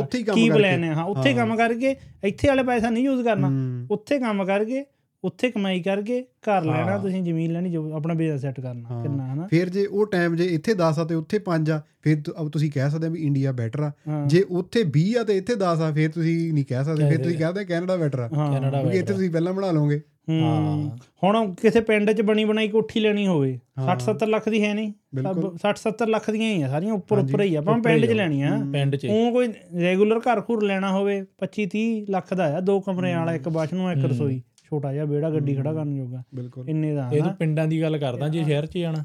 ਕਿਉਂਕਿ ਜੇ ਹੁਣ ਤੁਸੀਂ ਜੌਬ। ਕਰਨੀ ਹੈ ਤੇ ਤੁਹਾਨੂੰ ਸ਼ਹਿਰ 'ਚ ਰਹਿਣਾ ਪੈਣਾ ਹੂੰ। ਹਨਾ? ਜਾਂ ਤੁਸੀਂ ਪਿੰਡ ਤੋਂ ਟਰੈਵਲ ਕਰੋਗੇ ਸ਼ਹਿਰ ਦੇ ਵਿੱਚ ਜਾਂ ਸ਼ਹਿਰ 'ਚ ਹੀ ਰਹੋਗੇ ਸ਼ਹਿਰ 'ਚ 2-2 ਕਰੋੜ ਤੋਂ ਘੱਟ ਕੁਝ ਹੈ ਹੀ ਨਹੀਂ। ਨਹੀਂ ਹੈਗਾ। ਨਾਲੇ ਤੁਸੀਂ ਉੱਥੇ 2 ਕਰੋੜ ਦਾ ਜੇ ਮੰਨ ਲਓ ਜਿਹਦੇ ਕੋਲ ਪੈਸੇ ਹੈਗੇ ਵੀ ਆ ਉਹ ਵੀ ਯਾਰ ਸੋਚੂਗਾ ਕਿ 2 ਕਰੋੜ ਦੇ ਦੇਣਾ ਯਾਰ। ਨਾਲੇ ਜ਼ੀਰੋ ਤੋਂ ਸ਼ੁਰੂ ਕਰਨਾ ਵੇ 2 ਕਰੋੜ ਜੋੜੋ ਜੋੜਨ ਨੂੰ ਕਿੰਨਾ ਟਾਈਮ ਲੱਗਣਾ। ਜਦ ਤੱਕ ਉਹ 2 ਕਰੋੜ ਦੀ ਤਾਂ 6 ਕਰੋੜ ਦੀ ਹੋ। ਜਾਣੀ ਉਹੀ ਹੈ ਨਾ ਗੱਲ ਆ ਜਾਂਦੀ ਹੈ ਸੋਚ ਤੇ। ਆਪਾਂ ਪਹਿਲਾਂ ਵੀ ਗੱਲ ਕਰਦੇ ਲੋੜਾਂ ਤੇ ਹਨਾ ਇਹ ਹਾਲਾਤ ਲੋੜਾਂ। ਬਾਕੀ ਯਾਰ ਸੋਚ ਇਦਾਂ ਆ ਦੇਖੋ ਮੰਨ ਲਾ ਕੋਈ ਫਿਲਮ ਆ ਨਾ ਬਣਾਉਣੀ ਦੋ ਡਾਇਰੈਕਟਰ ਆ ਸਟੋਰੀ ਇੱਕ ਆ। ਠੀਕ ਹੈ ਦੋਨਾਂ ਨੂੰ ਦੇ ਦੇ। ਠੀਕ ਹੈ ਕਨਸੈਪਟ ਤਾਂ ਚਲੋ ਇੱਕੋ ਹੀ ਰਹਿਣਾ ਪਰ ਉਹਨੀ ਬਣਾਉਣੀ ਦੋਨਾਂ ਨੇ ਆਪਣੇ ਮਾਈਂਡ ਦੇ ਹਿਸਾਬ ਨਾਲ ਅਲੱਗ-ਅਲੱਗ ਬਣਨੀ ਆ। ਉਹੀ ਆ ਜਾਂਦਾ ਕਿ ਸੋਚ ਕਿੱਦਾਂ ਸੋਚ ਸੋਚ ਬਣਦੀ ਕਿੱਦਾਂ ਆ ਤੁਹਾਡੇ ਹਾਲਾਤਾਂ ਦੇ ਹਿਸਾਬ ਨਾਲ? ਕਿ ਤੁਸੀਂ ਪਿੱਛੇੋਂ ਕਿੱਦਾਂ ਸੀਗੇ? ਉਦੋਂ ਤੁਹਾਡੀ ਪੰਜਾਬ ਤੋਂ ਜੇ ਤੁਹਾਡੇ ਮੰਨ ਲਓ ਇੱਕ ਬੰਦਾ ਕੈਨੇਡਾ ਆਉਂਦਾ ਉਹਦੇ ਕੋਲ ਦੋ ਬੰਦੇ ਆਉਂਦੇ ਮੰਨ ਲਓ। ਇੱਕ ਦੇ ਕੋਲ ਬਹੁਤ ਪੈਸਾ ਸੀਗਾ ਇੱਕ ਜ਼ੀਰੋ ਤੋਂ ਆਇਆ। ਜਿਹਦੇ ਕੋਲ ਪੈਸਾ ਆ ਉਹਦੀ ਸੋਚ ਬਣੀ ਹੋਣੀ ਉਹਦੇ ਹਾਲਾਤਾਂ ਦੇ ਹਿਸਾਬ ਨਾਲ। ਜਿਹਦੇ ਕੋਲ ਨਹੀਂ ਉਹਦੀ ਆਪਣੇ ਹਾਲਾਤਾਂ ਦੇ ਹਿਸਾਬ ਨਾਲ। ਉਹ ਦੋਏ ਬੰਦੇ ਹੁਣ ਇੱਥੇ ਆ ਗਏ। ਉਹਨੇ ਜਿੱਦਾਂ ਦੇ ਉਹਨਾਂ ਦੇ ਹਾਲਾਤ ਉਹਨੇ ਦੇਖੇ ਹੋਏ ਉਹਨੇ ਉਸ ਹਿਸਾਬ ਨਾਲ ਕੰਮ ਕਰਨਾ ਉਸ ਹਿਸਾਬ ਨਾਲ ਖਰਚੇ ਕਰਨੇ ਆ। ਉਸ ਹਿਸਾਬ ਨਾਲ ਸੋਚਣਾ ਕਿ ਹੁਣ ਜਾਣਾ ਕਿ ਨਹੀਂ ਜਾਣਾ। ਹੈਨਾ? ਇਹ ਤਾਂ ਗੱਲ ਹੈ। ਕਿਉਂਕਿ- ਹੂੰ। ਲੋਕੀ ਅਮੀਰ ਵੀ ਬਹੁਤ ਆ ਤੇ ਗਰੀਬ ਵੀ ਬਹੁਤ ਆ ਤੇ ਮਿਡਲ ਵਾਲੇ ਵੀ। ਹਰ ਇੱਕ ਦੀ ਸੋਚ ਹੈ ਜਿਹੜੀ ਹੈ ਨਾ ਉਹ ਆਪੋ ਆਪਣੀ ਬਣੀ ਹੋਈ ਆ। ਹੂੰ। ਤੇ ਚਲੋ ਕਮੈਂਟਾਂ ਦੇ ਵਾਪਸ ਆਈਏ ਜੇ। ਬਾਈ ਦਾ ਕਮੈਂਟ ਸੀ ਮੈਡੀਕਲ ਸਿਸਟਮ ਕੈਨੇਡਾ ਦਾ ਵਧੀਆ ਇੰਡੀਆ ਧੱਕੇ ਨੇ। ਇਹ ਬਾਈ ਮੈਨੂੰ ਲੱਗ ਟੇਡਾ ਸਵਾਲ ਹੈ ਮੈਡੀਕਲ ਸਿਸਟਮ ਦੇ ਤਾਂ ਮੈਨੂੰ ਨਾ ਛੇੜੋ ਤਾਂ ਵਧੀਆ ਤੁਸੀਂ ਦੱਸੋ ਕਰੋ ਗੱਲ। ਇਹਦੇ ਤੇ ਨਾ ਇਹਦੇ ਤੇ ਨਾ- ਇਹਦੇ ਤੇ ਦੋ ਦੋਨੋਂ ਤਰ੍ਹਾਂ ਸੋਚਿਆ ਜਾ ਸਕਦਾ। ਹਾਂ। ਮੈਡੀਕਲ ਸਿਸਟਮ ਕੈਨੇਡਾ ਦਾ ਵੀ ਬਹੁਤ ਵਧੀਆ ਵਾ। ਹੂੰ। ਮੈਡੀਕਲ ਸਿਸਟਮ ਇੰਡੀਆ ਦਾ ਵੀ ਬਹੁਤ ਵਧੀਆ। ਹੂੰ। ਇਹ ਸਾਰਾ ਮੈਟਰ ਕਰਦਾ ਵੀ ਤੁਹਾਨੂੰ ਤੁਸੀਂ ਐਕਸੈਸ ਕਿੱਦਾਂ ਕਰ ਸਕਦੇ ਹੋ ਉਹਨੂੰ। ਹੂੰ ਚਾਹੀਦਾ ਤੁਹਾਨੂੰ ਕੀ ਆ? ਤੁਹਾਨੂੰ ਚਾਹੀਦਾ ਕੀ ਹੈ ਤੇ ਤੁਹਾਨੂੰ ਮਿਲੂਗਾ ਕਿਵੇਂ? ਹੂੰ। ਹੁਣ ਜੇ ਆਪਾਂ ਇੰਡੀਆ ਗੱਲ ਕਰੀਏ ਵੱਡੇ ਹਸਪੀਟਲਾਂ ਦੀ ਜਿੱਦਾਂ ਫੋਰਟੀਜ਼ ਹੋ ਗਿਆ ਜਾਂ ਹੋਰ ਬਹੁਤ ਵੱਡੇ। ਲੁਧਿਆਣੇ ਡੀਐਮਸੀ ਹੋ ਗਏ ਜਾਂ। ਕਾਫੀ ਬਹੁਤ ਵਧੀਆ ਵਧੀਆ ਹਸਪੀਟਲ ਇੰਡੀਆ 'ਚ ਹੈਗੇ ਨੇ ਨਾ ਏਮਸ ਹੂਮਸ ਹੋ ਗਏ ਦਿੱਲੀ 'ਚ। ਤੇ ਤੁਸੀਂ ਉਹਨੂੰ ਕਿੱਦਾਂ ਐਕਸੈਸ ਕਰ ਸਕਦੇ? ਮੇਰੇ ਹਿਸਾਬ ਨਾਲ ਵੀ ਇੰਡੀਆ ਦਾ ਜਿਹੜਾ ਉਹ ਮੈਡੀਕਲ ਸਿਸਟਮ ਆ ਉਹ ਸੁਪਰ ਫਾਸਟ ਆ। ਹੂੰ। ਤੁਹਾਨੂੰ ਕੋਈ ਟ੍ਰੀਟਮੈਂਟ ਚਾਹੀਦਾ। ਤੁਹਾਡੇ ਕੋਲ ਪੈਸੇ ਆ ਤੁਹਾਨੂੰ ਰਾਈਟ ਵੇ ਮਿਲ ਜਾਣਾ। ਹੂੰ ਹੂੰ। ਗੱਲ ਹੈਗੀ ਪੈਸੇ ਦੀ। ਤੁਹਾਨੂੰ ਰਾਈਟ ਵੇ ਤੁਹਾਡਾ ਉਹਨਾਂ ਨੇ ਟ੍ਰੀਟਮੈਂਟ ਸ਼ੁਰੂ ਕਰ ਦੇਣਾ। ਹੂੰ। ਇੱਥੇ ਮੈਡੀਕਲ ਸਿਸਟਮ ਦਾ ਲੈਵਲ ਉਹੀ ਆ ਉਨਾ ਹੀ ਵਧੀਆ ਵਾ ਪਰ ਉਹ ਕੀ ਆ ਕਿ ਫ੍ਰੀ ਆ। ਹੂੰ। ਤੁਹਾਨੂੰ ਟੈਨਸ਼ਨ ਲੈਣ ਦੀ ਲੋੜ ਨਹੀਂ ਹੈਗੀ। ਤੁਸੀਂ ਫ੍ਰੀ ਟ੍ਰੀਟਮੈਂਟ ਆਪਦਾ ਕਰਾ ਸਕਦੇ ਆ ਪਰ ਤੁਹਾਡਾ ਵੇਟ ਟਾਈਮ ਬਹੁਤ ਲੰਬਾ ਵਾ। ਇਹ ਆ ਕਿ ਤੁਸੀਂ ਉੱਥੇ ਤੁਹਾਨੂੰ ਤੁਹਾਨੂੰ ਇਦਾਂ ਦੀ ਕੋਈ ਜਿੱਦਾਂ ਐਮ ਆਰ ਆਈ ਦੀ ਵੇਟ ਹੀ ਮੈਂ ਪੜ੍ਹ ਰਿਹਾ ਸੀਗਾ ਵੀ ਤਿੰਨ ਤਿੰਨ ਮਹੀਨੇ ਦੀ ਹੈ ਨਾ ਬਿਲਕੁਲ। ਜੇ ਕਿਸੇ ਨੂੰ ਬ੍ਰੇਨ ਟਿਊਮਰ ਆ ਉਹਨੂੰ ਐਮ ਆਰ ਆਈ ਕਰਾਉਣ ਦੀ ਲੋੜ ਪੈ ਗਈ ਹੈ ਨਾ ਹੂੰ। ਤੇ ਉੱਥੇ ਜਦੋਂ ਡਾਕਟਰ ਨੇ ਉਹਦਾ ਡਾਇਗਨੋਸਿਸ ਕਰਕੇ ਉਹਦਾ ਰਾਈਟ ਵੇ ਟ੍ਰੀਟਮੈਂਟ ਸ਼ੁਰੂ ਕਰ ਦੇਣਾ। ਹੂੰ। ਜੇ ਉਹਦੀ ਸਿਚੁਏਸ਼ਨ ਇਦਾਂ ਦੀ ਵਰਸ ਆ ਵੀ ਉਹ ਤਿੰਨ ਮਹੀਨੇ 'ਚ ਹੋਰ ਵਰਸ ਹੋ ਗਈ ਫੇਰ। ਹੂੰ। ਇੱਥੇ ਤਾਂ ਉਹ ਮਰ ਗਿਆ ਫਿਰ ਉਹਦੇ ਹਿਸਾਬ ਨਾਲ ਤਾਂ ਖਤਮ ਆ। ਤਿੰਨ ਮਹੀਨੇ ਬਾਅਦ ਡਾਕਟਰ ਨੇ ਡਿਕਲੇਅਰ ਕਰ ਦਿੱਤਾ ਮੈਨੂੰ ਇਹਨੂੰ ਆਹ ਪ੍ਰੋਬਲਮ ਆ। ਪਰ ਉਹਦੀ ਤਿੰਨ ਮਹੀਨੇ 'ਚ ਵੱਧ ਗਈ ਉਹ। ਆ ਇਹ ਇਹ ਉਹ ਇੱਥੇ ਆਮ ਹੋ ਰਿਹਾ ਇਹ। ਹਾਂ। ਇਹ ਅਪਾਇੰਟਮੈਂਟਾਂ ਲੇਟਦੀਆਂ ਆ ਜਦ ਤੱਕ ਅਪਾਇੰਟਮੈਂਟ ਆਈ ਬਾਅਦ ਚ ਡਾਕਟਰ ਨੇ ਚੈੱਕ ਕੀਤਾ ਡਾਕਟਰ ਕਹਿ ਦਿੰਦੇ ਹੁਣ ਤਾਂ ਤੁਸੀਂ ਸੇਵਾ ਹੀ ਕਰੋ ਟ੍ਰੀਟਮੈਂਟ ਕੋਈ ਕਰ ਨਹੀਂ ਸਕਦੇ। ਬਿਲਕੁਲ। ਦੂਜਾ ਇਹ ਆ ਵੀ ਇੱਥੇ ਡੈਂਟਲ ਕਵਰਡ ਹੀ ਨਹੀਂ ਹੈਗਾ ਪਹਿਲੀ ਗੱਲ। ਤੁਹਾਡੀ ਜਿਹੜੀ ਪ੍ਰੋਵਿੰਸ ਜਿਹੜਾ ਤੁਹਾਨੂੰ ਦਿੰਦਾ ਬੈਨੀਫਿਟ ਠੀਕ ਆ ਤੁਹਾਡੇ ਕੰਮ ਤੋਂ ਇੰਸ਼ੋਰੈਂਸ ਹੋਊਗੀ ਡਿਫਰੈਂਟ ਮੈਟਰ ਹਨਾ? ਡੈਂਟਲ ਕਵਰਡ ਨਹੀਂ ਹੈਗਾ। ਦੂਜਾ ਉਹ ਆਪਾਂ ਕਹਿ ਦਿੰਦੇ ਆ ਫ੍ਰੀ ਆ ਜੀ ਕੈਨੇਡਾ 'ਚ। ਉਹ ਐਕਚੁਅਲ 'ਚ ਫ੍ਰੀ ਫ੍ਰੀ ਦੇ ਪਿੱਛੇ ਵੀ ਬਹੁਤ ਸਾਰੇ ਉਹ ਨੇ ਸੋ ਕਾਲਡ ਚੀਜ਼ਾਂ ਨੇ ਲੂਪ। ਹੋਲਸ ਨੇ। ਪਹਿਲੀ ਗੱਲ ਤੁਹਾਡੇ ਦੰਦ 'ਚ ਬਹੁਤ ਜ਼ਿਆਦਾ ਪੀੜ ਹੋ ਰਹੀ ਹੈ ਹਨਾ? ਉਹ ਫ੍ਰੀ ਨਹੀਂ ਹੈਗਾ। ਹੂੰ। ਤੁਸੀਂ ਜਿੰਨਾ ਮਰਜ਼ੀ ਤੁਸੀਂ ਔਖੇ ਹੋਵੋ ਉਹਨੇ ਕਹਣਾ ਐਮਰਜੈਂਸੀ ਹੈ ਨਹੀਂ ਇਹ ਨਹੀਂ ਹੈਗਾ ਕਵਰਡ ਹੂੰ। ਡਾਕਟਰ ਦੇ ਚੱਲ ਜਾਓ ਉਹਨੇ ਕਹਣਾ ਇਹ ਨਹੀਂ ਤੁਹਾਨੂੰ ਪੈਸੇ ਪੇ ਕਰਨੇ ਪੈਣੇ ਉਹ ਬਹੁਤ ਮਹਿੰਗਾ ਬਹੁਤ ਕਾਸਟਲੀ ਆ। ਠੀਕ ਆ ਤੁਹਾਨੂੰ ਪੇ ਕਰਕੇ ਕਰਾਉਣਾ ਪੈਣਾ ਟ੍ਰੀਟਮੈਂਟ ਹਨਾ। ਤੇ ਫਿਰ ਦੂਜੀ ਗੱਲ ਤੁਸੀਂ ਡਾਕਟਰ ਦੇ ਚਲੇ ਗਏ। ਤੁਹਾਡਾ ਵਿਜ਼ਿਟ ਫ੍ਰੀ ਆ ਡਾਕਟਰ ਦਾ। ਦਵਾਈਆਂ ਦਾ ਖਰਚਾ ਬਹੁਤ ਜ਼ਿਆਦਾ। ਦਵਾਈਆਂ ਬਹੁਤ ਐਕਸਪੈਂਸਿਵ ਨੇ। ਉਹ। ਕਵਰਡ ਨਹੀਂ ਹੈਗੀਆਂ। ਕਵਰ ਕੀ ਆ? ਡਾਕਟਰ ਦੇ ਜਾਣਾ ਵਿਜ਼ਿਟ ਡਾਕਟਰ ਦਾ ਸਿਰਫ ਉਹ ਕਵਰਡ ਆ ਹਸਪੀਟਲ ਦਾ ਸਾਰਾ ਖਰਚਾ ਕਵਰਡ ਆ। ਜ਼ਿਆਦਾਤਰ ਮੈਨੂੰ ਲੱਗਦਾ ਵੀ ਆਪਣੀ ਏਜ ਗਰੁੱਪ ਦੇ ਵਿੱਚ ਬੰਦੇ ਨੂੰ ਹਸਪੀਟਲ ਤੱਕ ਮੈਨੂੰ ਲੱਗਦਾ ਜਾਣਾ ਨਹੀਂ ਪੈਂਦਾ ਜਾਂ ਜਾਣਾ ਪਵੇ ਵੀ ਨਾ ਹਨਾ ਰੱਬ ਕਰੇ। ਕਿਸੇ ਨੂੰ। ਤੇ ਦੂਜੀ ਗੱਲ ਇਹ ਆ ਵੀ ਆਪਣੇ ਚ ਮੈਨੂੰ ਲੱਗਦਾ 95% ਤੋਂ ਜ਼ਿਆਦਾ ਲੋਕ ਨੂੰ ਹਸਪੀਟਲ ਨਹੀਂ ਜਾਣਾ ਪੈਂਦਾ ਡਾਕਟਰ ਦੇ ਵਿਜ਼ਿਟ ਜਾਣਾ ਪੈਂਦਾ ਤੇ ਉਹ ਦਵਾਈ ਪ੍ਰਿਸਕ੍ਰਾਈਬ ਕਰਕੇ ਘਰੇ ਆ ਜਾਂਦੇ ਆ ਪਰ ਉਹ ਦਵਾਈ ਬਹੁਤ ਮਹਿੰਗੀ ਆ ਸੋ ਮੈਨੂੰ ਨਹੀਂ ਲੱਗਦਾ ਫ੍ਰੀ ਦਾ ਕੋਈ ਫਾਇਦਾ ਹੈਗਾ। ਹੂੰ। ਕਿਉਂਕਿ ਪੈਸੇ ਤਾਂ ਲਾਉਣੇ ਹੀ ਪੈਂਦੇ ਦਵਾਈ ਦੇ। ਹੂੰ। ਨਾਲੇ ਜੇ ਡਾਕਟਰ ਦੀ ਦੇਖਿਆ ਵੀ ਜਾਵੇ ਨਾ ਮੈਨੂੰ ਨਹੀਂ ਲੱਗਦਾ ਡੇਢ ਮਿੰਟ ਤੋਂ ਬਾਅਦ ਜ਼ਿਆਦਾ ਉਹ ਤੁਹਾਡੇ ਨਾਲ ਗੱਲ ਕਰਦਾ ਹੈ। ਮਿੰਟ ਤੋਂ ਅੰਡਰ। ਮਿੰਟ ਤੱਕ ਉਹ ਕਰਦਾ ਕੀ ਹੈ ਬੁਖਾਰ ਚੁੱਕ ਚੁੱਕ ਚੁੱਕ ਚੁੱਕ ਹਾਂ ਦਵਾਈ ਲੈ ਕਿੰਨਾ ਕੇ ਟਾਈਮ ਚੁੱਕ ਚੁੱਕ ਚੁੱਕ ਚੁੱਕ ਚੁੱਕ Tylenol ਦੇ ਕੇ ਤੋਰ ਦਿੰਦਾ। ਓਕੇ ਭਾਜੀ ਚਲੋ ਓਕੇ। ਬਾਏ ਮਿਲਦੇ ਆ। ਬਸ ਇੱਕ ਸਵਾ ਮਿੰਟ ਹਨਾ। ਤੇ ਉਹ ਹੀ ਕਾਹਦਾ ਫ੍ਰੀ ਹੋ ਗਿਆ ਹਨਾ? ਹੁਣ ਮੈਡੀਕਲ ਦੀ ਗੱਲ ਕਰਦੇ ਆ ਨਾ ਮੈਡੀਕਲ ਇੱਥੇ ਆਪਣੇ ਇੱਕ ਗੱਲ ਮੈਨੂੰ ਜਿਹੜੀ ਬਾਹਰ ਦੀ ਵਧੀਆ ਲੱਗਦੀ ਆ ਹਨਾ? ਇੰਡੀਆ ਦੀ ਮੈਨੂੰ ਕਿਤੇ ਨਾ ਕਿਤੇ ਠੀਕ ਨਹੀਂ ਲੱਗਦੀ ਜਿੱਦਾਂ ਆਪਣੇ ਇੱਥੇ ਪ੍ਰੈਗਨੈਂਟ ਕੁੜੀਆਂ ਹੁੰਦੀਆਂ ਨਾ ਉਹਨਾਂ ਦਾ ਬਹੁਤ ਵਧੀਆ ਖਿਆਲ ਇੱਥੇ ਰੱਖਦੇ ਆ ਹਨਾ ਹਾਂ ਉਹ ਵਧੀਆ ਗੱਲ। ਹਸਪੀਟਲ 'ਚ ਵੀ ਉਹਨਾਂ ਦਾ ਖਿਆਲ ਰੱਖਦੇ ਆ ਸਾਰਾ ਕੁਝ ਜਾਨੀ ਕਿ ਸਸਤਾ ਨਹੀਂ ਵੀ Free ਠੀਕ। ਫ੍ਰੀ ਹੁੰਦਾ ਸਾਰਾ ਕੁਝ ਹਨਾ ਹੂੰ। ਹੁਣ ਇੰਡੀਆ ਆਪਣੇ ਉੱਥੇ ਇਹ ਇੱਕ ਤਰ੍ਹਾਂ ਦਾ ਬਿਜ਼ਨਸ ਚੱਲਦਾ ਹੈ ਵੀ। ਜੇ ਪ੍ਰੈਗਨੈਂਟ ਲੇਡੀ ਆ ਨਾ ਉਹਨਾਂ ਨੂੰ ਜਾਨੀ ਕਿ ਇੰਨਾ ਕੁ ਇਮੋਸ਼ਨਲ ਕਰਕੇ ਉਹਨਾਂ ਤੋਂ ਪੈਸੇ ਕਢਾਏ ਜਾਂਦੇ ਆ ਤੁਸੀਂ ਗੱਲਾਂ ਛੱਡਦੇ ਹੋ ਨਾ। ਹੁਣ ਆਪਾਂ ਇੰਡੀਆ ਇੰਨੇ ਕਿੰਨੇ ਕੇਸ ਸੁਣ ਲਏ ਵੀ ਕੁੜੀਆਂ ਦੀਆਂ ਨਾਰਮਲ ਡਿਲੀਵਰੀਆਂ ਹੋਈਆਂ। ਸਾਰਿਆਂ ਦੇ ਮੋਸਟਲੀ ਸੀ ਸੈਕਸ਼ਨ ਹੁੰਦੇ ਇੰਡੀਆ 'ਚ। ਹਾਂਜੀ। ਕਿਉਂ ਡਰਾ ਕੇ ਰੱਖਦੇ ਆ ਉਹਦੀ ਪੈਸੇ ਬਣਾਉਣੇ ਹੁੰਦੇ ਆ ਉਹਨਾਂ ਦੇ ਪੈਸੇ ਬਣਦੇ ਆ। ਇਹ ਤਾਂ ਜੀ ਕੰਪਲਿਕੇਟਡ ਕੇਸ ਆ ਅਸੀਂ ਤਾਂ ਜੀ ਉਹ ਕਰਾਂਗੇ। ਜੇ ਤੁਹਾਡੇ ਦਿਮਾਗ 'ਚ ਡਰ ਦਊਗੇ ਤਦੇ ਤੁਸੀਂ ਉਹ ਕੰਮ ਹਾਂ ਕਰਾਂਗੇ। ਕਰੂੰਗੇ ਹੁਣ ਇੱਥੇ ਵਾਲੇ ਦੱਸ ਦਿੰਦੇ ਆ ਵੀ ਭਰਾਵੋ ਗੱਲ ਸਾਡੀ ਸਾਰਾ ਕੁਝ ਨਾਰਮਲ ਠੀਕ ਆ ਹਨਾ? ਹੁਣ ਐਦਾਂ ਤਾਂ ਹੈ ਨਹੀਂ ਵੀ ਇੱਥੇ ਵਾਲੀਆਂ ਆ ਕੇ ਵੀ ਪਤਾ ਨਹੀਂ ਕਿਹੜੀਆਂ ਮੱਲਾਂ ਮਾਰ ਲਈਆਂ ਕੁੜੀਆਂ ਨੇ। ਇੰਡੀਆ ਤੋਂ ਹੀ ਆਉਂਦੀਆਂ ਆ, ਕੁੜੀਆਂ ਆਪਣਾ ਆਪਣੀਆਂ ਪੰਜਾਬਣਾ ਇੰਡੀਆ 'ਚ ਉਹਨਾਂ ਦੇ ਸੀ ਸੈਕਸ਼ਨ ਹੁੰਦੇ ਆ। ਹਨਾ ਇੱਥੇ ਆ ਕੇ ਉਹ ਬੜਾ ਵਧੀਆ ਨਾਰਮਲ ਪਰ ਇੱਥੇ ਵੀ ਕਈਆਂ ਨੇ ਕਮੈਂਟ ਕਰ ਦੇਣਾ ਵੀ ਬੀਸੀ ਦੇ ਵਿੱਚ ਜਿਹੜੇ ਉਹ ਗੱਡੀ ਦੇ ਵਿੱਚ ਵੀ ਹਾਂ ਚਲੋ ਚਲੋ ਉਹ ਤਾਂ ਉਹ ਥੋੜਾ ਬਹੁਤਾ ਉਹ ਤਾਂ ਐਮਰਜੈਂਸੀ ਦਾ ਸਾਰਾ ਇਹੀ ਕੁਝ ਆ। ਹਾਂ। ਐਮਰਜੈਂਸੀ ਦਾ ਹੁਣ ਤੁਸੀਂ ਬ੍ਰੈਂਪਟਨ ਚਲ ਜਾਓ ਇੱਥੇ ਉਹ ਤਾਂ ਸਾਡੀ ਜੇ ਤੁਹਾਡੇ ਉਹ ਕਿਹੜੀ ਹੁੰਦੀ ਆ ਨਾੜ ਇੱਥੇ ਉਹ ਅਪੈਂਡਿਕਸ। ਅਪੈਂਡਿਕਸ ਹਾਂ। ਜੇ ਸਾਡੇ ਉਹ ਦੁਖਦੀ ਆ ਇੰਡੀਆ ਚਲ ਜਾਓ ਉਹਨੇ ਵੱਢ ਕੇ ਨਾਲੇ ਮਾਰਨੀ ਉਹਨੇ। ਕੱਢ ਦਿੰਦੇ ਆ। ਹਨਾ? ਵੀ ਇਹਦੀ ਐਮਰਜੈਂਸੀ ਕੇਸ ਆ। ਹੁਣ ਚਲ ਜਾਓ ਉਹਨੇ ਕਹਣਾ ਓਕੇ ਤੈਨੂੰ ਟੈਨਲ ਦਿੰਦੇ ਆ ਤੂੰ ਐਡਵਿਲ ਲੈ ਲਾ ਤੇਰੇ ਗਲੂਕੋਸ ਲਾ ਦਿੰਦੇ ਉਹਨੇ ਤੁਹਾਨੂੰ 10 ਘੰਟੇ ਬਿਠਾ ਲੈਣਾ। ਫਿਰ ਡਾਕਟਰ ਦੀ ਅਵੇਲੇਬਿਲਟੀ ਦੇਖਣਗੇ। ਦੂਏ ਦਿਨ ਤੱਕ ਤੁਹਾਡਾ ਉਹ ਕਰਨਗੇ। ਇਹ ਮੇਰੇ ਨਾਲ ਹੋ ਚੁੱਕਿਆ ਮੈਂ ਮੈਂ ਡੈਡੀ ਨੂੰ ਲੈ ਕੇ ਗਿਆ ਸੀ ਕਿਤੇ ਲੋਡ ਪੈ ਗਈ ਸੀ। ਤੇ ਉੱਥੇ ਕੁੜੀ ਤੜਫ ਤੜਫ ਕੇ ਜਾਨੀ ਕਿ ਉਹ 4 ਘੰਟੇ ਤੜਫੀ ਗਏ ਉਹਨੂੰ ਕਦੇ ਟੈਨਲ ਦੇਣ ਕਦੇ ਉਹਨੂੰ ਗਲੂਕੋਜ਼ ਲਾਉਣ। ਤੇ ਉਹ ਬਸ ਅਸੀਂ ਉੱਥੇ ਤੜਫਦੀ ਨਹੀਂ ਦੇਖਿਆ ਉਹਨੂੰ। ਉਸ ਚੀਜ਼ ਦੀ ਪੇਨ ਬਹੁਤ ਹੁੰਦੀ ਆ। ਹੂੰ। ਮੈਨੂੰ ਪਤਾ ਬਹੁਤ ਜਾਨੀ ਕਿ ਬੇਸਿਕਲੀ ਉਹ ਆ ਨਾ ਵੀ ਜੇ ਵਧੀਆ ਇੰਡੀਆ ਦਾ ਵੀ ਆ ਪਰ ਇੱਥੇ ਵਾਲਾ ਫ੍ਰੀ ਆ ਜਾਨੀ ਇੱਥੇ ਵਾਲਾ ਫ੍ਰੀ ਆ ਤੇ ਮਤਲਬ ਲੈਵਲ ਤਾਂ ਉਹ ਫ੍ਰੀ ਦੇ ਵਿੱਚ ਦੇਖੋ ਸਾਰੀਆਂ ਚੀਜ਼ਾਂ ਨਹੀਂ ਆਉਂਦੀਆਂ। ਹਾਂ ਫ੍ਰੀ ਦੇ ਵਿੱਚ ਸਾਰੀ ਹਰ ਹਰ ਇੱਕ ਦੀ ਆਪੋ ਆਪਣੀ ਸਿਚੁਏਸ਼ਨ ਹੈ ਜਿੱਦਾਂ ਹੁਣ ਕੋਈ ਕੰਮ ਕਰਦਾ ਜੇ ਤਾਂ ਇੰਸ਼ੋਰੈਂਸ ਹੈਗੀ ਆ ਚਲੋ ਉਹਦੀ ਇੰਸ਼ੋਰੈਂਸ ਕਵਰ ਕਰਦੀ ਆ। ਉਹਦਾ ਉਧਰੋਂ ਬੈਨੀਫਿਟ ਹੈਗਾ। ਜਿਹਦੇ ਕੋਲ ਨਹੀਂ ਹੈਗੀ ਵਿਜ਼ਿਟ ਫ੍ਰੀ ਆ। ਬਾਕੀ ਕਈ ਦਵਾਈਆਂ ਵੀ ਚਲੋ ਦਿੰਦੇ ਆ ਉਹ ਫ੍ਰੀ ਹੁੰਦੀਆਂ ਪਰ ਕਈ ਦਵਾਈਆਂ ਤੁਹਾਨੂੰ ਲੈਣੀਆਂ ਪੈਂਦੀਆਂ। ਮੈਨੂੰ ਆਪ ਨੂੰ ਪਤਾ ਮੈਂ ਖੁਦ ਭਰਾਵਾ ਪੈਸੇ ਬਹੁਤ ਲਾਏ। ਹਨਾ ਮੇਰੇ ਕੋਲ ਨਹੀਂ ਹੈਗੀ ਇੰਸ਼ੋਰੈਂਸ ਹੈ ਨਾ ਹੂੰ। ਤੇ ਉਹ ਜਾਨ ਕਿ ਚੀਜ਼ ਇਦਾਂ ਆ ਕਿ ਸਾਰੀਆਂ ਚੀਜ਼ਾਂ ਨਹੀਂ ਫ੍ਰੀ ਹੈਗੀਆਂ। ਕਿ ਕਈ ਚੀਜ਼ਾਂ ਬਹੁਤ ਵਧੀਆ ਆ ਕਈਆਂ ਚ ਟਾਈਮ ਆ ਜਾਂ ਕੁਝ ਵੀ ਆ ਡਿਪੈਂਡ ਕਰਦਾ ਕਿਦਾਂ ਦੀ ਸਿਚੁਏਸ਼ਨ ਹੈ ਨਾਲੇ ਹੁਣ ਤਾਂ ਇੰਡੀਆ ਵੀ ਜਿਹੜੀ ਆਪਣੀ ਮੈਡੀਕਲ ਇੰਸ਼ੋਰੈਂਸ ਇੰਡੀਆ ਵੀ ਆਉਣ ਲੱਗ ਪਈ ਨਾ ਜਿੱਦਾਂ ਇੱਥੇ ਚੱਲਦੀਆਂ ਹੁਣ ਤਾਂ ਆਉਣ ਲੱਗ ਮੈਂ ਪਈਆਂ। ਇੰਡੀਆ ਜੌਬ ਕਰਦਾ ਸੀਗਾ ਲੁਧਿਆਣੇ 'ਚ ਹਨਾ ਮੈਂ ਮੈਨੂੰ ਕੰਪਨੀ ਵੱਲੋਂ ਸੀਗੀ ਇੰਸ਼ੋਰੈਂਸ ਹਨਾ ਪਤਾ ਨਹੀਂ 32 ਹਸਪੀਟਲਸ ਕਵਰਡ ਸੀਗੇ ਉਹ 'ਚ ਮੇਰੇ ਸਿਰਫ ਲੁਧਿਆਣੇ ਉਹਦੇ। ਲੁਧਿਆਣੇ ਤੋਂ। ਮੈਂ ਦੇਖ ਕੇ ਹੈਰਾਨ ਹੋ ਗਿਆ ਜਦੋਂ ਮੇਰੀ ਲਿਸਟ ਦੇ ਵਿੱਚ 32 ਹਸਪੀਟਲਸ ਸੀਗੇ ਉਹ ਵੀ ਕੈਸ਼ਲੈਸ ਹੁੰਦੇ ਆ। ਜਿੱਦਾਂ ਤੁਸੀਂ ਕੈਸ਼ ਦੇਣਾ ਹੀ ਨਹੀਂ। ਪਹਿਲਾਂ ਹੁੰਦਾ ਸੀਗਾ ਇੰਸ਼ੋਰੈਂਸ ਵੀ ਤੁਸੀਂ ਕੈਸ਼ ਦੇਣਾ ਫਿਰ ਤੁਹਾਨੂੰ ਰੀਫੰਡ ਆ ਜਾਣਾ। ਇਹ ਫੰਡ ਆ ਜਾਂਦਾ ਹੁਣ ਉਹਦੇ ਕੈਸ਼ਲੈਸ ਆ ਕਾਰਡ ਬਣ ਜਾਂਦਾ ਉਹ ਕਾਰਡ ਲੈ ਕੇ ਚੱਲ ਜਾਓ। ਤੇ 32 ਮੈਂ ਕਿਹਾ ਯਾਰ ਇੰਨੇ ਹੈਵੀ ਹੈਗੇ ਭਾਜੀ ਲੁਧਿਆਣੇ ਮੈਂ ਕਹਿੰਦਾ ਤੁਹਾਡੇ ਉੱਥੇ ਨਜ਼ਾਰੇ ਸੀਗੇ। ਨਹੀਂ ਉਹ ਸਾਰਿਆਂ ਦੇ ਹੈਗੇ ਜਿੰਨੇ ਵੀ ਤੇ ਜੌਬਸ ਕਰਦੇ ਆ। ਜੌਬਸ ਕਰਦੇ ਆ ਜਿਹੜੇ ਜੌਬਸ ਕਰਦੇ ਆ ਹਾਂ ਸਾਰੇ। ਕਿਉਂਕਿ ਲਿਮਿਟ ਹੁੰਦੀ ਆ ਵੀ 3 4 5 ਲੱਖ ਤੱਕ ਤੁਹਾਨੂੰ ਤੁਹਾਡੀ ਪੋਜੀਸ਼ਨ ਦੇ ਹਿਸਾਬ ਨਾਲ ਨਾ ਵੀ 32 ਹਸਪੀਟਲ ਲੁਧਿਆਣੇ ਜੀ। ਮਤਲਬ ਉਹਨਾਂ ਨੇ ਸਾਰੇ ਹੀ ਪਾਤੇ ਹੋਣੇ ਮੈਨੂੰ ਲੱਗਦਾ ਉਹ ਚ ਵੀ ਤੁਸੀਂ ਕਿਸੇ ਚ ਵੀ ਮਰਜ਼ੀ ਚੱਲ ਜਾਓ। ਹੁਣ ਇੱਥੇ ਆ ਜੇ ਮਤਲਬ ਮੈਡੀਕਲ ਵਾਲੀ ਹੈਲਥ ਇੰਸ਼ੋਰੈਂਸ ਲੈਣੀ ਹੋਵੇ ਸਾਰੀਆਂ ਮੈਡੀਕਲ ਕਵਰ ਆ ਹਨਾ? 170 80 ਡਾਲਰ ਦੀ ਪੈਂਦੀ ਆ। ਹਾਂਜੀ। 15 ਛੀਕਾ 90 10000 ਹੋ ਗਿਆ ਇੰਡੀਆ ਦਾ। 10000 ਉਹ ਇੰਸ਼ੋਰੈਂਸ ਇੰਡੀਆ ਵੀ ਮਿਲ ਜਾਣੀ ਹੈ ਜੇ ਲੈਣੀ ਹੋਵੇ। 10000 ਮਹੀਨੇ ਦੀ। ਹਾਂ ਉਹ ਇੰਡੀਆ ਦੀ ਸਸਤੀ ਮਿਲ ਜਾਣੀ ਸਾਰੀਆਂ ਦਵਾਈਆਂ ਕਵਰ ਤੇ ਉੱਥੇ ਬੰਦਾ ਸੋਚਦਾ ਕਿ ਯਾਰ ਨਜਾਇਜ਼ ਕੱਲ ਦੇਣੇ ਜਦੋਂ ਬਿਮਾਰ ਹੋਵਾਂਗੇ ਉਦੋਂ ਸੀ। ਉਦੋਂ ਦੇਖ ਹਾਂ ਪਰ ਇੱਥੇ ਆਪਾਂ ਲਈਦੀ ਆ ਜਿਨ੍ਹਾਂ ਨੇ ਲਈਆਂ ਆ ਹੁਣ ਇੰਸ਼ੋਰੈਂਸ ਹਾਂ ਜਾਂ ਜਿਨ੍ਹਾਂ ਨੂੰ ਕੰਮ ਤੋਂ ਮਿਲਦੀਆਂ ਆ। ਇੱਥੇ ਤਾਂ ਲੈਣੀ ਪੈਂਦੀ ਆ ਜਦੋਂ ਕਿਤੇ ਚੱਕਰ ਚੱਲ ਜਾਂਦਾ ਪੈਸੇ ਬਹੁਤ ਆਪਣੇ ਹਜੇ- ਹਜ਼ਾਰਾਂ ਲੱਖਾਂ ਚ ਬਣਦੇ ਆ। 3500 ਡਾਲਰ ਇੱਕ ਦਿਨ ਦਾ ਖਰਚਾ। ਆਪਣੇ ਕੈਨੇਡਾ ਵਾਲੇ ਤਾਂ ਬਹੁਤ ਘੱਟ ਲੈਂਦੇ ਆ ਯੂ ਐਸ ਏ ਵਾਲੇ ਜ਼ਿਆਦਾ ਲੈਂਦੇ ਇਹ ਜਿਹੜੀ ਇੰਸ਼ੋਰੈਂਸ ਮੈਡੀਕਲ ਇੰਸ਼ੋਰੈਂਸ ਹੈ ਨਾ ਯੂ ਐਸ ਏ ਵਾਲੇ ਲੈਂਦੇ ਕੈਨੇਡਾ ਵਾਲੇ ਮੈਨੂੰ ਲੱਗਦਾ ਆਪਣੇ ਤਿੰਨਾਂ ਚੋਂ ਕਿਸੇ ਨੇ ਲਈ ਨਹੀਂ ਹੋਣੀ ਨਾ ਹੀ ਕਿਸੇ ਫੈਮਿਲੀ ਨੇ ਲਈ ਹੋਣੀ ਆ। ਕਿਉਂਕਿ ਉਹ ਪਹਿਲੀ ਤਾਂ ਬੇਸਿਕ ਦਾ ਕਵਰ ਬੇਸਿਕ ਕਵਰਡ ਹੀ ਆ ਕਵਰਡ ਆ ਹਨਾ? ਹਾਂ ਤੇ ਯੂ ਐਸ ਏ ਦੇ ਵਿੱਚ ਇਹ ਜ਼ਿਆਦਾ ਜਾਨੀ ਕਿ ਲੈਂਦੇ ਆ ਜਾਨੀ ਕਿ ਖਰਚਾ ਹੈਗਾ ਉੱਥੇ ਵੀ ਇੰਨਾ ਆ ਪਰ ਉੱਥੇ ਆਪਾਂ ਲੈਂਦੇ ਨਹੀਂ ਨਾ। ਹੂੰ। ਹਨਾ? ਹੁਣ ਜੇ ਮੰਨ ਲਾ ਆਪਣੇ ਪੇਰੈਂਟਸ ਰਹਿੰਦੇ ਆ ਜੇ ਇੱਥੇ ਆ ਕੇ ਉਹਨਾਂ ਦੀ 2500 ਡਾਲਰ ਇੰਸ਼ੋਰੈਂਸ ਹੁੰਦੀ ਸਾਲ ਦੀ 25 50 125 1.5 ਲੱਖ ਦੀ ਸਾਲ ਦੀ ਹੋ ਗਈ। ਹਾਂਜੀ। 1.5 ਲੱਖ ਦੀ ਤਾਂ ਇੰਡੀਆ ਵੀ ਮਿਲ ਜਾਣੀ ਹੈ ਜੇ ਲੈਣੀ ਹੋਵੇ। ਪਰ- ਪਰ ਉੱਥੇ ਲਈ ਦੀ ਨਹੀਂ ਆਪਾਂ। ਟੌਪ ਨੌਚ ਇੰਸ਼ੋਰੈਂਸ ਮਿਲ ਜੇ ਗਿਆ ਉਹੀ ਆ ਨਾ ਹੁਣ 1.5 ਲੱਖ ਉੱਥੇ ਸਾਲ ਦਾ ਲਾਉਣਾ। ਹਾਂ। ਹਨਾ ਵੀ ਜੇ ਕਿਸੇ ਦੀ ਇਨਕਮ ਹੋਊਗੀ ਉਹੀ ਲਾਊਗਾ। ਹਾਂ।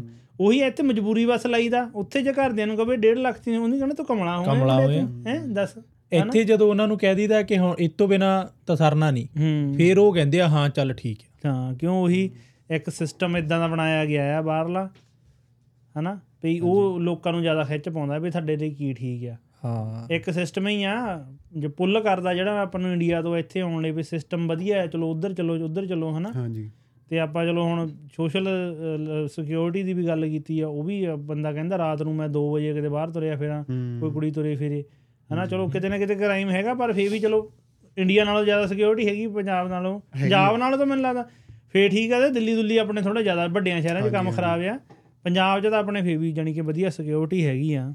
ਹਾਂਜੀ ਬਿਲਕੁਲ। ਹੂੰ ਤੇ ਹੋਰ ਭਾਜੀ ਕੁਝ ਰਹਿ ਗਿਆ ਆਪਣਾ ਉਦਾਂ ਹੋ ਇੱਕ ਗਿਆ ਨਾ ਉਹ ਤੇ ਅਹ, ਇੱਕ ਨਵੀਂ ਨਿਊਜ਼ ਚੱਲ ਰਹੀ ਆ ਵੀ ਗਵਰਨਮੈਂਟ ਕੈਪ ਕਰਨ ਜਾ ਰਹੀ ਹੈ ਹਾਂ ਇੰਟਰਨੈਸ਼ਨਲ ਉਹ ਗੱਲ ਕਰ ਲਈਏ ਮੈਂ ਕਹਿੰਦਾ। ਉਹਦੇ ਤੇ ਇਹ ਆ ਵੀ ਪਹਿਲੀ ਗੱਲ ਤਾਂ ਇੰਟਰਨੈਸ਼ਨਲ ਸਟੂਡੈਂਟਸ ਨੂੰ ਕੈਪ ਕਰਨ ਦੇ ਇੱਥੇ ਦੇ ਲੋਕ ਕਾਫੀ ਖੁਸ਼ ਵੀ ਨੇ ਵੀ ਇੱਥੇ ਦੇ ਲੋਕ ਖੁਸ਼ ਨੇ ਇੰਡੀਆ ਵਾਲੇ ਨਹੀਂ ਖੁਸ਼ ਕਿ ਉਹਨਾਂ ਨੂੰ ਆ ਵੀ ਜਿਨ੍ਹਾਂ ਨੇ ਆਉਣਾ ਵਾ ਉਹਨਾਂ ਨੂੰ ਆ ਵੀ ਯਾਰ ਸਾਡਾ ਪਰ ਕੀ ਬਣੂ। ਪਹਿਲੀ ਗੱਲ ਤਾਂ ਹਲੇ ਲੱਗਿਆ ਨਹੀਂ ਹੂੰ। ਦੂਜੀ ਗੱਲ ਗਵਰਨਮੈਂਟ ਨੇ ਕਿਹਾ ਨਹੀਂ ਪ੍ਰੋਪਰਲੀ ਵੀ ਆਪਾਂ ਲਾਉਣਾ ਵਾ।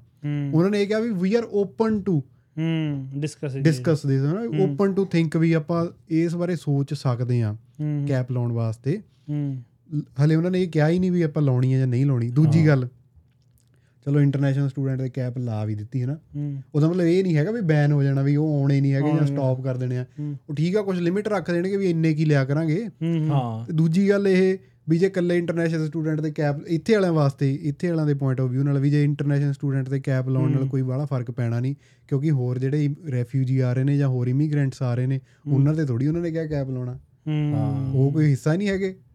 ਹਨਾ? ਉਹ ਵੀ ਆ ਕਿੰਨੇ ਰਹੇ ਨੇ। ਲੋਕ ਉਹ ਵੀ ਤਾਂ ਆ ਰਹੇ ਆ ਰਹੇ ਨੇ। ਇਕੱਲੇ ਇੰਟਰਨੈਸ਼ਨਲ ਸਟੂਡੈਂਟ ਦੇ ਕੈਪ ਲਾਉਣ ਨਾਲ ਕੋਈ ਹੱਲ ਨਹੀਂ ਹੋਣੀ ਸਿਚੁਏਸ਼ਨ ਨਾਲੇ ਇਹਨਾਂ ਦੀ ਤਾਂ 1 ਬਿਲੀਅਨ ਡਾਲਰ ਦੀ ਇੰਡਸਟਰੀ ਹੈ ਸਾਲ ਦੀ। ਬਿਲਕੁਲ। ਹੈਨਾ? ਇਹਨਾਂ ਦਾ ਕੈਨੇਡਾ ਦੀ।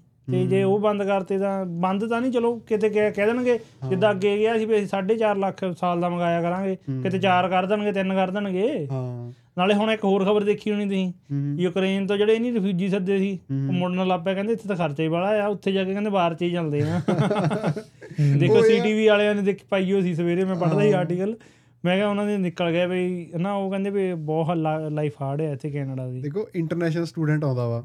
ਪਹਿਲਾਂ ਉਹਦਾ ਬੇਸਿਕ ਇੰਗਲਿਸ਼ ਦਾ ਲੈਵਲ ਵੀ ਚੈੱਕ ਹੁੰਦਾ ਵਾ। ਹੂੰ 6 ਬੈਂਡ ਜਾਂ 6.5 ਬੈਂਡ ਜਾਂ 5.5 ਬੈਂਡ ਜਿੰਨੇ ਵੀ ਉਹਨੇ ਹੁੰਦੇ ਆ ਬੇਸਿਕ ਰਿਕੁਆਇਰਮੈਂਟ ਉਹ ਪੂਰੀ ਕਰਕੇ ਆਉਂਦਾ ਇਹਨਾਂ ਨੂੰ ਦੱਸ ਕੇ ਆਉਂਦਾ ਵੀ ਇੰਨੀ ਇੰਗਲਿਸ਼ ਮੈਨੂੰ ਆਉਂਦੀ ਆ। ਸੋ ਇੱਥੇ ਆ ਕੇ ਜੌਬ ਸਿਕਿਉਰ ਕਰ ਸਕਦਾ ਆਪਦੀ ਚਲੋ। ਤਾਂ ਹੁਣ ਇਸ ਵੇਲੇ 3-4 ਮਹੀਨੇ ਵਿਹਲੇ ਵੀ ਬਹਿੰਦੇ ਆ ਸਟੂਡੈਂਟ ਮੈਂ ਦੇਖੇ ਆ। ਜੌਬ ਨਹੀਂ ਮਿਲਦੀ ਪਹਿਲਾਂ ਇਨੀਸ਼ੀਅਲੀ ਹਨਾ। ਪਰ ਫਿਰ ਵੀ ਉਹ ਜੌਬ ਲੈ ਲੂਗਾ ਕਿਉਂਕਿ ਉਹਨੂੰ ਬੇਸਿਕ ਇੰਗਲਿਸ਼ ਆਉਂਦੀ ਆ। ਜਿਹੜੇ ਉਹਨਾਂ ਕੰਟਰੀਆਂ ਤੋਂ ਰੈਫਿਊਜੀ ਹੁੰਦੇ ਉਹਨਾਂ ਦਾ ਕੋਈ ਇੰਗਲਿਸ਼ ਦਾ ਲੈਵਲ ਹੀ ਨਹੀਂ ਹੈਗਾ। ਹੂੰ। ਕੋਈ ਚੈੱਕ ਕਰਨ ਲਈ ਵੀ ਇੰਨੀ ਇੰਗਲਿਸ਼ ਤੁਹਾਨੂੰ ਆਉਣੀ ਚਾਹੀਦੀ ਹੈ ਫੇਰ ਹੀ ਤੁਸੀਂ ਐਂਟਰ ਹੋ ਸਕਦੇ ਉਹ ਆ ਹੀ। ਉਹਦੇ ਸਕਦੇ ਆ ਉਹਨਾਂ ਨੂੰ ਇੰਗਲਿਸ਼ ਵੀ ਨਹੀਂ ਆਉਂਦੀ ਫ੍ਰੈਂਚ ਵੀ ਨਹੀਂ ਆਉਂਦੀ ਤੇ ਉਹਨਾਂ ਦਾ ਜੌਬ ਹੀ ਨਹੀਂ ਮਿਲਣੀ। ਹੂੰ। ਪਹਿਲਾਂ ਇਹਨਾਂ ਦਾ ਹੁੰਦਾ ਗਵਰਨਮੈਂਟ ਦਾ ਵੀ ਸਾਲ 2 ਸਾਲ ਗਵਰਨਮੈਂਟ ਖਵਾਊਗੀ ਆਪਦੇ ਖਰਚੇ ਨਾਲ ਉਹਨਾਂ ਨੂੰ ਹਨਾ ਕਰੂਗੀ ਨਾ ਵੀ ਸਹੂਲਤਾਂ ਦਊਗੀ। ਚਲੋ ਗਵਰਨਮੈਂਟ ਨੇ ਦੇ ਲੀਆਂ ਕਿਸੇ ਲੈਵਲ ਤੱਕ ਹੀ ਦਊਗੀ ਇਹ ਥੋੜੀ ਵੀ ਸਾਰੀ ਜ਼ਿੰਦਗੀ ਦੇਈ ਜਾਊਗੀ। ਉਦੋਂ ਬਾਅਦ ਗਵਰਨਮੈਂਟ ਨੇ ਉਹਦੇ ਪੈਰ ਖਿੱਚਣੇ ਸ਼ੁਰੂ ਕਰਨੇ ਵੀ ਤੂੰ ਹੁਣ ਆਪੇ ਲੱਭ ਕੰਮ। ਉਹਨੂੰ ਇੰਗਲਿਸ਼ ਨਹੀਂ ਆਉਂਦੀ ਉਹਨੂੰ ਫ੍ਰੈਂਚ ਨਹੀਂ ਆਉਂਦੀ ਉਹ ਕਰੂਗੀ। ਉਹਨੇ ਵਾਪਸ ਹੀ ਮੁੜਨਾ? ਹਾਂ। ਨਾਲੇ ਜਿੰਨੇ ਮੈਨੂੰ ਲੱਗਦਾ ਹੁੰਦਾ ਵੀ ਜਿੰਨੇ ਕ ਤਰਲੋਂ ਮੱਛੀ ਆਪਾਂ ਬਾਹਰ ਆਉਣ ਨੂੰ ਸੀਗੇ ਉਨੇ ਕ ਰਿਸੋਰਸਸ ਦੇ ਨਾਲ ਤੇ ਉਨੇ ਕ ਮੋਟੀਵੇਸ਼ਨ ਨਾਲ ਜੇ ਆਪਾਂ ਇੰਡੀਆ ਕੋਈ ਕੰਮ ਕਰਦੇ ਮੈਨੂੰ ਲੱਗਦਾ ਇੰਡੀਆ ਵੀ ਕਾਮਯਾਬ ਹੋ ਸਕਦੇ ਸੀ ਹਨਾ? ਕਿਉਂ ਆਪਣੀ ਥੋੜੀ ਇੰਡੀਆ ਪਲੱਸ 2 ਤੋਂ ਬਾਅਦ ਕਾਉਂਸਲਿੰਗ ਨਹੀਂ ਹੁੰਦੀ ਹਨਾ? ਆਪ ਇਦਾਂ ਵਧੀਆ ਪੋਡਕਾਸਟ ਨਹੀਂ ਹੁੰਦੇ ਇੰਡੀਆ ਪਹਿਲੇ ਹੈ। ਨਹੀਂ ਸੀ ਸੁਣ ਲਈ ਹੁਣ ਹੈਗੇ ਆ ਸੋ ਸੁਣਿਆ ਕਰੋ। ਸੋ ਉਹਦੇ ਕਰਕੇ ਮੈਨੂੰ ਲੱਗਦਾ ਕਿਤੇ ਨਾ ਕਿਤੇ ਹੈ ਨਾ ਹੋ ਜਾਂਦਾ ਦੇਖੋ ਇਹਦਾ ਪੰਗਾ ਪੈ ਜਾਂਦਾ। ਆਪਦੀ ਰਿਟਰਨ ਔਨ ਇਨਵੈਸਟਮੈਂਟ ਦੇਖੋ। ਹਾਂ ਪੇ ਇਨਵੈਸਟਮੈਂਟ ਇੱਥੇ ਕਰਨੀ। ਇੱਥੇ ਰਿਟਰਨ ਔਨ ਇਨਵੈਸਟਮੈਂਟ ਵੀ ਜੇ ਤੁਸੀਂ ਇੱਥੇ ਖਰਚ ਜਿੰਨੇ ਇੱਥੇ ਕਮਾ ਕੇ ਜੇ ਤੁਸੀਂ ਇਨਵੈਸਟ ਕਰਦੇ ਹੋ ਕਿਤੇ ਜੇ ਤੁਸੀਂ 10% ਉਹ ਕਰ ਰਹੇ ਹੋ ਅਰਨ ਹਨਾ ਉਹਦਾ। ਇਨਵੈਸਟਮੈਂਟ ਦੇ ਉੱਤੇ ਤੁਸੀਂ ਤੁਹਾਡੀ ਹੈਗੀ ਆ ਰਿਟਰਨ ਤੇ ਉੱਥੇ ਤੁਹਾਡੀ ਰਿਟਰਨ ਉਨੀ ਬਣਦੀ ਹੈ ਉਦੋਂ ਵੱਧ ਬਣਦੀ ਆ। ਤੇ ਤੁਸੀਂ ਦੇਖ ਸਕਦੇ ਹੋ ਵੀ ਤੁਹਾਨੂੰ ਉੱਥੇ ਫਾਇਦਾ ਜ਼ਿਆਦਾ ਕਿ ਇੱਥੇ ਜ਼ਿਆਦਾ ਫਾਇਦਾ। ਹੁਣ ਤੁਸੀਂ ਜੇ 30 40 50 ਲੱਖ ਰੁਪਏ ਲੈ ਕੇ ਇੱਥੇ ਆ ਰਹੇ ਹੋ ਉਹੀ ਤੁਸੀਂ ਉੱਥੇ ਇਨਵੈਸਟ ਕਰੋ। ਮੇਰਾ ਖਿਆਲ ਹੈ ਰਿਟਰਨ ਔਨ ਇਨਵੈਸਟਮੈਂਟ ਉੱਥੇ ਜ਼ਿਆਦਾ ਵਾ। ਹਾਂ ਨਹੀਂ ਉਹ ਆਬਵੀਅਸਲੀ ਹੈਗੀ ਹੈ ਹਾਂ। ਕਿਉਂਕਿ ਉੱਥੇ ਜਿੱਦਾਂ ਇਹ ਆ ਵੀ ਬਿਜ਼ਨੈਸਸ ਹਲੇ ਗਰੋ ਕਰਨੇ ਆ ਹਨਾ ਬਹੁਤ। ਗਰੋਥ ਕਰਨੀ ਆ ਹਲੇ। ਇਹ ਆਲਰੇਡੀ ਗਰੋ ਨੇ ਗਰੋਥ ਹੋ ਚੁੱਕੀ ਆ। ਤੁਸੀਂ ਬਿਜ਼ਨਸ ਦੀ ਗੱਲ ਕਰਦੇ ਆ ਕਿ ਬਿਜ਼ਨਸ ਦਾ ਆਈਡੀਆ ਦਿਮਾਗ 'ਚ ਪਾਓ ਪਰ ਬਿਜ਼ਨਸ ਦਾ ਆਈਡੀਆ ਦਿਮਾਗ 'ਚ ਪਾਉਂਦਾ ਕੌਣ ਆ? ਤੁਹਾਡੇ ਤੁਹਾਡੇ ਦਿਮਾਗ 'ਚ ਤਾਂ ਇਹ ਪਾਇਆ ਜਾਂਦਾ ਤੂੰ ਬਾਹਰ ਜਾਣਾ। ਜਾਂ ਤੁਹਾਨੂੰ ਕੋਈ ਪੁੱਛੂਗਾ ਤੂੰ ਕਦੋਂ ਜਾਣਾ? ਉਹ ਚੱਲ ਜਾਣ ਕੇ ਮਾਈਂਡ 'ਚ ਤਾਂ ਬਾਹਰ ਘੁੰਮ ਰਿਹਾ ਹੈ। ਨਾ। ਬਿਜ਼ਨਸ ਤਾਂ ਘੁੰਮੇ ਨਹੀਂ ਰਿਹਾ। ਜੇ ਮਾਈਂਡ 'ਚ ਬਿਜ਼ਨਸ ਘੁੰਮਦਾ ਹੋਵੇ ਸ਼ਾਇਦ ਕੋਈ ਨਾ ਕੋਈ ਕਰੇ ਹੀ ਲਵੇ। ਹਾਂਜੀ। ਹਨਾ? ਇੱਥੇ ਮੈਨੂੰ ਤਾਂ ਇਦਾਂ ਲੱਗਦਾ ਜਿਹੜਾ ਕੈਨੇਡਾ ਆ ਉਹ ਕਹਿੰਦੇ ਨਹੀਂ ਹੁੰਦੇ ਕਿ ਜਿਹਨੇ ਵਿਆਹ ਦਾ ਲੱਡੂ ਖਾਦਾ ਉਹ ਵੀ ਪਛਤਾਉਂਦਾ ਜਿਹਨੇ ਨਹੀਂ ਖਾਦਾ ਉਹ ਵੀ ਪਛਤਾਉਂਦਾ। ਕੈਨੇਡਾ ਵੀ ਹੁਣ ਇਦਾਂ ਹੀ ਆ। ਜਿਹੜਾ ਜਿਹਨੇ ਕੈਨੇਡਾ ਦਾ ਲੱਡੂ ਖਾ ਲਿਆ ਉਹ ਵੀ ਪਛਤਾਉਂਦਾ। ਜਿਹੜਾ ਨਹੀਂ ਆਇਆ। ਜਿਹਨੇ ਨਹੀਂ ਖਾਦਾ ਉਹ ਵੀ ਪਛਤਾਉਂਦਾ। ਯਾਨੀ ਕਿ ਇਹ ਚੱਕਰ ਆ। ਚਲੋ ਜਿਹੜੇ ਆਉਣੇ ਵਾਲੇ ਆ ਹਲੇ ਜਿਨ੍ਹਾਂ ਨੇ ਆਉਣਾ ਵਾ ਹਨਾ ਹਲੇ ਜਿਹੜੇ ਜਿਨ੍ਹਾਂ ਨੇ ਪੱਕਾ ਮਨ ਬਣਾ ਲਿਆ ਵੀ ਅਸੀਂ ਇੰਡੀਆ 'ਚ ਕੋਈ ਬਿਜ਼ਨਸ ਨਹੀਂ ਕਰਨਾ ਅਸੀਂ ਸਿਰਫ ਬਾਹਰੇ ਜਾਣਾ। ਆਓ ਮੋਸਟ ਵੈਲਕਮ ਕੈਨੇਡਾ ਤੁਹਾਡਾ ਵੈਲਕਮ ਕਰੂਗਾ। ਤੇ ਤੁਸੀਂ ਤਿਆਰੀ ਖਿੱਚ ਕੇ ਆਓ ਪੂਰੀ ਵੀ ਚਲੋ 4-5 ਮਹੀਨੇ ਹੁਣ ਇਸ ਟਾਈਮ ਦੇ ਵਿੱਚ ਵਿਹਲੇ ਵੀ ਬਹਿਣਾ ਪੈ ਸਕਦਾ ਤੇ ਉਨਾ ਕੁ ਤੁਸੀਂ ਆਪਦਾ ਬਜਟ ਨਾਲ ਲੈ ਕੇ ਆਓ ਕੈਰੀ ਕਰਕੇ ਵੀ ਤੁਸੀਂ ਉਨਾ ਕੁ ਟਾਈਮ ਤੁਸੀਂ ਖਾ ਸਕਦੇ ਹੋ ਇੱਥੇ ਤੁਹਾਡਾ ਕੋਈ ਰਿਲੇਟਿਵ ਉਹ ਸਾਂਭ ਲੂ। ਹਾਂ। ਤੇ ਮੈਂ ਕੋਈ ਗੱਲ ਕਹਿਣ ਲੱਗਿਆ ਸੀ ਹੁਣ ਮੈਨੂੰ ਭੁੱਲ ਗਿਆ। ਹਾਂ ਨਹੀਂ ਯਾਰ ਚਲੋ। ਤੇ ਕਰ ਲਓ ਚੇਤੇ ਕੋਈ ਨਾ ਜਾਤੇ ਨਹੀਂ। ਹਾਂ। ਮੈਂ ਚੇਤੇ ਕਰਦਾ। ਤੁਹਾਨੂੰ ਦਿੱਤਾ ਟਾਈਮ ਭਾਜੀ। ਟਾਈਮ ਖੁੱਲਾ ਸਾਡੇ ਖੁੱਲਾ। ਤੁਹਾਡੇ ਕੋਲ। ਤੇ ਹਾਂ ਉਹ ਇਹ ਮੈਂ ਕਹਿਣਾ ਚਾਹੁੰਦਾ ਸੀ ਉਹਦੇ ਤੇ ਬਈ ਬੜੀ ਜਲਦੀ ਯਾਦ ਆ ਗਈ ਵੈਸੇ ਗੱਲ। ਉਹ ਤੇ ਇਹ ਆ ਵੀ ਜੇ ਤੁਸੀਂ ਮਨ ਬਣਾ ਹੀ ਲਿਆ ਵੀ ਤੁਸੀਂ ਆਉਣਾ ਹੀ ਆਉਣਾ ਫਿਰ ਤੁਸੀਂ ਇਹ ਸੋਚ ਕੇ ਆਓ ਉੱਥੇ ਕਿਉਂਕਿ ਆਪਣੇ ਡੈਟ ਇਕਨੋਮੀ ਨਹੀਂ ਹੈਗੀ। ਆਪਾਂ ਨੂੰ ਡੈਟ ਈਜ਼ੀਲੀ ਅਵੇਲੇਬਲ ਨਹੀਂ ਹੈਗਾ ਇੰਡੀਆ ਦੇ ਵਿੱਚ। ਸੋ ਆਪਾਂ ਨੂੰ ਉਹਨੂੰ ਮੈਨੇਜ ਕਰਨ ਦਾ ਵੀ ਨਹੀਂ ਪਤਾ। ਇੱਥੇ ਡੈਟ ਜਿਹੜਾ ਉਹ ਈਜ਼ੀਲੀ ਅਵੇਲੇਬਲ ਆ। ਤੁਸੀਂ ਗੱਡੀ ਲੈ ਲਓ ਮਸਟੈਂਗ ਲੈ ਲਓ ਜੀਪ ਰੈਂਗਲਰ ਲੈ ਲਓ ਜਿਹੜੀ ਮਰਜ਼ੀ ਤੁਸੀਂ ਲੈ ਲਓ ਤੁਹਾਨੂੰ ਡੈਟ ਤੇ ਮਿਲ ਜਾਣੀ ਜਦੇ। ਪਰ ਡੈਟ ਦੇ ਨਾਲ ਪਹਿਲੀ ਗੱਲ ਆਪਦੇ ਤੁਸੀਂ ਐਸੈਟਸ ਬਣਾਓ ਡੈਟ ਦੇ ਨਾਲ ਆਪਦੀਆਂ ਲਾਇਬਿਲਿਟੀਆਂ ਨਾ ਖੜੀਆਂ ਕਰੋ ਕਿਉਂਕਿ that in itself is a liability ਠੀਕ ਆ। ਤੁਸੀਂ ਉਹ ਲਾਇਬਿਲਿਟੀ ਇੱਕ ਪਾਸੇ ਚੱਕ ਕੇ ਇੱਕ ਹੋਰ ਲਾਇਬਿਲਿਟੀ ਖੜੀ ਕਰ ਲਈ।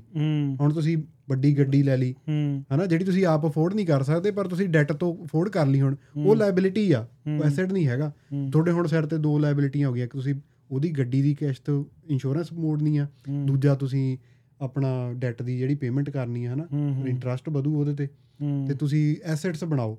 ਜਿੱਤੋਂ ਜੇ ਤੁਹਾਨੂੰ 5% ਵਿਆਜ ਦੇਣਾ ਤਾਂ ਤੁਹਾਨੂੰ 10% ਰਿਟਰਨ ਆ ਰਹੀ ਆ। ਹਾਂ। ਪੰਜ ਤੁਸੀਂ ਉਧਰ ਦੇ ਕੇ ਤੇ ਪੰਜ ਤੁਸੀਂ ਸੇਵ ਕਰ ਰਹੇ ਆ। ਹੂੰ। ਤੁਸੀਂ ਡੈਟ ਮੈਨੇਜਮੈਂਟ ਸਿੱਖ ਕੇ ਆਓ ਇੰਡੀਆ ਤੋਂ। ਹੂੰ। ਉਹਦੇ ਤੇ ਸਰਚ ਕਰੋ ਉਹਦੇ ਤੇ ਆਰਟੀਕਲਸ ਪੜ੍ਹੋ ਵੀ ਡੈਟ ਨੂੰ ਕਿੱਦਾਂ ਮੈਨੇਜ ਕਰਨਾ ਜਾਂ ਕਿਹੜੀਆਂ ਚੀਜ਼ਾਂ ਲਈ ਡੈਟ ਚੱਕਣਾ ਜਿਹੜਾ ਉਹ ਵਧੀਆ ਰਹਿੰਦਾ ਵਾ। ਹੂੰ। ਹਾਂਜੀ। ਹਾਂ ਨਹੀਂ ਚਲੋ ਆਪਾਂ ਜਾਣੀ ਕਿ ਜੇ ਸਮਰਾਈਜ਼ ਕਰੀਏ ਅੱਜ ਦਾ ਰਿਵਰਸ ਮਾਈਗ੍ਰੇਸ਼ਨ ਵਾਲਾ ਪੋਡਕਾਸਟ ਇਹ ਤੁਹਾਡਾ ਇੰਡੀਵਿਜੂਅਲ ਡਿਸੀਜਨ ਹੈ ਹਨਾ? ਇਹ ਤੇ ਸੋਚ ਵਿਚਾਰ ਕੇ ਐਨ ਚੰਗੀ ਤਰ੍ਹਾਂ ਡਿਸੀਜਨ ਬਣਾਓ ਹਨਾ? ਸੋਸ਼ਲ ਮੀਡੀਆ ਤੇ ਦੇਖ ਕੇ ਹਨਾ? ਐਵੇਂ ਹੀ ਆਪਣਾ ਝੱਗਾ ਨਾ ਚੌੜ ਕਰਵਾ ਲਿਓ ਜੇ ਕੋਈ ਸਵਾਲ ਹੁੰਦਾ ਹੈ ਹਨਾ? ਕੋਈ ਲੱਗਦਾ ਵੀ ਇਸ ਗੱਲ ਤੇ ਡਿਸਕਸ਼ਨ ਹੋ ਸਕਦੀ ਆ ਕਮੈਂਟ ਕਰ ਦਿਓ। ਜਦੋਂ 10 5-7 ਕਮੈਂਟ ਇਕੱਠੇ ਹੋ ਗਏ ਆਪਾਂ ਵੀ ਪੋਡਕਾਸਟ ਕਰ ਹਾਂ ਲਾਂਗੇ ਆਪਾਂ ਫਿਰ ਨੂੰ ਹਾਂਜੀ, ਹਾਂਜੀ। ਹਾਂ ਕਿਉਂ ਸਾਡਾ ਇਹ ਨਹੀਂ ਹੈਗਾ ਵੀ ਅਸੀਂ ਜਾ ਰਹੇ ਆ ਜਾਂ ਅਸੀਂ ਜਾਣਾ ਨਹੀਂ ਜਾਂ ਅਸੀਂ ਇੱਥੇ ਗੱਲ ਇਹ ਹੈ ਕਿ ਆਪਾਂ ਸਾਰੇ ਐਕਸਪਲੋਰ ਕਰਨੀਆਂ ਚਾਹੀਦੀਆਂ ਚੀਜ਼ਾਂ ਹੂੰ। ਹਨਾ? ਕਿਉਂ ਇੱਥੇ ਵੀ ਹੁਣ ਆਪਾਂ ਬਿਜ਼ਨਸ ਵੀ ਕਰਦੇ ਆ ਇੱਥੇ ਪਈ ਜਾਨੀ ਕਿ ਐਡਾ ਐਡਾ ਕੁ ਕੰਮ ਸੌਖਾ ਹੈ ਨਹੀਂ ਪਈ ਜਿੰਨਾ ਕ ਲੋਕੀ ਕਹੀ ਜਾਂਦੇ ਆ। ਸੋ ਅਸੀਂ ਵੀ ਐਕਸਪਲੋਰ ਕਰ ਰਹੇ ਆ ਜੇ ਤੁਹਾਡੇ ਵੀ ਕੋਈ ਸਵਾਲ ਹੁੰਦੇ ਆ ਉਹ ਵੀ ਤੁਸੀਂ ਕਮੈਂਟ 'ਚ ਜ਼ਰੂਰ ਦੱਸਿਓ ਤੇ ਚੈਨਲ ਨੂੰ ਸਬਸਕ੍ਰਾਈਬ ਤੇ ਵੀਡੀਓ ਨੂੰ ਲਾਈਕ ਤੇ ਸ਼ੇਅਰ ਕਰ ਦਿਓ। ਕਮੈਂਟ ਜ਼ਰੂਰ ਕਰਿਆ ਕਰੋ ਤੇ ਮਿਲਦੇ ਅਗਲੇ ਪੋਡਕਾਸਟ 'ਚ। ਬਸ ਕਰੀਏ ਭਾਜੀ? ਹਾਂਜੀ। ਓਕੇ ਜੀ ਚਲੋ ਜੀ ਸਾਰਿਆਂ ਸਾਰਿਆਂ ਸਤਿ ਸ਼੍ਰੀ ਅਕਾਲ ਜੀ।